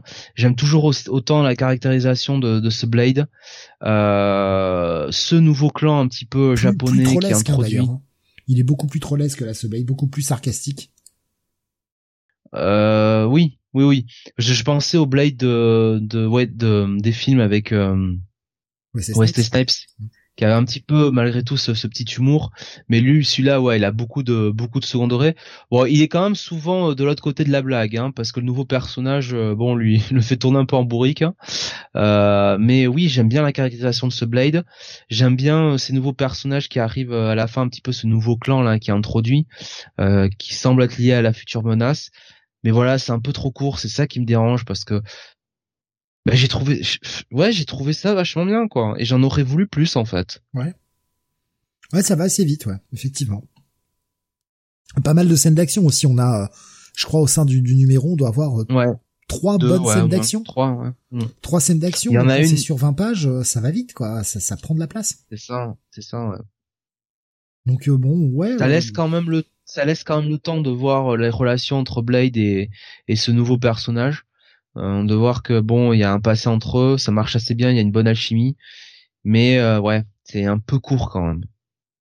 Visuellement, ça tient la route aussi, je trouve. franchement, la série est pas désagréable pour le moment. Moi, je vais, je vais être sur un bon check it plus pour ce numéro. Voilà, je, suis pas au bail, mais je suis sur un bon check it plus. Je suis intéressé, j'irai voir la suite. Moi, je suis sur un check it plus tendance buy et me manque juste quelques pages, quoi. Ouais, on est, on est assez d'accord en fait hein, sur le titre. Bunny, dernière review euh, que tu présentes en tout cas, euh, le Localman Gold. Alors je suis très curieux de savoir que de, voir que tu as été lire ça. M'a surpris. Et eh oui. Euh, eh puisque tu n'as pas lu la première mini. Et eh oui. Et je savais que tu allais me dire ça. voilà. Donc euh, Localman, effectivement, j'y suis allé parce que c'était un numéro, un numéro spécial, un one shot, donc appelé Localman Gold. Et vous m'aviez dit, euh, enfin, je crois que c'était surtout toi, Steve, parce que je sais plus si Jonathan avait lu ça. Oui, si, si, euh, Jonathan l'a lu. D'accord. Jonathan l'a lu. Jonathan l'a lu. Euh, Lali, cette série. Euh... Oui, oui, oui, Lali, oui, oui, d'accord, oui, j'ai compris, oui, d'accord, okay. oui. oui. non, pas Lali de Hélène et les garçons, bien sûr. Ouais. Ni Lali non, Jonathan Lali de l'humanité. Putain. Voilà. La violence. Euh, ah, la violence. Ouais. Là, il, va pleurer. On avait déjà euh, un, le mal, le mal, le mal final avec euh, Rubeus la semaine dernière. N'importe quoi. Oui. Bon, alors donc du coup, euh, Local Man Gold, qu'est-ce que c'est que ce truc? Euh, Tony Flix et Tim Saley sont au scénario, bon bah l'équipe habituelle, hein, j'imagine de toute façon. on a Felipe Sobrero à la colorisation. Euh, donc, euh, euh, bah, on a le droit à un petit résumé hein, quand même pour ceux qui, comme moi, se lancent dans le bain et sans trop savoir de quoi ça parlait. même si j'avais entendu vos reviews, donc je voyais un petit peu dans quel type d'univers on était. Est-ce que, est-ce que le résumé t'a suffi? Parce que moi j'ai lu le résumé quand même. Euh, je me suis dit, ça va que je connais la série. Mais pour quelqu'un qui la connaît pas, et encore, c'est vrai que t'as entendu une review, mais est-ce que c'était pas genre, putain, waouh, il y a beaucoup d'infos d'un coup, quoi? Il y a beaucoup d'infos. Je me suis dit, est-ce que ça va me suffire? Et en fait, par rapport à ce one shot, oui, totalement. Parce que franchement, j'ai tout compris de ce que j'ai lu. J'ai pas eu de moment où je me suis dit, bah, tiens, c'est bizarre, enfin, qu'est-ce qu'est-ce que c'est que cette histoire? Euh, qui sait, euh, qu'est-ce qu'il veut, enfin, enfin voilà. J'ai pas eu de moment de où, je me suis, par exemple, euh, reporté au résumé de début, tu vois, où j'ai relu en disant attends, est-ce que c'était expliqué dans le résumé, est-ce que j'ai loupé un truc? Pas du tout. J'ai pas du tout été perdu. Par contre, effectivement, autant on peut lire cet épisode one shot comme ça, un peu à la fraîche, sans avoir forcément lu la série en, dans son entièreté auparavant. Euh, autant ce qui est résumé effectivement, j'imagine que là, euh, si je lis euh, les, ce que vous avez lu, ça va être beaucoup plus clair et je vais, euh, je vais, je vais découvrir d'autres choses parce que là, je pense que ce petit résumé ne fait pas vraiment honneur à ce que vous avez pu lire dans les dans les premiers épisodes. Quoi, c'est un peu, c'est c'est c'est, enfin le, le, résumé en plus c'est pas est pas bien gros et et effectivement il y a pas mal d'infos et bon voilà. Bah, c'est euh, bien, c'est bien raconté, hein, euh, et ça te permet de bien te remettre toute l'histoire en tête. Mais, mais c'est vrai que oui, je me dis pour quelqu'un qui débarque, euh, en plus on te donne des noms et t'as pas forcément les visages, enfin ou en tout cas le design des personnages, donc ça peut être un peu confondant. Mais bon, après effectivement, comme tu l'as dit, pour ce là, ça suffit. Quoi. Oui, Jonathan. Et puis bon, euh, bon, Bunny, toi, tu peux te permettre de ne pas avoir lu la première mini-série et, et t'en sortir. Alors que, les gens du chat. Bah, alors là, on n'en parlons pas, mais dire, hein. je, je, je, parlais simplement du lecteur moyen de comics qui est un peu, un peu, un peu gaga quand même, hein, qui est un peu indécérébré. Donc bon, euh, effectivement, lui pour le coup, il a besoin de sa page de récap, hein, et même, je dirais, d'un dictionnaire du récap hein, pour comprendre non, localement. Les pages de récap, honnêtement, je rejoins Steve là-dessus. C'est fort utile, ne serait-ce que pour se remettre en tête ce que tu as lu le mois dernier, parce que je suis désolé, mais avec tout ce qu'on lit, tu, tu, enfin, voilà, moi il y a des fois où j'oublie totalement le, ce qui s'est passé dans telle ou telle série. Donc une page récap, c'est toujours utile pour ça. Euh, mais euh, mais voilà, là en l'occurrence cette page récap, euh, effectivement, c'était un peu compliqué en la lisant puisque je n'avais pas le visage, comme dit Steve, des personnages. Mais par contre, une fois que j'étais lancé dans le récit, aucun problème vraiment aucun problème. Donc là, on a ce, ce, ce héros, euh, donc euh, qui s'appelle bah, justement. Voilà, par contre, les noms à chaque fois. Euh, en plus, Cross Jack. Jack. Jack. Jack Xaver, voilà, Jack Xaver, alias euh, Cross Cross Jack, c'est ça, c'est son nom de, de héros? Exactement. Euh, voilà. Euh, qui est bah, qui est demandé par la par la police, par le shérif, euh, et euh, alors qu'il est en train de, de, de, se rabibocher un petit peu avec ses parents, hein, il n'était pas euh, forcément le, le, fils le plus le plus fidèle, le plus le plus attentionné envers ses parents. D'ailleurs, ce qui m'a fait marrer, c'est la scène avec le père qui qui est là, qui fait ouais ouais c'est ça, on verra quand ce sera quand ce sera fait quoi, l'air de dire parle toujours tu m'intéresses mon fils. Euh, ne, ne serait-ce qu'en ces quelques pages, les auteurs écrivent ah, suffisamment bien le perso. Pour... Le père depuis euh, depuis le début de la première mini-série, euh, il voit son fils comme un loser quoi. Il a ah bah tiens euh, la police qui t'appelle là. Voilà. Bon, ben, moi je viens pas te voir en prison hein. Ben, tu vois ce qui est bien c'est que j'ai exactement ce ressenti juste avec trois pages. Ce qui prouve qu'elles sont très bien écrites, c'est efficace. on m'a placé les persos, on m'a placé son rapport. Il est hyper passif agressif. C'est ça, c'est ça. Mais tu vois, on m'a placé son rapport avec ses parents. C'est tout quoi. Il faut pas plus et je suis pas du tout perdu. Tu vois, je je je je, je vois où on est, qu'est-ce qui se passe, parfait. Voilà.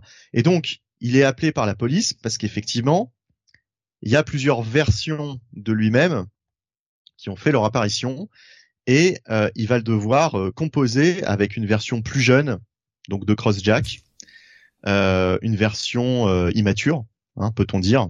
Ça va rappeler un certain film extraordinaire hein, dont nous parlions au début de l'émission. Voilà, voilà. Euh, et euh, donc, il va devoir composer avec cette version et on va retrouver également un certain nombre de personnages issus de diverses franchises du début des années 90. puisque vous parliez, vous en parliez très bien dans vos reviews, il s'agit d'un univers un petit peu à la ça m'a fait penser du coup à ah merde alors comment ça s'appelle? Cette série euh, Oui. indé avec euh, Oui. La série de Oui. Donny Cates, euh, oui, dont je viens Oui, de manger le nom moi aussi. Moi, hein. terrible je le sais, hein. Ah, le trou de mémoire collectif, quoi.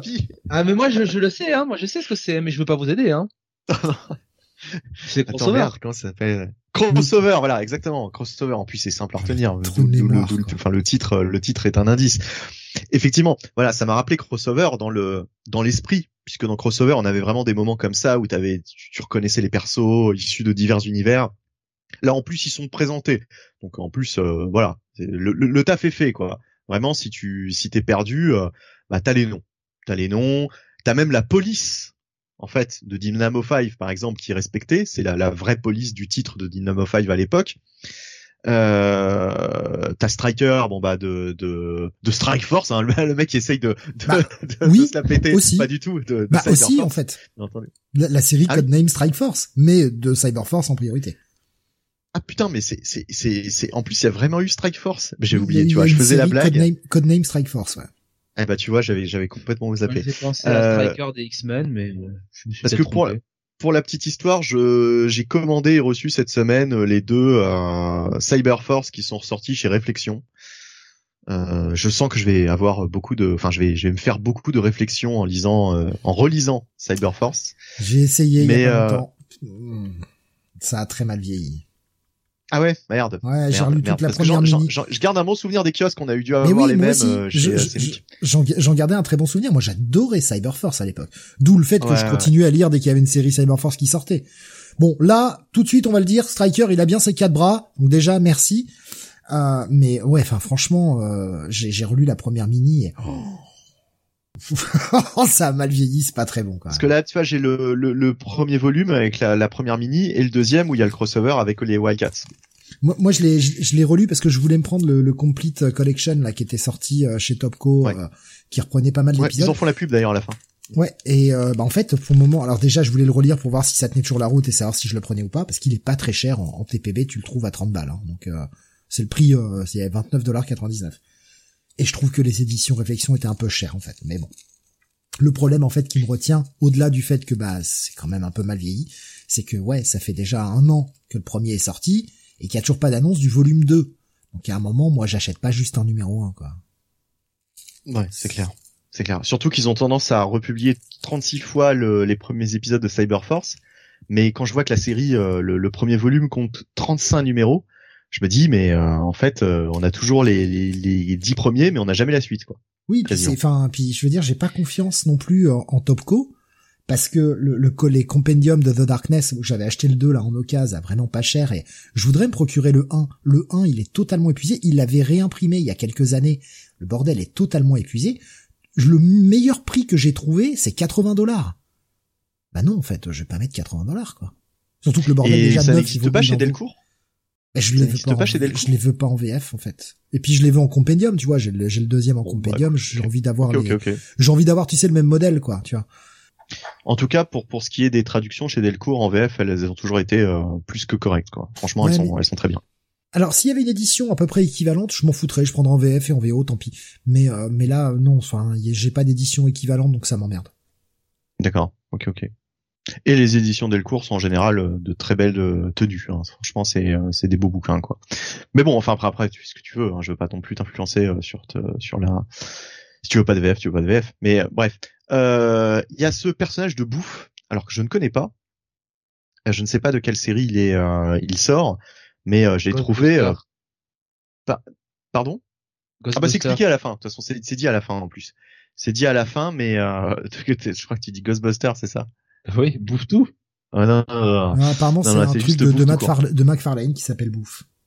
Ouais, ouais, ouais. Bah, je Ouais, connaissais je pas, pas du tout. Et euh, et en tout cas, euh, à la fin, de toute façon, il y a tous les toutes les références en fait qui sont euh, qui sont inscrites. Il y a une page où on te dit euh, tel personnage c'est dans tes trucs. Euh, bref. Euh, donc toute cette fine équipe vont devoir en fait régler euh, le problème d'une nana qui reboot, euh, comment dire, la réalité à chaque fois qu'elle tombe amoureuse de quelqu'un d'autre. De quelqu'un de, enfin, à chaque fois qu'elle a un nouvel un nouvel euh, euh, amoureux, voilà, elle reboot la réalité. Euh, elle a ce pouvoir. Et du coup, il va devoir composer avec sa version plus jeune Et et pour en aller. fait- Ça, en fait, c'est le personnage principal de la série Love Everlasting de Tom King et Elsa Chartier, qui sort actuellement chez Image. D'accord. Ah oui, oui, ok, d'accord. Oui, bah oui, de toute façon, c'est Ah, écrit à la fin. Le justement. boulot a été fait, mais à la Oui. perfection. Parce qu'en plus, là, c'est un personnage du présent, donc c'est une série présente. Ouais, ouais, ouais. Et ça, Ouais. ça c'est trop bien, Non, mais- quoi. Voilà.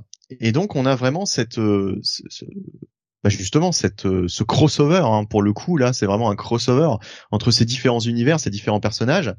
Et euh, très franchement, c'est un épisode très drôle, très fun à lire, avec plein de rebondissements. Alors on a aussi cette, euh, cet ennemi, cet antagoniste qu'on a déjà dû voir, j'imagine, dans la série auparavant. euh, Non. Comment il s'appelle? Non, on l'a pas vu? D'accord, ok, d'accord. Jamais. On aurait pu. D'accord, ok. Donc Le, The en tout cas- Flame, là. Non, non. The Flame, ouais, exactement. Dont Qui on explique les origines est- également. hein. Est un personnage de Will Eisner, Ouais, absolument. selon la, la dernière, euh, la dernière page, quoi. Ouais, ouais. Non, mais apparemment, ouais, bah, il, il a un look très réclos. Oh, une espèce de tâcheron qui a jamais réussi à percer chez Marvel ni chez DC, donc il est resté dans l'indé. Voilà. D'accord. Un peu comme Alfred, un peu comme, un peu comme Alfred Nobel, quoi, en fait. Quelque chose comme Oh, ça, putain. quoi. C'est ça. C'est ça, c'est ça, c'est ça, c'est ça. Ok. Ce sont moi les gens euh, qui euh, sous, sous lesquels on distribue des prix là. Bon, voilà, ça, ça Ouais. serait franchement euh, Ouais. toujours surfait. C'est la Ma- Magouille et compagnie. hein. Oh, la- la- cette petite mafia là, je l'exècre. Bref, bel hommage que nous lui rendons ce soir en tout cas. Comme, les Euh, comme Monsieur César, hein. pareil. Voilà, exactement, exactement. On sait ce qu'il a fait, hein. on connaît son histoire. Oui. Il a fait Ouais. du mal à, à l'Europe entière. Ouais, ouais. Donc, euh, Et Brutus est, a bien fait de passer par là. Hein. Brutus Beefcake aussi. Voilà, le C'est meilleur. Wolf Cake, c'est la version euh, Image, du coup. Euh, bref, toutes ces digressions mises à part, toutes ces digressions mises même. à part, euh, très franchement, ça aurait pu être à la limite mon coup de cœur de la semaine. Tellement j'ai trouvé cet épisode fun et j'ai totalement adoré cette lecture. J'ai pas du tout été perdu. Au contraire, j'ai trouvé ça euh, frais, fun, euh, inventif. euh, Enfin voilà, j'ai vraiment passé un très très bon moment. Et euh, j'en redemande. Du coup, bah qu'est-ce que je vais faire? Bah je vais certainement lire euh, la, mini hein, de base. Voilà, parce que j'ai bien aimé ce one shot. Et effectivement, on peut totalement se lancer dans ce one shot euh, sans pour autant avoir lu la, mini précédente. Même si j'imagine que dans l'ordre des choses, évidemment, il est plutôt conseillé de, faire dans l'ordre, forcément. Mais euh, c'est possible, c'est possible, voilà, d'apprécier ce one shot pour ce qu'il est. Et ça, ça me donne même envie d'aller lire la, la, série principale du coup. Euh, on a même du, du une apparition de, de Battle Pop euh, vers la fin, etc. Il y a une splash page absolument formidable avec plein d'autres persos. Euh, je vais pas rentrer plus dans le détail parce que de toute façon ça sert à rien. J'ai déjà dit un petit peu le, principal hein, pour cet épisode, pour cette intrigue. Et tout ce qu'il y a à savoir, c'est que franchement, ça se lit très bien. C'est, j'ai vraiment passé un bon moment. Ça aurait pu être mon coup de cœur, à la limite. Euh, mais euh, mais voilà, bon, faut faire un choix de toute façon. Euh, à la fin, donc nous avons les correspondances de chaque perso, euh, d'où ils sortent, de quelle série, etc., avec le nom des auteurs euh, d'origine, ce qui est très très bien aussi euh, pour s'y retrouver. Et du coup, Oui, bah c'est du, c'est du Image, ils sont obligés de citer les noms. Bien sûr, bien sûr. Mais euh, mais voilà, enfin en tout cas le, le c'est limpide quoi, c'est très clair. Et on a même une petite euh, comment dire euh, post-face, pas post-face, mais un euh, une petite scène post-générique, un backup Mhm. voilà, un backup. T'as un backup, comme dans tous les épisodes de Local Man. Voilà, avec un côté là pour le coup, alors je sais pas, c'est peut-être pareil d'habitude, hein, c'est peut-être récurrent, mais un côté très évidemment euh, Crisis, euh, euh, ça rappelle certaines pages de Crisis on Infinite Earth, ou plutôt Chaque- de Infinite Crisis plutôt, je devrais dire, Chaque euh, euh, backup, en fait, est un, est un hommage. un flashback. En gros, c'est une, un moment, petit moment choisi de quelques pages de la vie de, de Crossjack. Par exemple, dans le, je crois que c'était à la fin du numéro 5, t'avais euh, trois pages qui faisaient partie d'un crossover, la 18e partie d'un crossover. Mais juste parce que ça te permet d'approfondir un point qui avait été abordé dans le dans l'épisode. Et euh, ouais, c'est c'est un, un crossover qui n'existe pas, bien évidemment. Mais euh, Bien évidemment, ouais. non, de toute façon, là, c'est pareil. Ce, ce passage est totalement inventé, mais ça rappelle effectivement euh, Crisis. Et euh, bah même ça, ça m'a ça m'a fait sourire, quoi. C'est c'est c'est marrant, puis c'est bien fait, quoi, parce que c'est c'est exactement ça en fait. C'est on retrouve totalement la la même mise en scène, euh, euh, les mêmes euh, les mêmes idées finalement avec euh, différents personnages qui sont euh, comment dire qui qui ont différentes identités selon la, la, la continuité. Enfin voilà. en tout cas, très bonne surprise.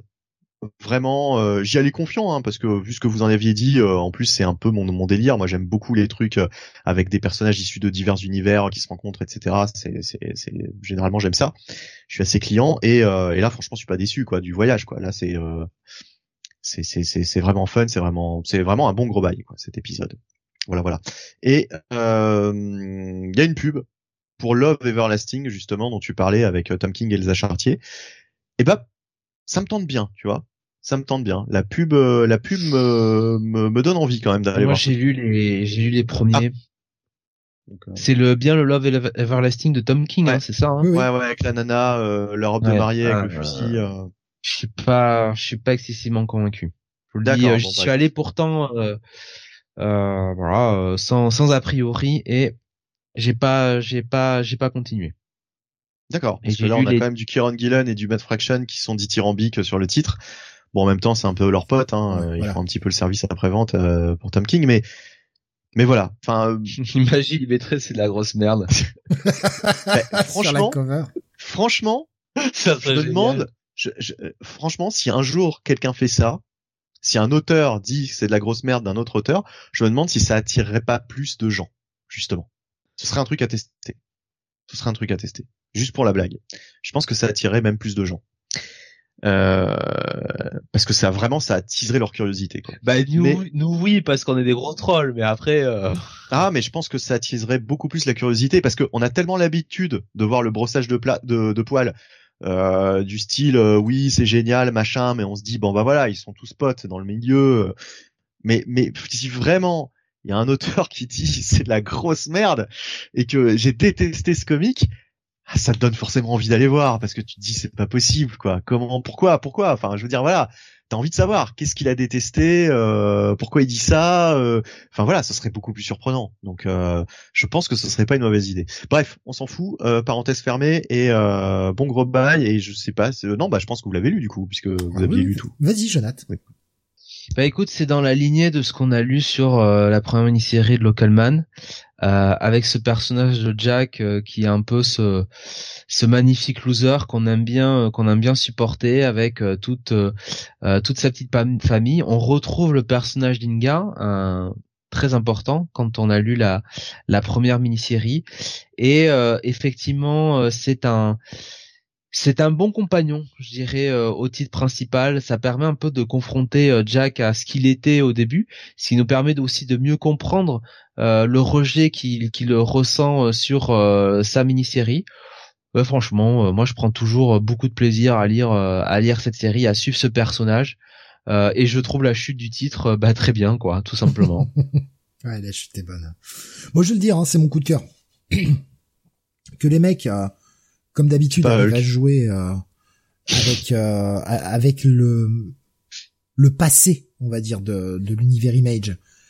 En mêlant en plus au passage hein, des personnages que vous avez peut-être vus ailleurs dans d'autres univers, mais parce qu'aujourd'hui ce sont des personnages qui sont dans le domaine public, donc on va reconnaître des personnages qu'on a vus notamment dans Project Superpowers de Alex Cross et Jim Kruger, euh, voilà, qui passent là. Et comme ils sont dans le domaine public, on peut se permettre de les mettre.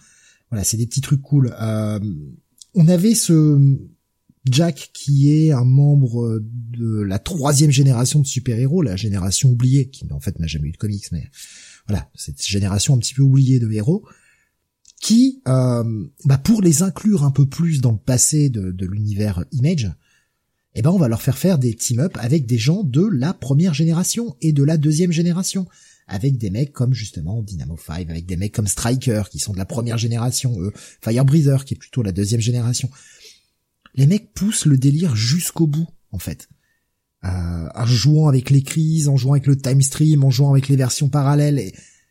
Putain, c'est super, en fait. C'est super. On n'oublie pas l'humour, on en fait un petit peu. Il n'y a pas non plus que de l'humour tout le temps, mais il y a des petits passages humoristiques, il y a des passages plus sérieux. Ouais, les, les... Que, que ce soit euh, Tony Flix comme Tim Silly, ils maîtrisent à mort leur univers, ils maîtrisent à mort leur récit le backup une fois de plus qui va aller un peu plus sur un point en particulier qui est abordé dans ce dans l'épisode. C'est sympa. Le petit truc fait par Jim Rugg à la fin sur euh, sur Street Angel. Eh ben écoute, euh, ouais, ça me donne envie d'aller lire. Super, super épisode, gros bail pour moi. La, la série reste euh, putain de putain de bonne série pour quiconque connaît bien l'univers Image. C'est vrai que si vous connaissez un peu moins l'univers Image, ah il y a peut-être des choses qui vont vous passer au-dessus. Mais euh, mais ça reste ouais bonne série, bien écrite. Pour moi, gros bail et coup de cœur de la semaine. Gros bail aussi pour moi. Et pour toi, Buddy, t'as dit un bail hein, tout à l'heure, je crois. Absolument. Ouais. Ah bon, un bon, un bon gros bail. Ouais, même. Allez, dernier titre, on va finir avec un titre de la semaine dernière. Il s'agit du New Burn numéro 10, Jonathan. Oui, New Burn numéro 10, euh, donc qui est toujours scénarisé par Chipo Chipstarsky avec euh, euh avec Jacob là, Phillips. Dis très vite. Ouais. Jacob Phillips euh, qui est au euh, qui est au dessin, je crois, Pip Martin à la colorisation. Euh, et euh, on démarre l'épisode sur Emily qui a une discussion. Alors Emily, l'assistante de, Newburn, hein, évidemment, de Easton Newburn, hein, n'est-ce pas?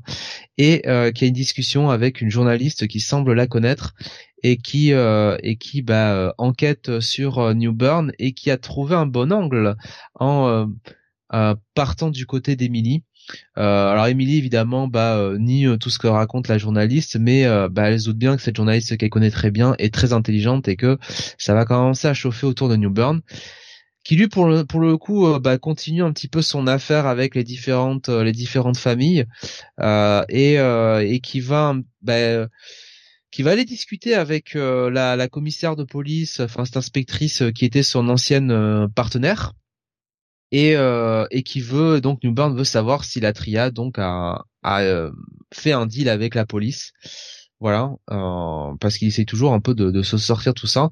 Et donc finalement bah on va suivre Newburn qui va un petit peu aller manipuler un petit peu la, la table hein, renverser la table et manipuler un petit peu tout le monde pour pour arriver à ses fins on va voir un petit peu le côté, euh, je dirais sombre hein, New Burn, hein, cet épisode, le côté un peu euh, bah, qui est prêt à bah, sacrifier des pions pour euh, pour arriver à ses fins. Et en même temps on voit que on va voir que c'est c'est pas de tout repos. On va voir que lui commence un petit peu à sentir à sentir la pression.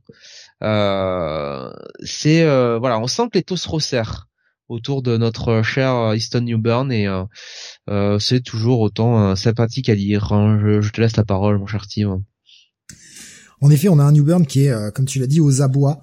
Le mec est, le mec est coincé. En fait, d'avoir voulu sauver Emily dans le premier arc, d'avoir manipulé un peu les choses, d'avoir fait porter le chapeau à un mec des Yakuza dans l'épisode précédent sur un meurtre qu'il n'avait pas, il est en train de de jouer un jeu très dangereux de se mettre un petit peu tout le monde à dos, et même les, les parrains de la fête des familles mafieuses pour lesquels il bosse en tant que fixeur, bah, commencent à le voir d'un mauvais œil, quoi. Le mec commence à être dans la merde. Salement.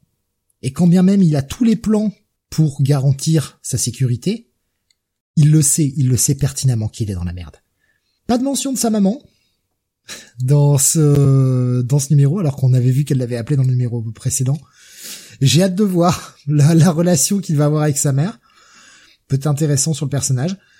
Emily qui commence à, avoir des doutes vis-à-vis de Newburn. Certes, elle est euh, elle est son assistante, elle est là pour le remonter, mais commence à se demander s'il la balancera pas sous le bus aussi pour s'en sortir. Jusqu'où sera-t-il prêt à aller quoi? Ça ce deuxième arc, euh, on est quand même, on avait un premier arc qui était très très bon hein, et on voyait euh, un petit peu, on nous avait mis les posé les pions en place et on avait mis une première situation. Euh, je trouve que cette cover où on voit justement Newburn agiter des pantins avec ses doigts, oui, en un sens, et au final, c'est pas vraiment lui marionnettiste. Hein actuellement il commence à être plutôt salement dans la merde et on a on commence à avoir une espèce de descente aux enfers pour le pour le personnage de Newburn. Je suis hyper intrigué pour la suite. Franchement, ce serait sorti cette semaine, c'était mon coup de cœur. Comme c'est un titre de la semaine précédente, c'est pour ça que je l'ai pas mis en coup de cœur et que j'ai j'ai choisi Local Man, mais la série est vraiment bonne. Je suis ravi qu'elle soit de retour. Et euh, j'attends le, le prochain épisode avec impatience. Excellent titre, voilà. Très bon, très bon polar, très très bon. Oui, on a commencé l'émission avec un très bon titre de Chip Zarsky, on en finit par un, par un excellent aussi. Voilà, Oui, un alors- gros bail. Ouais, gros bail, ouais, pareil. Pour ceux qui aiment, hein, il y avait euh, Captara qui sortait, euh, nouveau retour. Alors j'ai lu, je me suis dit tiens, je vais essayer de voir. Je n'avais pas lu la première mini. J'avais pas lu la première mini. Ah mais oui, mais je, je savais que c'était un volume 2, quoi. Mais je me suis dit, j'ai pas lu la première mini, mais voilà. Alors, j'ai rien compris. Vraiment, j'ai rien compris. Je l'ai lu en entier, j'ai rien piché. Je comprends pas qui sont les personnages. Il y a pas d'effort vraiment pour te les présenter. Euh, Il faut avoir vu la précédente quoi, pour comprendre. et je n'accroche pas du tout à l'humour en plus. Donc euh, voilà, je non seulement j'ai pas bien compris les enjeux, euh, j'ai plus compris les enjeux en allant lire des commentaires euh, sur un site par rapport à ce numéro, et j'ai- rien compris et bah, pff, ouais, je vais pas donner de notes. Enfin, voilà, j'ai pas lu le premier, donc euh, je sais pas ce que ça vaut, mais en tout cas, ça m'a pas donné envie d'aller découvrir. Hein. Nico Chris, il dit pas d'Elvira, non, j'ai pas pu l'avoir cette semaine. Donc euh, voilà, bon, il sera au programme de la semaine prochaine. euh, euh, mais bon, de toute façon, je peux le dire d'avance, ce sera un bail. voilà. Oui, oui, je vous donne déjà une des notes de la semaine prochaine. Le Elvira sera un bail. Enfin, normalement. Il y a toujours le potentiel de se rater. hein. Voilà qui conclut eh bien ce 651e. Je vais rappeler les coups de cœur euh, que, que l'on a. Euh, pour ma part, c'était le Local Man. Euh, Bunny, euh, ton coup de cœur, c'était le Ultimate Invasion. Ultimate de Invasion, bêtises. ouais, ouais, ouais. Et Ça aurait je pu note- être le... Eh bien, euh, Jonathan, son cœur balance entre euh, Roxanne et, euh, pour tout vous dire, The Hunger and the Dusk. Et il va le Oh donner! ouais, oh my god. Ouais, ouais, ouais. The moi- Hunger and the Dusk! Moi, j'ai envie de te dire, il y en a un qui, qui est hors concours, il date de la semaine dernière. Alors, vos règles ne sont pas celles de vos, de vos collègues, hein, je vous prie, monsieur. Mais euh, j'irai... euh, alors, si tu veux, the- mon coup de cœur serait The Hunger and the Dusk, à moi. Mais si je reste avec tes, euh, tes règles à toi, euh, écoute... euh, pff, alors là, par contre, c'est un peu Bah, plus du coup, de compliqué. Hunger and the Dusk, puisque Roxanne, il est de la semaine dernière. Mais je suis con, moi. Ben, bien sûr, The Hunger and the Dusk. Ben voilà, numéro Oh my 2. god! It's Hunger and the Dusk! Bah, je, je me dis que mettre un, un coup de cœur, un titre de la semaine précédente, sachant qu'on chronique Oui, les titres de la sûr. semaine, tu vois, je- Oui, oui. c'est pour ça que je- moi, je m'astreins cette règle. Après, vous en êtes pas obligé hein, de le faire, bien sûr. Euh, un bail jusqu'en 2025, nous dit Nico Chris pour Elvira. Oui, c'est ça, c'est ça. Je sais ce que. En tout cas, tant que c'est écrit par David Avalon, hein, parce que Betty Page, c'était un bail aussi tant que c'était par David Avalon. Dès que c'était pas lui au scénar, euh, bah c'était non. Et à chaque fois, j'ai testé, et à chaque fois, c'était pas bien. Pas de coup de cœur comics, nous dit Nico Chris. Pas lu beaucoup non plus. Gros coup de cœur de One Piece. Ah, Ouais, sur ce que j'ai vu, euh, ouais, quand même, agréablement surpris. Ouais, voilà, pareil. Mais après, j'ai vu qu'un épisode, donc je vais attendre d'en voir plus pour me prononcer si c'est un petit coup de cœur ou pas, en tout cas. On se retrouvera demain euh, pour le Retro City consacré à l'Omnibus Thunderbolts, qui est sorti euh, en début de mois euh, chez Panini hein, en VF. Donc avec, je rappelle, les épisodes 1 jusqu'à 33, euh, avec pas mal d'épisodes en plus. euh, Il y a du Hulk, il y a du Heroes for Hire, un épisode des Avengers, euh, il y a les Annuals, même le numéro 0 de Wizard qui, qui sont dedans. Un énorme bouquin dont j'ai du mal à aller jusqu'au bout, putain, c'est dur, c'est dur. T'en es où, là? T'en es où? il reste du coup? 10 épisodes à lire. J'en suis au 24, le, le prochain à attaquer c'est le 24. C'est chaud, c'est chaud, c'est chaud! C'est chaud! Ouais. Ouais, c'est chaud. Mais en même temps, euh, bah, et on expliquera pourquoi c'est chaud. Euh, Kael euh, en était euh, avant le début de l'émission, euh, il m'a partagé, il était même euh, un petit peu en arrière par rapport à moi. Mais je pense qu'il a dû avoir plus le temps de dire euh, ce soir. Et Kael, je lui ai parlé il y a, il y a quelques jours. Allez, anecdote, anecdote pour tout le monde. Euh, je lui ai parlé il y a quelques jours en MP et euh, je lui disais, euh, bah tiens, j'ai commencé à lire les, les Thunderbolts aussi. Et euh, tu m'avais dit que Steve t'avais vraiment du mal et euh, je lui dis bon bah j'ai lu les euh, les quatre premiers. C'était il y a même pas une semaine et euh, il me dit euh, ah bah moi aussi j'en suis là. Il n'avait lu que les quatre premiers Ah, il y a une moi aussi. semaine. Mais moi aussi. hein. Donc, euh, ah oui, oui, non, mais oui. Donc Ah. euh, voilà quoi. Et on expliquera pourquoi demain. Bah après les quatre J'ai pas premiers. lu, euh, j'ai T'as oui, t'as lu les quatre j'ai- premiers épisodes, oui, d'accord, ouais, parce que moi il y a une j'ai semaine. pas j'étais lu les, euh, ouais, les, les, les times, je m'en fous, hein, je les zappe. Ah oui, bon, bah, ouais, nous on lit tout, on est obligé pour une Mm. émission. Mm. C'est un des problèmes. Voilà, et euh, on dévalera, on dévalera plus là-dessus demain. Après, si t'as le temps de Et finir sur les quatre demain, premiers, euh, sur les quatre, bah, de toute façon, non, j'aurais jamais le temps de de- d'aller loin. Là. Euh, sur les quatre premiers, euh, j'ai pas été choqué perso euh, par euh, l'écriture de Buziak. C'est-à-dire que je connais, euh, je connais le monsieur et euh, bah, je m'attendais à ça, quoi. Oui, c'est, oui, c'est daté, oui, c'est assez lourd, euh, oui, c'est du, c'est de la narration à l'ancienne, avec des gens qui annoncent leur nom, tu sais, quand ils font une action. euh, euh, ah, tu ne pourras pas échapper à la force de, de- du boulet ou de l'enclume. Je sais même plus d'ailleurs ce que c'est exactement. Steve, le passage d'un One Piece où euh, le feed dit à Zoro, euh, chaque grand guerrier doit annoncer sa. Son attaque spéciale, ouais. Et Zoro, Ouais, tu ouais, fait, voilà, bah, c'est non, ça, pas quoi. du tout. Très. Et- Chaque personnage doit annoncer son nom de code euh, en même temps qu'il fait euh, qu'il fait un truc. euh. Enfin bref, euh, voilà quoi. C'est vraiment daté comme narration, mais j'ai trouvé ça sympathique ces quatre premiers épisodes. Par contre, oui, ça prend du temps. Hein. Ça prend du temps. Un épisode de Thunderbolts, euh, ça se lit pas en cinq minutes quoi. Ça se lit. euh, minutes, serait un quart d'heure, quoi. S'il n'y avait pas autant d'épisodes doubles aussi. Et Kael qui nous dit qu'il ne lui reste plus que deux épisodes à lire. Oh, bah, putain, il, a, il les a enchaînés là. Là, il eu le temps pendant l'émission. Putain, moi, je vais en chier. Je vais en chier pour demain. Mais bon, il faudra que j'ai tout fini. Donc voilà, on se retrouvera demain à 21h pour cela. Mardi prochain, vous aurez le podcast qui va revenir sur les deux pay-per-view du week-end, à savoir d'un côté Payback qui se tient samedi, pay- pay-per-view de la WWE, et All Out, pay-per-view AEW qui se tient lui dimanche. Et puis jeudi, vous aurez le Comics Weekly de la semaine prochaine. Merci à tous de nous avoir suivis aussi tard. Il est une heure et quart du matin. On vous fait d'énormes bisous. Portez-vous bien et à la semaine prochaine. Salut à Ciao, tous.